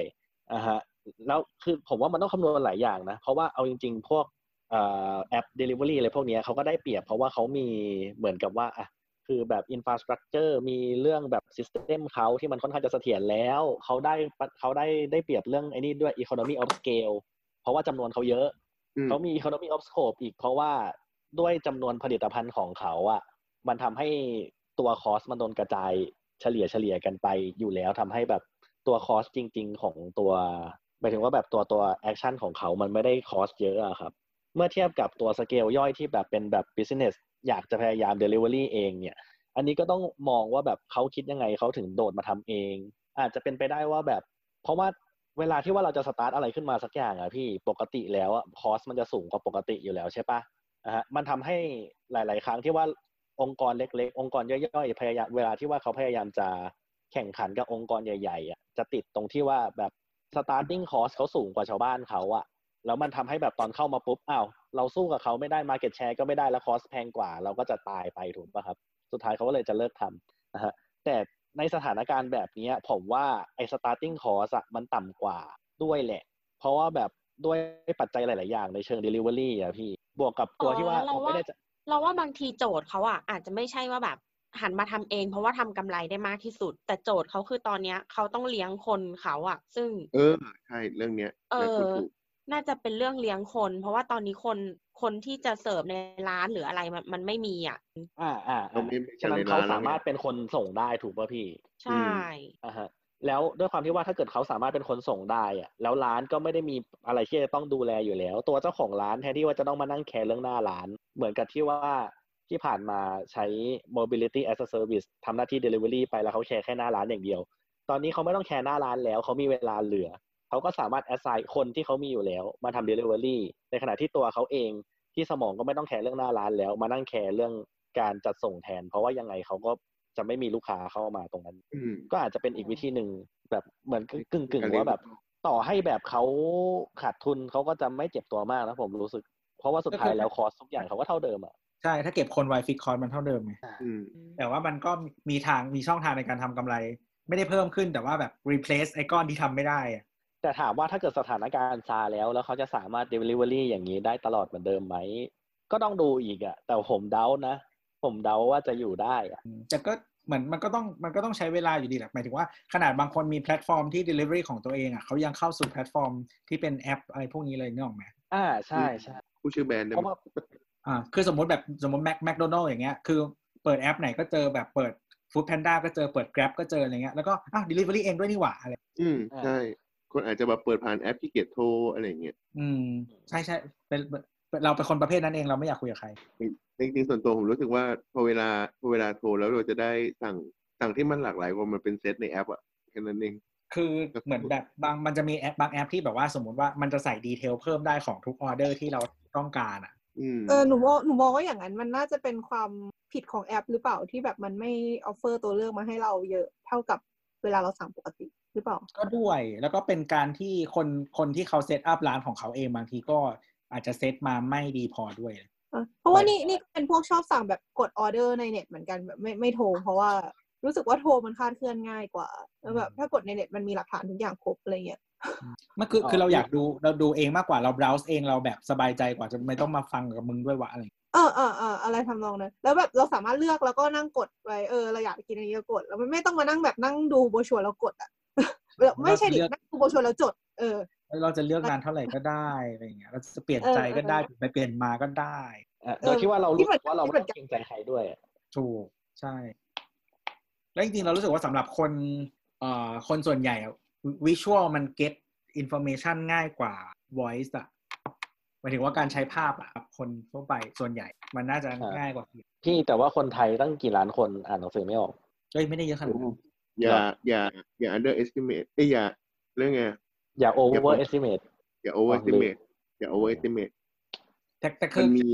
อ่านออกเพราะว่าก็ไม่อ่านออกแปลว่าไม่ได้แปลว่า comprehensible ป่ะ ไม่จริงๆ จะบอกว่า เอ๊ะไม่พูดดีกว่าเรารู้สึกว่าเดี๋ยวเขาหาว่าเราไอ้นั่นอารมณ์อารมณ์แบบที่แบบเคยเห็นมีคนแชร์กันว่าเขียนรายละเอียดไว้ทุกอย่างแล้ว แต่ก็ย่างหลังไมค์มาถามว่าเท่าไหร่คะ หรือแบบอันนี้ขนาดเท่าไหร่คะหรืออะไรต่างไม่ต้องหลังไมค์เลยพิมพ์ข้างล่างเลย อันนี้ราคาสองพันบาทนะคะ อะไรอย่างเงี้ย สั่งได้ที่นี่นะคะ พิมพ์ข้างล่าง ราคาเท่าไหร่คะเท่าไหร่คะสั่งที่ไหนคะเออเราไม่อยากเคล็ดลับนะว่าเขาจำยังไง คือเวลา คือเราเป็นคนความจำไม่ดีใช่ไหมเราก็เลยจะเน้นจด ไม่ว่าจะจดใส่ปฏิทิน จดใส่สมุด จดใส่โพสต์อิทอะไรเงี้ย ทีเนี้ยเราอะ มี เราเราสนิทกับป้าแม่บ้านที่ทำงานอะเขาก็จะชอบมาถามเราบ่อย ๆ ว่าจดหมายอันเนี้ยของใครหรืออะไรเงี้ย ช่วยอ่านอันนี้ให้ป้าหน่อยอะไรเงี้ยทั้งภาษาไทยทั้งภาษาอังกฤษแต่เขาอ่านไม่ออกเนกอะปะแล้วก็อันนี้ที่ทำงานเก่านะแล้วมีช่วงหนึ่งเขาก็เริ่มเกิดการแบบ learning อะหมายถึงว่าพอพอเราบอกเขาบ่อย ๆ ว่าอันอันนี้อันนี้ปวีนาค่ะ อันนี้ละวีฉายค่ะอะไรเงี้ยเขาก็เริ่มมาถามเราว่า อันนี้คือสุทธิดาหรือเปล่าอะไรเงี้ยเออเราก็แบบไม่ใช่ค่ะ อันนี้คือสุทธิรักอะไรค่ะอะไรเงี้ยแต่เขาก็เริ่มแบบ อืม อะไรอย่างเงี้ยมันก็เหมือนเป็นเรื่องของความจำอะแต่ที่ผ่านมาอาจจะไม่มีใครมานั่งอ่านให้เขาอันต่ออันอะไรเงี้ยเอออาจจะเหมือนแบบเออเดี๋ยวแยกเองค่ะเดี๋ยวอันนี้เทีขยอบงมาตัวหร์นัเก็งตสืติ้องจะเอาเอาไปกระจายเองค่ะอะไรประมาณเนี้ย แต่ทีเนี้ยย้อนกลับไปที่คำถามว่าเฮ้ยแปลว่าที่ผ่านมา ถ้าถ้าถ้าเขาไม่ได้จำเพราะเขาไม่เห็นความจำเป็นที่จะต้องจำหรือความจำเป็นที่จะต้องจดอะไรเงี้ย แต่ที่ผ่านมาคือความจำต้องดีมากเลยปะเพราะอย่างเราแค่เราไปซูเปอร์อย่างเงี้ยจะซื้อแค่แบบนมปาเตอร์ยากอเอียอะไรอะไรเงี้ยต้องจดเลยอะ แล้วที่ผ่านมาเขาเขาใช้ชีวิตยังไงแบบสี่สิบปีหรืออะไรเงี้ย โดยที่ไม่ต้องจดอะไรเลยเหรอจำได้ได้ไงวะ อ๋อ อ๋อ เข้าใจหมายถึงแบบอะสมมติจะไปซื้อของแล้วเขาไม่จดโน้ตไปแล้วเขาจำได้ ใช่ใช่หมายถึงว่า ถ้าเราเราแอดซูมว่าการที่เขาอ่านชื่อคนไม่ออกแปลว่าเขาเขาไม่ไม่มีความทรงจำเรื่องกอไก่ถึงฮอนกฮูกนึกออกปะอ่าแล้วเวลาเขาจะจดว่าเขาต้องซื้อนมมะเขือเทศหรืออะไรเงี้ยเขาทำยังไงอะเขาก็ต้องปรับเขาตัวว่า เอ่อเคยชินกับชีวิตแบบนั้นไปแล้วหรือเปล่า เออ เขาเลยความใช่จำดี แบบคนที่จไม่ได้ก็ไม่คือคนที่ขี้เกียจจำอะไร คือหลาย ๆ ครั้งอะเรื่องแบบเทคนิคการจำอะบางครั้งเราไม่ได้เขาเรียกว่าอะไรนะ บางครั้งการจำที่ดีที่สุดอะมันไม่ใช่การจำเชิงแบบคุณภาพอะมันแค่แบบมันจะมี key การในการจำที่แบบจริง ๆ แล้วก็ไม่ได้เกี่ยวกับสิ่งสิ่งนั้นอะบอกไม่ถูกอะแบบถ้าเกิดจำไม่ผิดเหมือนเคยอ่าน paper อะไรสักอย่างที่แบบว่าคนที่แบบมีความจำดีมาก ๆ จริง ๆอะ เขาไม่มานั่งใส่ใจรายละเอียดว่าคำที่เราต้องจำเนี่ยมันแปลว่าอะไรอะไรอย่างเงี้ยเขาจะพยายามหาคีย์อะไรสักอย่าง ที่มันเป็นโค้ดที่เขาสามารถจำได้อะเช่นแบบสี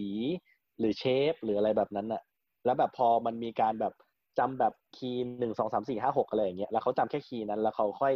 ดีคริป ออกมาอืมให้มันกลายเป็นคำที่แบบว่าจำเป็นต้องออกมาใช้ ฉะนั้นถ้าเกิดเขาใช้แบบนั้นมาตลอดก็หมายความว่าจริง ๆ เขาก็อาจจะไม่ได้จำเป็นต้องบอกไงดีแบบ คือเขาไม่ได้จำเป็นต้องเข้าใจในการจำอะอ่าเออ เหมือนกับการศึกษานั่นแหละเราไม่ได้จำเป็นต้องเข้าใจในการจำอะถ้าเกิดเราจำก็จบ เคยตอนนั้นเรียนอะไรภาษาฝรั่งเศส แล้วก็แบบเหมือนอาจารย์บอกว่าเวลาจำอะ ให้เหมือนแบบเหมือนไปเหมือนไปผูกไว้กับอ็อบเจกต์หรืออะไรบางอย่างอย่างเงี้ย เออหรือหรือแบบวิหาวิธีแปลแบบแปลกๆอะที่มันไปผูกกับอะไรบางอย่างที่เราจำได้ แล้วก็ค่อยๆวิ่งกลับเข้ามา ประมาณอาจจะแบบสองสามสเต็ปก็ได้อะแต่ว่าแบบเหมือนผูกกับสิ่งที่เราจำได้อยู่แล้ว หรือสิ่งที่เรารู้อยู่แล้ว เออแล้วค่อยๆวิ่งวิ่งเข้ามาหาแบบสิผลลัพธ์สุดท้ายที่เราต้องการจำแล้วก็แล้วก็จะจำได้อะไรประมาณนั้นแต่เราไม่เคยทำแบบนั้นนะเอ้ยนี่นี่เคยแบบมีทีนึงจะสอบ เราต้องจำกรดอะมิโนยี่สิบตัวจำแบบจำโครงสร้างจำชื่อจำชื่อย่ออะไรเงี้ยแล้วตอนนั้นบังเอิญไปเจอเกมเกมอะมิโนแอซิดแมทชิ่งก็คือมันมันก็คือให้ถามกันตรงๆอะ แบบไอ้นี่คืออะไรไอ้นี่คืออะไรอะไรเงี้ยแต่คือพอเล่นไปเรื่อยๆ มันก็คือเหมือนกับการท่องไปเรื่อยๆแล้วแบบวันเดียวก็จำได้แหละก็เลยรู้สึกว่าเออจริงๆแบบบางทีมันก็ไม่จำเป็นต้องแบบต้องคอนเน็กอะไรขนาดนั้นก็ได้ ถ้าเกิดว่าท่องไปเรื่อยๆเดี๋ยวมันก็จำได้เอง แค่แค่ว่าเราแบบเหมือนแค่เราว่าแค่ว่าเรามีความพยายามแค่ไหนที่จะท่อง ซึ่งพอมันโอ้โหกลายไปเป็นเกมอะไม่ไม่ไม่คือคือคือเนี่ยถ้าถ้าเป็นจำปกติหนูก็ท่องไม่ได้ไงแต่ว่าพอมันกลายเป็นเกมอะมันเลยเหมือนดึงดูดเขาเรียกอะไรล่อลวงให้เราท่องเรื่อยๆล่อลวงท่องซ้ำไปซ้ำมาโดยที่เราไม่รู้ตัว เพราะคือเกมมันไม่ได้มีแบบไม่ได้มีอะไรเลยมันแค่ถามว่าไอเนี้ยชื่ออะไรไอนี่ชื่ออะไรแค่จับคู่ให้ถูกกันแล้วเหมือน เราเราก็คือเหมือนพอเล่นไปก็คือมันก็แค่เหมือนเป็นการท่องอะแค่ว่ามันเราโดนล่อลวงให้ท่องโดยที่เราไม่รู้ตัวแล้วเราก็จำได้แค่นั้นสุดท้ายที่จำเราเข้าใจไหมอะอะไรนะสุดสุดท้ายที่เราจำนี่เข้าใจไหมไม่เข้าใจลืมแล้ว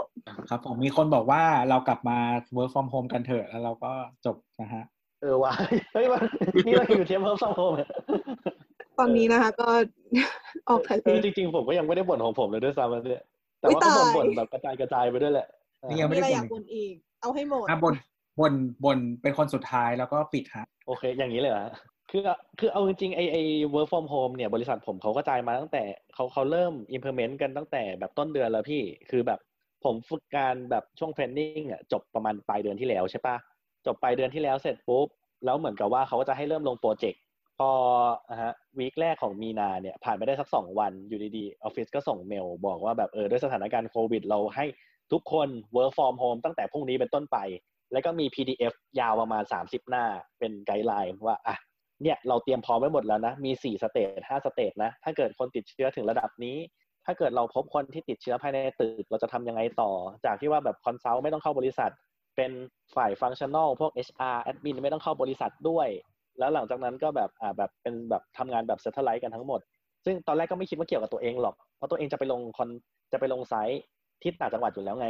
อ่าฮะฉะนั้นไอช่วงวีคแรกที่เขาให้ work from home สามวันอะมันยังไม่มีทาร์กไม่มีงาน เราก็จะว่างมาก แล้วเราก็รู้สึกว่า work from home นี่ดีจังเลยเนาะไม่ต้องทำอะไรนอนอื่นๆอะไรอย่างเงี้ยอ่าฮะซึ่งตอนนั้นคือแบบผมว่างมากจนผมนั่งเล่นเกม อันนี้แนะนำชื่อ Universal Paperclip ไม่รู้ใครเคยเล่นไหมอยากให้ลองไปโดนไปเล่นกันดูนะฮะเป็นเกมที่สนุกมากบวกกับการบวกกับการฆ่าเวลาสำหรับคนที่ไม่มีเวลา ไอไอเคยส่งมาให้เล่นทีหนึ่งแล้วก็นั่นแหละครับ ก็โดนดูดไปสำหรับเวคนลาที่ก็ไม่โดนมีใครดูดไปทำงานจริงๆอะแบบเขาเรียกว่าสำหรับคนที่ไม่มีอะไรจะทำจริงๆอะ Universal เฮ้ย Paper แต่ Clip แต่เกมแะำมันดีนะ เกมมันดี แต่ว่าอาจจะอาจจะดูแปลกตาสำหรับคนที่ไม่คุ้นเคย แล้วก็อ่าเกมจบซึ้งนะเกมแม่งเนิร์ดอ่าฮะจริงจังเกมมันเนิร์ดมาก ก็ไม่แปลกที่ไอจะชอบ ก็ก็คิดดูแล้วกันว่าคนอย่างไอชอบเกมประมาณไหน แล้วก็ลองไปลองดูโอเคค่ะ จบ ก็บนต่อนั่นแหละ แล้วเหมือนกับว่าช่วงสามวันนั้นก็เลยรู้สึกว่าไม่ได้เขาเรียกว่าอะไรนะแบบไม่ไม่ได้รู้สึกว่า work from home เป็นอะไรที่เลวร้ายขนาดนั้น แต่ส่วนตัวเป็นคนที่ชอบเข้าออฟฟิศเพราะออฟฟิศมันดีกว่าในหลาย ๆ เรื่อง เพราะว่าตอนนี้ผมอยู่กับญาติเนาะอ่าฮะฉะนั้นแบบด้วยความที่แบบว่าสภาพแวดล้อมมันไม่ค่อยน่าอยู่สักเท่าไหร่นะฮะแบบเรากลับบ้านมานอนก็คือแบบบ้านเรานอนแบบไอตัวเบาะคล้ายๆ แบบอีเบาะที่แบบพับสามท่อนอะที่มันจะอ่าบางๆมากๆนะฮะปูกับพื้นนอนคือเรานอนแบบนั้น ฉะนั้นแบบถ้าเกิดเป็นไม่ได้ก็จะไม่สเป็นเวลาอยู่ที่บ้าน พยายามจะออกเออแบบคือเราทำแบบนั้นอยู่ทุกวันลองที่เราตัวเองต่อค่ะแล้วต่อเหมือนต่ออ่าแล้วด้วยความที่แบบว่าอยู่ตอนอยู่ต่างประเทศก็คือใช้ชีวิตอยู่คนเดียวตลอดถูกป่ะแบบเราเราชินกับการอยู่คนเดียว ฉะนั้นแบบพอต้องอยู่กับคนอื่นมันอึดอัด ถ้าเกิดเป็นไปได้เราก็จะพยายามอยู่อะไรก็ได้ที่ไม่ใช่บ้านนะฮะทีนี้พอต้องออกไซต์ต่างจังหวัดปุ๊บเราก็จะแฮปปี้มาก บวกกับแบบเออที่โรงแรมเขาก็พอไว้นู่นนี่นั่นเยอะแยะเต็มไปหมดแบบ เข้าเช้าฟรีเข้าเที่ยงฟรีได้เพอร์เดียมแท็กซี่ออกให้เครื่องบินออกให้เก็บมาเองไปเลยบลาบลาอะไรอย่างเงี้ยก็เลยรู้สึกว่าแบบเฮ้ยแบบนี่มันสวรรค์ชัดๆแล้วอยู่ดีๆเขาก็โผล่ออกมาว่ามึง work from home เนี่ยแม่งเหมือนแบบเหมือนเหมือนให้เราเหมือนให้ของเล่นเราเล่นประมาณสักสองสัปดาห์แล้วก็บอกว่ากูไม่ให้มึงอีกแล้ว แล้วชีวิตนี้มึงจะไม่ได้เจออีกต่อไปอะไรอย่างเงี้ยแบบมันก็แอบน่าเศร้า เดี๋ยวนี้เพิ่งทำงานปีแรกเองโอ้โหก็หวังว่ามันจะไม่ได้เจอหนักกว่านี้นะหลังจากนี้ ก็คือเหมือนกับว่าเอ่อพอพอ work from home อะพี่อย่างที่บอกไปทำงาน consult ต้อง get requirement อะไรอย่างเงี้ยเรื่องประชุมผมบ่นไปแล้วเนาะแต่มันจะมีอีกเรื่องหนึ่งเขาเรียกว่าอะไรอะพี่แบบด้วยความที่แบบว่าการที่ว่าประชุมอะมันต้องแบบโฟกัสอะแต่สภาพแวดล้อมอะซึ่งผมรู้สึกว่าไม่เป็นเรื่องสำคัญนะผมมองว่าถ้าเกิดผมต้อง work from home แต่ผมมีห้องส่วนตัวอยู่คอนโด หรืออยู่อะไรอย่างเงี้ยหรืออยู่แบบห้องพักห้องแถวอะไรอย่างงี้ก็ได้อะอะไรก็ตามที่กูสามารถโฟกัสได้กับงานตรงหน้า ผมรู้สึกว่าผมจะมีความสุขกับการ work from home มาก ๆ เลย แต่พอมันต้องอยู่ใน setting ที่แบบว่า เฮ้ย แบบอาม่าอีเขาก็ทำนู่นนี่นั่นของเขาอะแล้วเรานอนรวมกันนะพี่อะฮะ พื้นที่ที่แบบว่ามีแอร์ที่สามารถทำงานได้ ซึ่งเขาก็ไม่ค่อยจะเปิดหรอก แล้วก็อะไรอย่างเงี้ย แล้วแบบ Wi-Fi ที่แบบสามารถเข้าถึงได้อะก็คือมันจะมีแค่โซนนั้นอะโซนที่เป็นห้องนอนที่ก็นอนรวมกันนะฮะ คือแบบพื้นที่มันแชร์กันหมดเลยจนกระทั่งแบบว่าเราไม่สามารถโฟกัสกับงานได้ แบบ อย่างสักประมาณเมื่อวานซืน พ่อผมมารับแม่ผมกลับบ้าน เพราะว่าเขากลัวเคอร์ฟิวนะฮะแบบทำไปสักพักหนึ่งแล้วพ่อก็แบบไอ้ไอ้ว่าไง แล้วผมก็จะไม่ตอบกับพ่อก็จะกลายเป็นลูกอกตัญญูผมก็ต้องถอดหูฟังออกมาข้างหนึ่งแล้วก็จะตอบอะไรอย่างเงี้ยคือมันทำให้แบบว่าสุดท้ายแล้วแบบงานที่ว่าผมจะสามารถทำได้อย่างมีความสุขและมีประสิทธิภาพมากกว่านี้ ถ้าเกิดผมไม่ได้อยู่ตรงเนี้ยเก็ตใช่ไหมมันก็เลยทำให้แบบเฮ้ยแบบผมคิดถึงออฟฟิศว่ะให้กูไปออฟฟิศก็ได้ แต่ตอนนี้ก็คือออฟฟิศแม่งปิดตายไปแล้ว เพราะว่าแบบในตึกพบว่าแบบมีคนมีโควิดปุ๊บเขาก็เลยบอกว่า หลังจากนี้มึงไม่ต้องมาจนกว่าแบบ until further notice ผมก็ไม่รู้ว่าผมจะพ้นจากวังวนนี้ไปแบบอีกนานแค่ไหนกว่าผมจะพ้นนะอืมถ้าเกิดมีอะไรจะแบบให้ชี้ชัดก็คือแบบ work from home แม่งจะมีประสิทธิภาพมากเลย ถ้าเกิดสภาพแวดล้อมมุนเอื้ออำนวย ก็มีเงินเท่าไหร่นะฮะครับใช่ก็นั่นแหละฮะ ถ้าเกิดจะให้แนะนำผมว่าหลังจากนี้ก็พี่ลองแนะนะนำมาว่าแบบไอการ work from home อย่างที่แบบมีความแบบที่จะสามารถมีความสุขได้มันมีองค์มันต้องมีองค์ประกอบอะไรบ้างอะพี่ถ้าเกิดเป็นฝั่งผมอะก็คือแนะนำเนี่ยเรื่อง setting อะเรื่องบ้านอะถ้าเกิดคุณมีแบบ safe แบบ ถ้าเกิดคุณมี personal space หรือแบบสมมติว่าถ้าเกิดคุณอยู่แชร์กับใครก็ตามอะแต่ถ้าเกิดมันมีพื้นที่ส่วนตัวพื้นที่หนึ่งที่คุณสามารถแบบตัดขาดจากความเป็นบ้าน ตัดขาดจากการต้องแชร์คนอื่นอะไรอย่างเงี้ยเราก็จะมีความสุขผมว่านะในการทำงานแบบ จากบ้านอะอันนี้มุมมองผม คนอื่นมีอะไรปิดดีจะแล้วแบบปิดดีแล้วปิดดีแล้วฮะบอกว่าปิดดีแล้ว อ๋อก็นั่นแหละฮะมีมีใครจะเติมอีกหน่อยไหมหรือว่าเราจบแค่นี้เลย นี่เออก็เห็นด้วยนะที่ว่า เอ่อถ้าเกิดว่าไอพื้นที่เขาเรียกอะไรสิ่งแวดล้อมมันเอื้อ เราก็สามารถทำงานได้ ซึ่งอันนี้แบบอยากดอกจันว่าอันอาจจะแล้วแต่คนด้วยอะไรเงี้ยเพราะแบบเออบางคนก็อาจจะแบบโอเค อย่างพี่ตัวโอเค การทำงานแบบในที่ที่มีเสียงมากๆอะไรอย่างนี้ใช่ไหม อย่างไอ้ก็จะอาจจะชอบอะไรที่แบบเหมือนเป็นส่วนตัวขึ้นมานิดนึงอะไรทำนองนี้ก็ แล้วแต่คนแหละแค่ว่าช่วงเวลาแบบนี้มีตัวเลือกไม่เยอะแค่นั้นเองให้ให้เดี๋ยวให้เอาใบเถอะพูดประโยคประโยคปิดนะฮะที่ใบพิมพ์มาครับ ก็ถ้าเราสิ่งถ้าเรามีสิ่งนั้นเราก็จะมีความสุขครับ สิ่งไหนนะฮะ เงินนะครับขอบคุณครับ เย้บ๊ายบายบ๊ายบาย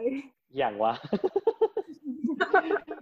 ไม่เฮ้ยประเด็นแต่คือวันหนึ่งเราเราเราเปิดด้วย work from home เราวนไปโควิด เราวนไปโควิดเสร็จปุ๊บแล้วเราก็วนมาแบบ